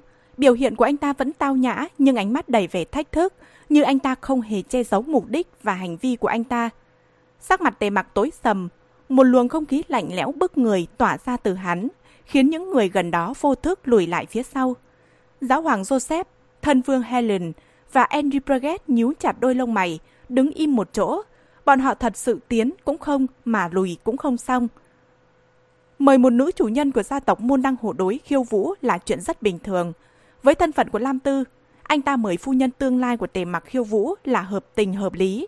Nhưng với điều kiện hai nhà có mối quan hệ hữu hảo, vì vậy từng cử chỉ hành động của Lam Tư trong buổi tối hôm nay đều trở nên khác thường trong con mắt người khác. Đối diện với đôi mắt đầy ý cười của Lam Tư, tề mặc không lên tiếng, đáy mắt hắn phóng ra tia sát ý đằng đằng. Ly Tâm ở bên cạnh đột nhiên nắm tay tề mặc, rồi nở nụ cười với Lam Tư. Tất nhiên, anh có tư cách. Nghe Ly Tâm nói vậy, Tề mặc tức giận quay đầu nhìn Ly Tâm. Ly Tâm cười tươi với hắn. Nhưng hiếm khi gặp hoàn cảnh như buổi tiệc này, tôi muốn cùng ông xã tương lai của tôi nhảy điệu đầu tiên. Gương mặt tươi như hoa của Ly Tâm khiến nộ khí trên gương mặt của Tề mặc từ từ tan biến. Ly Tâm lịch sự quay sang mỉm cười với Lam Tư. Không biết Lam Lão Đại có đồng ý không? Lam Tư đành phải mỉm cười, vất tay. Tất nhiên là đồng ý. Ly Tâm liền kéo tề mặc đi vào trung tâm đại sảnh. Đến lúc này tất cả mọi người mới thở phào nhẹ nhõm. Ai mà không biết tính cách của tề mặc, dám cướp người của hắn, hậu quả sẽ vô cùng nghiêm trọng. Nhưng Lam Tư cũng không phải nhân vật tầm thường, nên trong khoảnh khắc đối địch vừa rồi, mọi người gần như ngửi thấy mùi thuốc súng. Nếu ứng phó không tốt, chị e là lửa sẽ cháy bùng bùng. Bây giờ thì tốt rồi, không khí đã dịu hẳn. Mọi người ở đại sảnh dạt sang một bên để nhường chỗ cho tề mặc. Đồng thời tất cả mọi người đều mở to mắt nhìn tề mặc. Bao nhiêu năm qua, bọn họ chưa từng nghe nói tề mặc biết khiêu vũ, huống hồ là chứng kiến. Điều này xuất phát từ lý do tề mặc không gần gũi nữ sắc. Tất nhiên, hắn không khiêu vũ cùng đàn bà. Lẽ nào hắn tìm đàn ông nhảy với hắn? Vì vậy lúc này, đám người có mặt trong đại sảnh chỉ biết chăm chú theo dõi tề mặc. Tề mặc bị ly tâm lôi vào giữa đại sảnh. Hắn đanh mặt nhìn cô. Cả đời này, thứ gì hắn cũng học, thứ gì hắn cũng biết. Vào sinh ra tử không làm khó hắn. Nhưng khiêu vũ thì hắn không biết vì hắn không có hứng thú. Đồng thời cho rằng không ai có đủ tư cách bắt hắn nhảy. Nhưng bây giờ ngoài hắn ra, không người nào có tư cách đứng ở đây. Nhìn vẻ mặt của tề mặc, ly tâm đoán ra, hắn không biết nhảy. Nhưng hai người đã rơi vào tình huống này, quả thật không dễ rút lui. Hơn nữa nếu tề mặc không muốn, hắn đã không để cô kéo hắn vào sàn nhảy. Ly tâm ngẩng đầu nhìn tề mặc, nụ cười trên môi cô rạng rỡ như không thể rạng rỡ hơn. Cô giơ hai tay ôm eo tề mặc, rồi dẫn dắt hắn lắc lư theo điệu nhạc. Tề mặc cúi xuống nhìn ly tâm, thấy cô tựa sát vào ngực hắn, đôi mắt sáng lấp lánh và nụ cười rạng rỡ, đẹp đẽ của cô, khiến trong lòng hắn cảm thấy rất dễ chịu. Tề mặc theo phản xạ ôm chặt lưng ly tâm, đầy chiếm hữu, để cô đứng thẳng ở trong lòng hắn, rồi hắn chậm rãi di chuyển theo từng nhịp bước của ly tâm. Hai người không có bước nhảy phức tạp, không có kỹ thuật, thậm chí không hẳn là khiêu vũ, mà chỉ ôm nhau dạo bộ. Họ từ từ lắc lư theo điệu nhạc. Không phức tạp, không sôi động, không kịch tính nhưng lại rất ấm áp, rất dễ chịu. Trong mắt hai người đang ôm nhau chỉ biết có đối phương. Những người khác không hề tồn tại. Họ thưởng thức âm nhạc, thưởng thức giây phút ngọt ngào đẹp đẽ này. Chứng kiến cảnh tượng trước mắt, làm từ hơi cau mày. Ánh mắt anh ta lóe lên một tia kinh ngạc. Tuy nhiên, Lam Tư vẫn giữ nụ cười yêu mị trên môi. Giao En đứng bên cạnh, cũng nắm tay tiểu thư của một gia tộc hào môn, lướt vào sàn nhảy và bắt đầu quay tròn theo điệu nhạc. Cùng lúc này, giáo hoàng Joseph tươi cười, cất cao giọng. Mời mọi người vui vẻ. Tiếp theo, từng cặp từng cặp tiến vào trung tâm đại sảnh. Bọn họ khiêu vũ xung quanh tề mặc và ly tâm. Cả đại sảnh bắt đầu náo nhiệt hẳn lên. Khoảng thời gian nửa sau của đám cưới, đại sảnh chìm trong không khí hoan lạc. Niềm vui và sự nhiệt tình thể hiện trên nét mặt của mỗi người. Giữa đại sảnh, từng cặp đôi quay cuồng trong điệu khiêu vũ. Lúc này, đám tề mặc và ly tâm đã rời khỏi đại sảnh đi về phía phòng hội nghị của tòa lâu đài. Có mấy vị nguyên thủ quốc gia đang chờ hắn ở đó. Bọn họ đặc biệt tới đây chỉ với mục đích gặp mặt tề mặc. Đây là việc trong định liệu nên tề mặc không hề do dự. Hắn cùng giáo hoàng Joseph đi thẳng tới phòng hội nghị. Phong Vân đi theo sau ly tâm. Giới hắc đạo đều biết gia tộc là cánh tay phải của Lam Bang đã bị tiêu diệt. Vậy mà bây giờ, người sống sót duy nhất đi cùng ly tâm. Do đó bọn họ đều nhìn cậu bé bằng ánh mắt giỏ xét. Thấy mọi người đều dồn ánh mắt vào mình. Phong Vân càng căng thẳng sợ hãi. Cậu bé nắm chặt tay ly tâm, bày ra vẻ yếu ớt, rất đáng thương. Giao En không đi cùng bọn họ. Dù có mối quan hệ tốt với tề mặc, nhưng thế nào đi chăng nữa, anh ta cũng là người đứng đầu mafia Ý nên không tiện đi theo. Tề lão đại, mời qua bên này. Giáo hoàng Joseph đưa tề mặc đi vòng vòng trong tòa lâu đài cổ. Tòa lâu đài rộng lớn có rất nhiều phòng, hành lang nối tiếp nhau. Nếu không có người dẫn đường, chắc chắn sẽ bị lạc trong mê cung mà không thể tìm ra lối cổng chính. Tề lão đại, anh xem... Thần vương Helion đã chờ sẵn ở cửa phòng hội nghị, do dự nhìn đám người đằng sau tề mặc. Tề mặc phất tay và cất giọng lạnh lùng. Mọi người ở lại đây, Đám hồng ưng lập tức vâng dạ. Ly Tâm cũng ở lại bên ngoài, chỉ có một mình tề mặc đi vào trong. Đến lúc này, giáo hoàng Joseph và thân vương Helen mới thở vào nhẹ nhõm. Nguyên thủ quốc gia của một số cường quốc đang có mặt ở bên trong, có thể ở vị trí đối lập hoặc trung lập về mặt chính trị. Bình thường họ không dễ dàng tụ tập cùng nhau, vậy mà hôm nay mấy người đó chịu gặp mặt tiến hành đàm phán. Tất cả đều vì vấn đề của Tề Mặc và Lam Tư. Đây là một đề tài cấm kỵ, nên trừ một số nhân vật có liên quan, người ngoài không thể tham gia. Ly Tâm cùng đám Hồng ưng và Bạch ưng đứng chờ ở ngoài cửa. Người phụ trách bảo vệ vòng ngoài là thân vương Helion, thấy vậy liền cười nói. Bên kia là vườn hoa, có chỗ nghỉ ngơi, mọi người qua đó ngồi nghỉ đi. Mọi người đứng đây khiến tôi có áp lực rất lớn. Hồng ưng cất giọng lãnh đạm. Được thôi. Sau đó cả đoàn người đi tới vườn hoa. Vườn hoa thật ra ở ngay bên cạnh, cách cửa phòng hội nghị chỉ khoảng 2-3 mét. Từ cửa sổ cũng có thể nhìn thấy hình bóng ở bên trong. Đây là lý do tại sao Hồng ưng đồng ý tới nơi này. Vạn sự cần thận trọng mới là chân lý. Đây là một vị trí tốt, vừa có thể quan sát tình hình bên trong, vừa có thể phát huy năng lực của bọn họ. Phong Vân từ đầu đến giờ vẫn giữ bộ dạng yếu ớt. Cậu ta nắm chặt tay Ly Tâm và nép vào người cô. Lúc này, cậu ta hơi kéo tay cô. Ly Tâm hiểu ý lập tức cùng Phong Vân lùi lại phía sau một chút. Họ dừng lại ở dưới giàn hoa tường vi, ở bên lề hoa viên. Hai người vừa lui ra, liền nhìn thấy mấy người hầu nữ mang khay trà tới. Đặt trên chiếc bàn đá ngay trước mắt đám hồng ưng. Thân vương Helen mỉm cười ra hiệu. Hồng ưng gật đầu, thay lời cảm ơn. Mời khách uống trà là phép lịch sự, nhưng cậu uống hay không là việc của bọn họ. Tất cả chìm vào không khí yên lặng tột độ, không có bất cứ tiếng động nào. Phòng hội nghị được cách âm rất tốt, đám hồng ưng giữ trạng thái cảnh giác cao độ. Ly Tâm bị Phong Vân kéo đến nép và rắn hoa tường vi. Tất cả mọi người tập trung chú ý vào căn phòng có tề mặc nên không ai để ý phía bên này. Ly Tâm cúi xuống nói vào tai Phong Vân bằng một giọng chỉ đủ hai người nghe thấy. Chuyện gì vậy? Phong Vân lặng lẽ viết vào tay Ly Tâm mấy chữ. Ly Tâm bất giác, nhíu chặt đôi lông mày và đưa mắt nhìn về chiếc bàn đá được chiếu sáng bởi ánh trăng. Chiếc bàn đá không có gì lạ thường, thế nhưng Phong Vân vừa nói cho cô biết mặt bàn có chất độc là độc tố số 13. Độc tố số 13 vốn không màu, không mùi vị, nhưng nó sẽ phản quang khi được ánh sáng trắng chiếu vào. Đây là kiến thức tề mạc nói cho cô biết. Nhưng buổi tối không có luồng sáng nên khó có thể phân biệt. Đứng ở vị trí của đám hồng ưng, chắc chắn sẽ không ai phát hiện ra.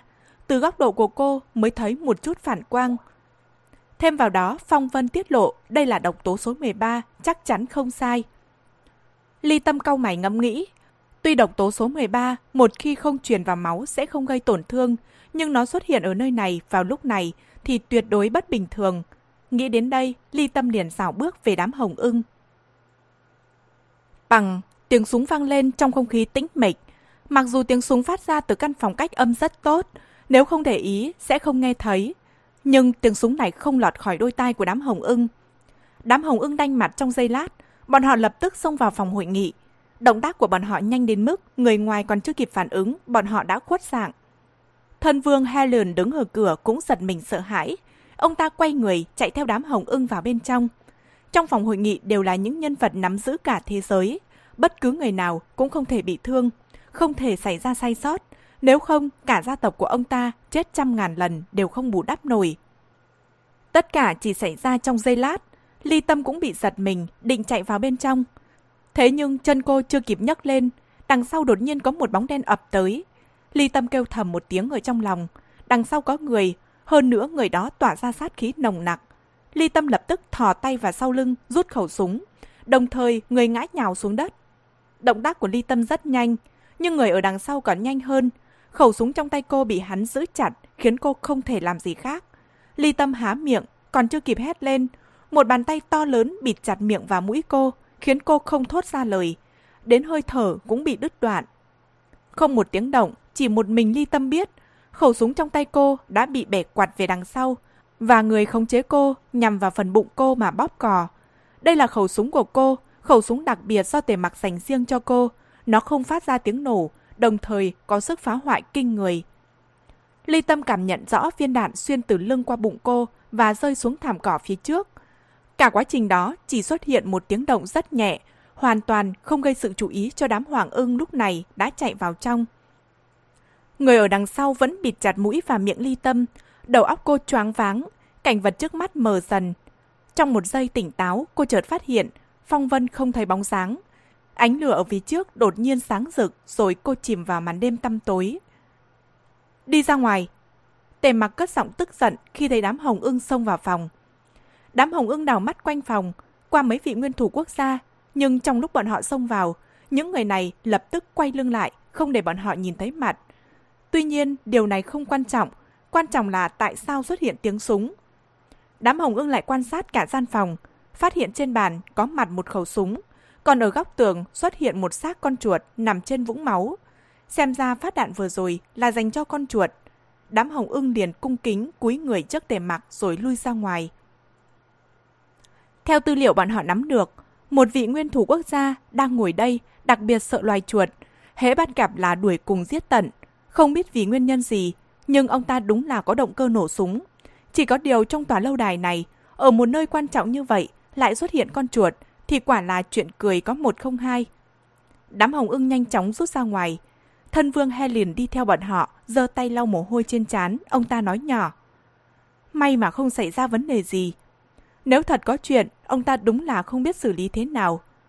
Đám hồng ưng lịch sự gật đầu với thân vương, rồi lại tụ tập về phía chỗ bàn đá trong vườn hoa. Bọn họ vẫn không lơi là cảnh giác.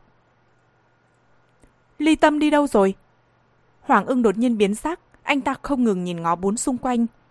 Hoàng ưng vừa dứt lời, cả đám hồng ưng lập tức rơi vào trạng thái căng thẳng. Ánh mắt người nào cũng lộ vẻ kinh ngạc. Ly tâm đột nhiên mất tích. Chắc chắn cô không nhàn rỗi đến mức đi dạo bộ xung quanh. Bây giờ cô không ở đây, điều này có nghĩa là gì? Đám người tản ra tìm kiếm dấu vết của ly tâm. Có mùi tanh của máu. Mũi lập hộ rất thính, anh ta ngửi thấy mùi máu. Phát hiện ra nơi có vết máu, anh ta lập tức lao đến. Đầu đạn K28 là súng của ly tâm. Hoàng ưng đột nhiên kêu lên khi bắt gặp đầu đạn nằm trên mặt cỏ. Đây là khẩu súng anh ta cải tạo cho cô, nên anh ta nhận ra ngay. Là máu của ly tâm. Lập hộ từng nghiên cứu nhóm máu của ly tâm một thời gian dài, nên anh ta cũng nhận ra. Anh ta vừa dứt lời, cả đám người liền xông tới. Trong bóng tối, ly tâm chỉ cảm thấy một cơn đau buốt ở bụng. Cô dần dần tỉnh lại từ nỗi đau đớn. Hai tay cô bị trói ngược ra đằng sau, mồm cô bị nhét thứ gì đó nên không thể thốt ra lời. Bụng cô ươn ướt, giống như máu nóng tiếp tục chảy ra, sinh mạng cô đang từ từ mất đi. Phát đạn đó không cướp đi mạng sống của cô, nếu không cô sẽ không thể tỉnh táo như lúc này. Ly Tâm cố gắng mở mắt nhìn bốn xung quanh, cô vẫn chưa muốn chết. Ly Tâm không nhìn thấy gì cả, trên người cô bị đẩy bởi thứ gì đó nên che khuất tầm mắt của cô. Cô chỉ thấy một bên tối một bên sáng, chỉ là có ánh đèn chiếu vào. Ly Tâm muốn đẩy thứ che mặt cô, nhưng chân tay cô bị trói chặt, không thể nhúc nhích. Bụng cô đau kinh khủng, ảnh hưởng từ vết thương bị đạn bắn. Lão đại, sao lão đại lại để tề lão đại chiếm thế thượng phong? Từ xa xa vọng đến tiếng nói của một người đàn ông. Có gì mà để hay không để, tôi chẳng rảnh rỗi nghe bọn họ du thuyết. Tề mặc giúp tôi từ chối thì càng tốt hơn. Tôi... Là giọng nói của Lam Tư, nhưng anh ta không nói hết câu, mà đột nhiên cất giọng đanh thép. Là ai? Hơi thở và sự dãy ruộng nhẹ cũng đủ khiến Lam Tư phát giác. Mau ra ngoài, nếu không đừng trách tôi khách khí. Người đi cùng Lam Tư gầm lên. Nghe thấy tiếng nói của Lam Tư, Ly Tâm muốn kêu lên, nhưng do miệng bị bịt chặt và mất máu quá nhiều nên cô không thể phát ra âm thanh. Cô chỉ còn cách cố gắng dãy rủa biểu thị tình trạng hiện tại của cô. Ly Tâm biết loại người như Tề Mạc và Lam Tư sẽ nổ súng và thứ đột ngột xuất hiện. Bất kể thứ đó có tính uy hiếp và nguy hiểm hay không, bọn họ không bao giờ nghĩ đến chuyện tiến lại gần xem là người hay là vật, là ta hay địch mới động thủ. Bọn họ quá thận trọng, khiến cảnh ngộ của cô hôm nay càng tồi tệ hơn. Bằng một tiếng súng vang lên. Đối với Lam Tư, kẻ nào xuất hiện ở trên địa bàn của anh ta sẽ phải tự gánh chịu hậu quả. Đây là quy tắc của Lam Tư. Không được sự đồng ý của anh ta mà dám xuất hiện trong khu vực của anh ta thì chỉ có con đường chết. Nghe tiếng động ở ngay sát gần, tim ly tâm như nhảy ra khỏi lồng ngực. Cô dường như nghe thấy tiếng viên đạn lại một lần nữa xuyên qua cơ thể cô. Cái chết chưa bao giờ gần ly tâm như lúc này. Cảm giác tiến đến cánh cửa địa ngục khiến cô tức thở. Không có tề mạc ở cạnh, ly tâm cảm thấy một nỗi sợ hãi tột cùng. Nhưng vì một tia hy vọng có thể sống sót, cô cố gắng dãy rụa và phát ra tiếng động. Khoan đã! Khi sắp bắn viên đạn tiếp theo, Lam Tư đột nhiên ngăn lại. Anh ta tiến về phía ly tâm. Ly tâm thở một hơi dài nhẹ nhõm. Không hiểu tại sao cô không có ác cảm với Lam Tư. Tất nhiên cũng không có tình cảm với anh ta. Vào lúc này, việc Lam Tư phát hiện ra cô đối với ly tâm giống như túm được một ngọn cỏ cứu mạng. Ánh đèn chiếu sáng khiến ly tâm lập tức nhắm mắt lại. Nhưng chỉ một giây sau, cô nhanh chóng mở mắt, nhìn thẳng vào người đứng trước mặt. Phát hiện ly tâm nằm dưới tấm ga trải giường, Lam Tư sững người trong giây lát, anh ta nhíu chặt đôi lông mày và giơ tay ra hiệu cho người đàn ông ở bên cạnh. Người đàn ông đó cũng biến sắc mặt khi nhìn thấy ly tâm. Nhận được mệnh lệnh của Lam Tư, anh ta lập tức xông lên. Hiếm có, hiếm có thật. Vị khách quý này, tôi muốn mời cũng không mời được. Hôm nay ngọn gió nào đưa cô đến đây? Lam Tư nở nụ cười yêu mị. Anh ta đi đến, lôi mảnh vải trong miệng ly tâm. Lời nói của anh ta có vẻ khách sáo, nhưng ánh mắt rất lạnh lùng. Lam Tư, tôi... Ly Tâm há miệng định nói chuyện với Lam Tư, nhưng cô chỉ phát ra ba từ. Đột nhiên, không còn một thanh âm nào khác. Ly Tâm bất giác động đậy miệng, nhưng vẫn không thể nói ra lời. Cổ họng cô đau buốt. Lam Tư thấy vậy càng nhíu chặt lông mày. Anh ta vẫn giữ nụ cười mê hồn trên môi, nhưng ánh mắt đầy sát khí không rời khỏi Ly Tâm. Lam Tư mở miệng nói. Cô bị làm sao mà không thể nói chuyện? Lời nói vừa dứt, đáy mắt Lam Tư lóe lên một tia chết chóc. Muốn đổ tội lên đầu tôi phải không? Đúng là to gan thật. Lam Tư không phải kẻ ngốc nghếch, chỉ cần nhìn qua tình hình của Ly Tâm, anh ta biết ngay đây là một cái bẫy. Bắt gặp ánh mắt đáng sợ của Lam Tư, Ly Tâm há miệng muốn nói điều gì đó, nhưng vẫn không thể phát ra tiếng. Kẻ tấn công cô hiển nhiên đã tính toán trước điều này. Lam Tư ngồi xổm xuống bên cạnh Ly Tâm. Anh ta giơ ngón tay, sờ lên mặt Ly Tâm. Đúng là một kế hoạch tuyệt vời, có thể khiến cuộc chiến giữa tôi và tề mặc càng trở nên căng thẳng. Cô nói liệu tôi có nên giết cô để chiến tranh càng leo thang, vừa vặn thuận ý những kẻ đó hay không? Ly Tâm cảm thấy máu vẫn từ bụng cô chảy ra ngoài. Sinh mệnh dần dần biến mất. Cô bất giác cắn chặt môi mình, nhìn Lam Tư. Lam Tư đã có thể ngồi lên vị trí lão đại của Lam Bang. Anh ta chắc chắn không phải là người dễ dàng bị chi phối.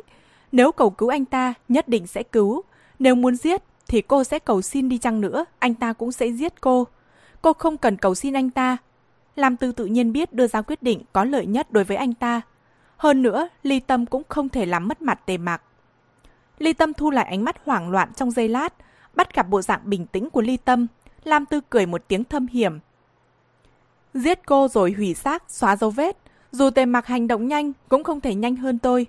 Tôi khiến anh ta không thể nhìn thấy cô. Chắc chắn anh ta sẽ không thể nào tìm được. Không đợi phản ứng của Ly Tâm, Lam Tư nói tiếp. Có điều tôi thật sự nghĩ không ra kẻ nào to gan như vậy, dám bày mưu chưa rẽ tôi và tề mặc, muốn tôi giết người. Hừ, tôi còn lâu mới mắc mưu. Tôi xem ai là kẻ đứng sau vụ này. Nói xong, Lam Tư giật tấm dài trải giường, cuộn người ly tâm rồi bế cô đi ra ngoài. Động tác của Lam Tư chạm vào bụng ly tâm khiến cô run rẩy. Thế nhưng ly tâm không thể nói ra lời, cũng không thể tỏ thái độ. Nhưng Lam Tư không phải người tầm thường. Ly tâm chỉ hơi động nhẹ, anh ta lập tức cảm nhận thấy. Bắt gặp ánh mắt trắng bệch dị thường của ly tâm, Lam Tư liền đặt cô xuống. Khi mở tấm chăn, anh ta thấy bụng và lưng cô đầy máu. Lam Tư liền nhếch mép, nở nụ cười u ám và lạnh lẽo. Làm đẹp thật đấy, đẹp thật đấy, quả nhiên là muốn đổ hết lên đầu tôi. Lam Tư tưởng có kẻ giấu mặt chỉ bắt cóc ly tâm rồi đổ tội cho anh ta. Thật ra anh ta không sợ trò này. Tuy rằng thủ đoạn thâm độc là sợ trường của anh ta, nhưng đối với tề mặc, anh ta không thèm dùng chiêu bắt người uy hiếp này.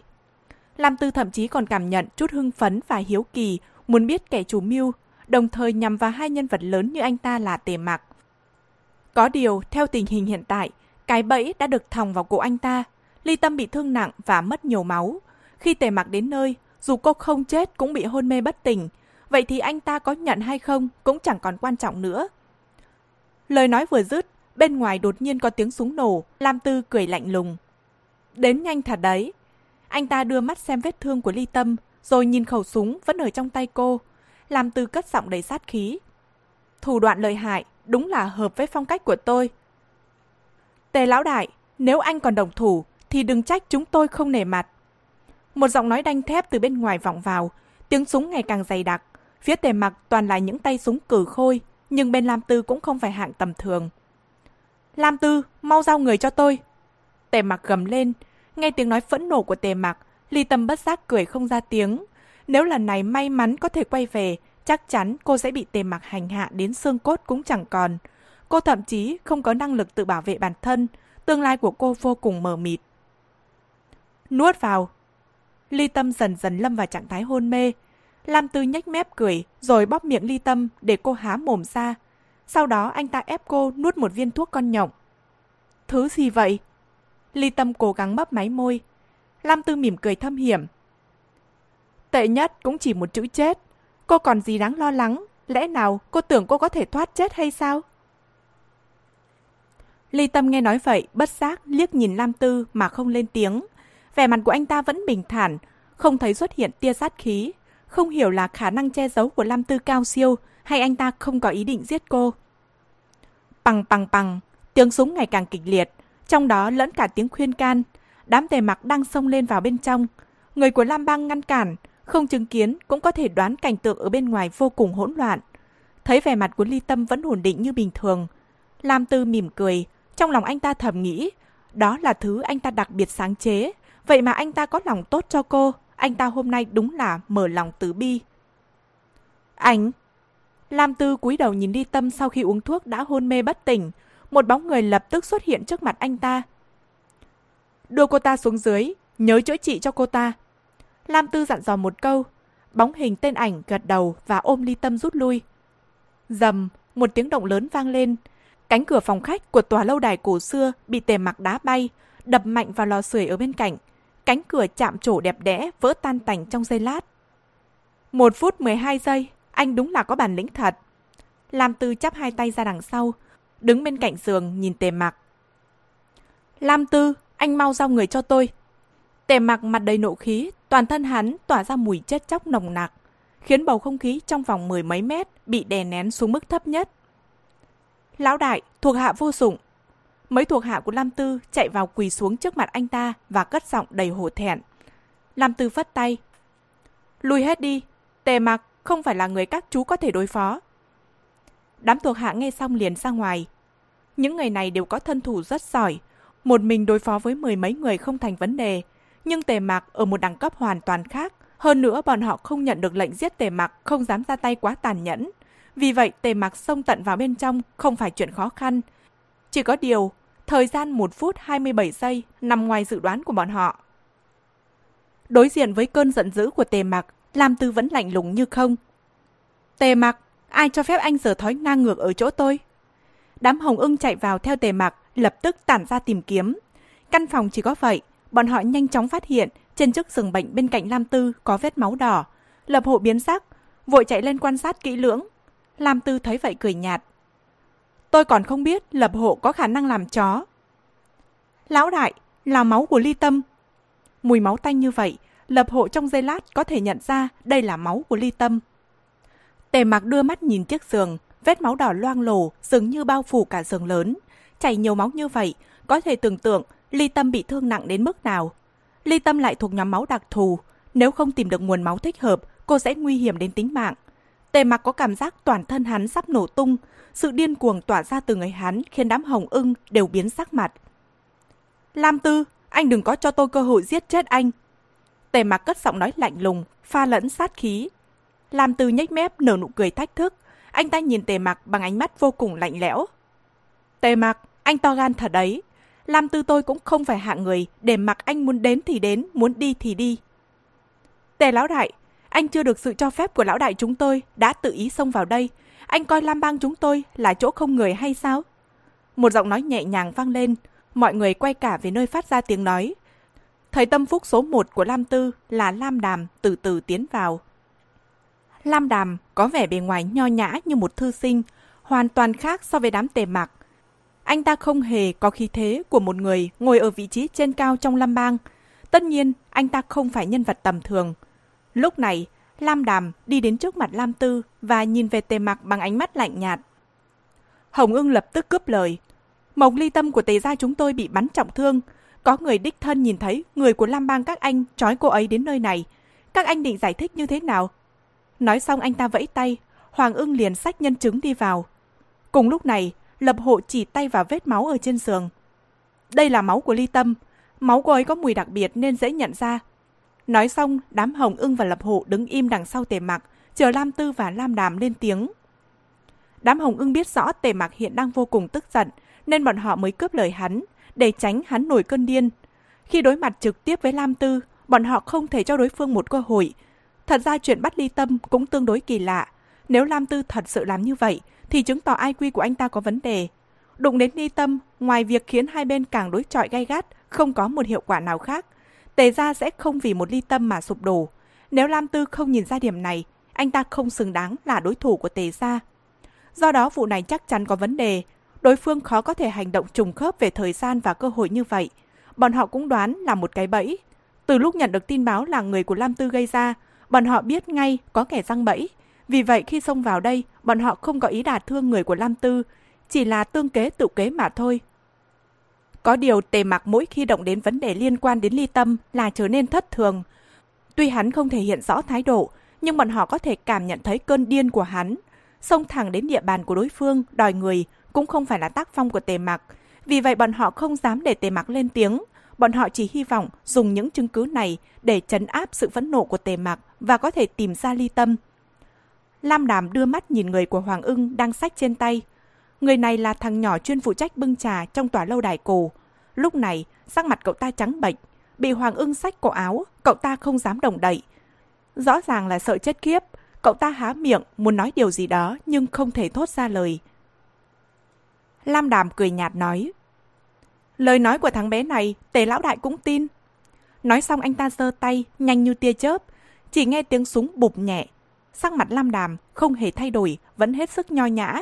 Nhưng viên đạn từ khẩu súng trong tay anh ta găm trúng tim thằng nhỏ. Hoàng ưng ném cái xác ra ngoài.